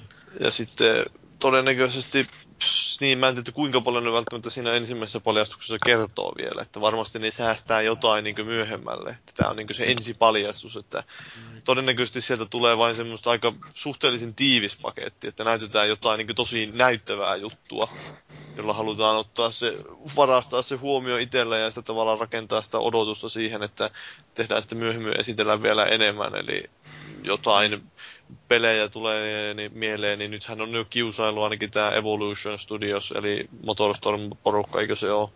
Niin ne on tiisannut, että niitä tulisi jotain paljastusta. Toisaalta Little Big Planet kehittäjä, niin Media Molecule on tiisannut, että sieltä tulee jotain, niin kuin, niillä on ainakin uusi peli tulossa jonkinlainen, ne jotain kiusas siitä jo. Ja sitten on toisaalta tämä Gerillalta odotetaan, että ne paljastaisi niinku uutta peliä. Että veikkaisin ainakin, että keskeisessä osassa olisi joku, en tiedä onko uusi Killzone vai onko niiltä jotain uutta IPtä niin sanotusti tulossa mm. sitten Gerillalta, eli joku, jotain näyttävää shittiä kuitenkin. Mm. No on varmaan aika turvallinen veikkaus, että tänä vuonna me nähdään nyt sitten uudet tehokonsolit. Niin, eri että onko nähdäänkö Euroopassa pleikkaria. niin. Et sehän on huuissa ollut pitkään, että se meni ensi vuoteen Euroopassa. Mm. Joo. Mutta niin, mitä te olette, uskotteko, että se on Euroopassa tänä vuonna? Kyllä mä luulen, että tulee. Mä en oikein itse jaksa uskoa siihen, että vielä toi... Ja jos miettii sitä, että kun pelitkin tulee vähän silleen, että saattaa tulla pari hetkeä myöhässä Eurooppaan, niin voi olla, että tulee sitten konsolikin sitten vähän enemmän myöhässä Eurooppaan. Että Saa niin. nähdä. Mm, en mä tiedä. Jotenkin itse niin ottaa sitä ehkä sitä PS3 tällä hetkellä enemmän, että jos se niin kuin luopuu siitä, että minä olen erilainen nuori ajattelusta, että tulee niin kuin vähän enemmän semmoiseksi kehittäjäystävällisemmäksi, niin se voi olla ihan mielenkiintoinen sitten Joo. silleen, ettei kaikki pelit ole automaattisesti PS3 paskempia. Että ei tule mitään semmoisia Skyrimin niin kuin always in beta meininkejä tai tämmöisiä, että et, et, tietysti se, mitä toivoo, että se on, tota, tulisi niin joku tää Gaikai tai nämä muut niin tämmöiset streamaus cloudissitit, niin jotenkin saisi näitä vanhoja PS3-pelejäkin sitten, sitten pelattua siinä, että, että se on aika ratkaiseva tekijä, että jos niille ei tukea, niin tota, voi olla, että mä sitten vaan PS3 jollain kympillä jostain kulman divarista. Mua, mua nyt huolestuttaa lähinnä, että mitä on niitä huuja tullut tuosta uudesta boksista, että miten se, minkälaista lähestymistapaa se Microsoft, että se on niin just ottanut sen Windows 8 kernelit ja sitten muutenkin se on vähän niin läntetty siihen Windowsin pohjalle ja että se on semmoinen suljettu ja niin kuin, tosi paljon vaatii overheadia sille hemmetin mm. käyttöjärjestelmälle, että kolme gigagista muistista meni, olisi varattu aina sille ja sitten jos se on Kinect, on pakko olla kiinni siinä ja sitten tämmöinen, että siinä, niin kuin, että siinä ajaudutaan taas niin entistä syvemmälle sinne suohon, johon tuntuu, että tuolla uudella, tai siis 360 on lähetty ja ää, sitten taas pleikkarista on kuulunut se positiivista. Se, oho, se pohjautuu periaatteessa Linuxiin ja mitä kaikkea. Joo, jos noin kotakusta löytyneet arvaukset pitää paikkansa, niin mulla jää kyllä boksihyllyyn koko sukupolven ajaksi. Että... No pelihylly, siellä hyllyssähän se on koko ajan, kun sä ostat sen. No mä teen kaupan hyllyyn, mutta tämän voi tietysti tulkita miten haluaa. Joo, se oli viikon keskustelu ja sitä, kuten kaikkea meidän keskusteluja voi aina tulkita miten haluaa ja sitten lähettää näiden tulkintojen pohjalta muodostettuja mielipiteitä meille palautteena esimerkiksi sähköpostilla osoitteeseen podcast.konsolifin.net. Meillä on tietysti foorumikin, jos ette ole koskaan kuullut, siellä voi lähettää palautetta ja me löydetään myöskin Facebookista ja Twitteristä. Facebookissa osoite taisi olla jotain tyyliin facebook.com kautta konsolifin.podcast ja Twitterissä at podcast. Ja nyt erikoistilaisuus ensi viikon lauantaina, ei kun siis tämän viikon lauantaina, joka on 16. päivä, mikä se on. Joo. Voi tulla livenä sanomaan kättäpäivää meille, kun Ei. me nauhoitetaan jaksoa numero 100. Jo- Jos No haluaa niin. käteillä, niin pitää olla hanskat kädessä. Niin, ja mielellään jonkinnäköinen Mulla on huomenna suojatappari. tota, Samalla anustappi ja korkokengät ja... Öö, Ben and Teller hei tota, sanoo, että tekivät ihan testin siinä bullshit-showssaan, että, että oli hygienisempaa tulla hieromaan pyllyä pyllyä vasten kuin kätellä. Oliko Että, paljon tota, perseitä? Ö, ei, ei, ei käsittääkseni ollut paljat perseet. No, eli eli, eli niin kuin tällä tavallakin voi tulla tervehtimään, varsinkin jos on tota, toista sukupuolta kuin me. No totta kai, siis jos miettii, että ei ole, jos ei ole ala-aston perse, niin luulisi sen vaatteet aika paljon siinä eristävän kuitenkin sitä vaistoa, jos vertaa. Hei, Mutta näihin- sä ajattelit näihin nyt liian tunnelmiin voi järkevästi.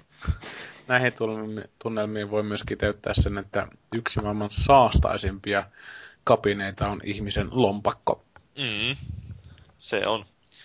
No joo, mutta mennään näihin palautteisiin. Ensinnäkin meille joku velliperse oli lähettänyt jostain Anomuumi-mailistä sähköpostipalautetta. Se oli niin turha pläjäys, että ei kiinnosta pahemmin edes kommentoida. Koita luuseri hankkia elämä. No sitten foorumilla SPH on sanonut, että Daniela poikien juttujen keskellä oli erinomaisen hauskaa viihdettä. Pikkarainen pitää saada kästiin ehdottomasti useamminkin sen verran erinomaisesti ja sanavalmiisti hoitaa tonttinsa. Ää, joo, mm, hyvä palaute. Sairus 1 on sanonut, että tämä koostumus oli hyvää vaihtelua ja kemiat osui hyvin yhteen. Tämäkin ihan ö, kiva kuulla ja varmuuden vuoksi sitten me pistettiin koko tämä miehitys vaihtoon, eli tällä viikollahan meillä ei ollut ketään sellaista, joka oli viime viikolla. Se on hyvin palautteeseen reagoimista. Kyllä me reagoidaan aina tässä fiksusti näihin palautteisiin. Pi- Joo. Pikkaraisen kommentti oli lähinnä silloin, että, kun- että jos jos pitäisi olla enemmänkin podcastia, niin vittu on mulla parempaakin tekemistä kuin olla viisi tuntia siellä istumassa. Haista vittu, pikkarainen! Joo. Soittakaa paranoid. No sitten at Anderts on tuolla Twitterissä sanonut jälleen viime viikon jaksosta, tämä viikon jaksosta sanoo alussa. Pikkarainen veti hauskaa läppää, mutta castin biisit oli editoitu huonommin verrattuna viime jaksoihin. Valuikin ensimmäistä kertaa elämässään hostas jakson ja myöskin editoi sen ja äh, kiroili sitten jälkeenpäin, että kuusi tuntia meni jo tällä nykyisellä jutulla, että niin, ei ihan välittömästi ole toista kertaa ehkä lähdössä samaa rumbaa tekemään, mutta voin sanoa Valuikille lohdutukseksi, että tokalla kerralla se onnistuu jo paljon helpommin. Ainakin viidessä tunnissa ja 50 minuutissa. Ei tu housuille. Kyllä, että se on se. Aina, aina ensimmäinen kerta on kivulias. Mm. Sitten Kabanossi kommentoinut, pistänyt ilmeisesti luurit korville tuossa joskus aikaisemmin jo jaahas siivouspäivä. Napit korville ja tuorein Konsolifin podcast kuunteluun siivoaminen on näin himpun verran siedettävämpää. Mä oon itse asiassa huomannut, että toi siivoaminen on tosi kivaa silloin, kun kuuntelee podcasteja. Se on sellaista sopivan aivotonta tekemistä. Ei, ei mitään muuta kuin Weekend Confirmed tai uh, Skeptics Guide to the Universe korviin ja sitten rupeaa peseen vessoja, niin, niin hyvinhän siinä menee viisi minuuttia. Mutta mä oon ilmeisesti ainoa, joka harrastaa tällaista. No, pff, tulee siivottua niin harvoin, että ei sitä tule koskaan kunnolla. Mutta siis mulla on niin, onneksi niin pieni pinta-ala tässä, että se siivousprosessi on yleensä aika, aika lyhyt. Mulla on ohje tiskaukseen. Kun teette ruokaa, niin tiskatkaa aina siinä yhteydessä. Vituttaa paljon vähemmän, kun ruvetaan vartavasten tiskaamaan. No kyllä mä yleensä tiskaan sillä lailla niin su- sen jälkeen, kun on syönyt välittömästi, koska en mä nyt voi niitä lautasia olla tiskaamatta. Ja sitten voihan totta kai ne ruoanlaittovälineet siinä tiskata jo ennen kuin syö, mutta lautaset on pakko kuitenkin pestä. No pingo, juuri tätä mä menen. Joo. Sitten on vielä Oinppi pistänyt tällaisen viestin, että no nyt lähti ensimmäinen Japsiropeni Ninokuni tilaukseen, kiitti vitusti. Ole hyvä, täällähän me vaan mainostetaan näitä pelejä. Sehän on just Jyri, Jyrikin taas pistää sen tilaukseen, kun se on niin suuri japanilaisten pelien ystävä. Ehdottomasti joo, ei niinku mitään kahta sanaa. No joo, mutta helposti unohtuvat viimeiset sanat. Mitäs on kerrottavaa mä ainakin voisin muistuttaa tässä kohtaa, että tosiaan lauantaina saadaan jakson nauhoitus livenä. Sinne edelleen voi osallistua, ohjeet löytyy foorumilta tai jostain Xbox-uutisistakin. LOL Xbox. Joo, ja sitten mä voisin kysyä, että millä vitulla tuosta vitasta saa sen sinisen vilkkuvan valon pois päältä. Mä alkaa käydä hermoille se, kun se saatana vilkuttaa koko ajan silloin, kun yrittää pistää se johonkin lepotilaan. Arvaa, mitä sun pitää tehdä. Heittää seinää. No se on hyvä vasta, myyt se, heität seinään, heität roskiin, mutta siis sä voit myös ottaa tuommoista mustaa semmoista ilmastointiteippiä ja pistää sen siihen napin päälle. Niin, mutta kun sitä nappia tarvitsee joskus painaakin. No mutta kyllä sitä voi siltä painaa siinä, ei pistä niin kireelle sitten. Niin. No, ehkä mä yritän keksiä siihen jonkun ratkaisun. Eikö mukaan kelpaa? saa Jeesus teipi. Jeesus teipi pelastaa aina. Sehän pelastaa. No, mitäs Fellu?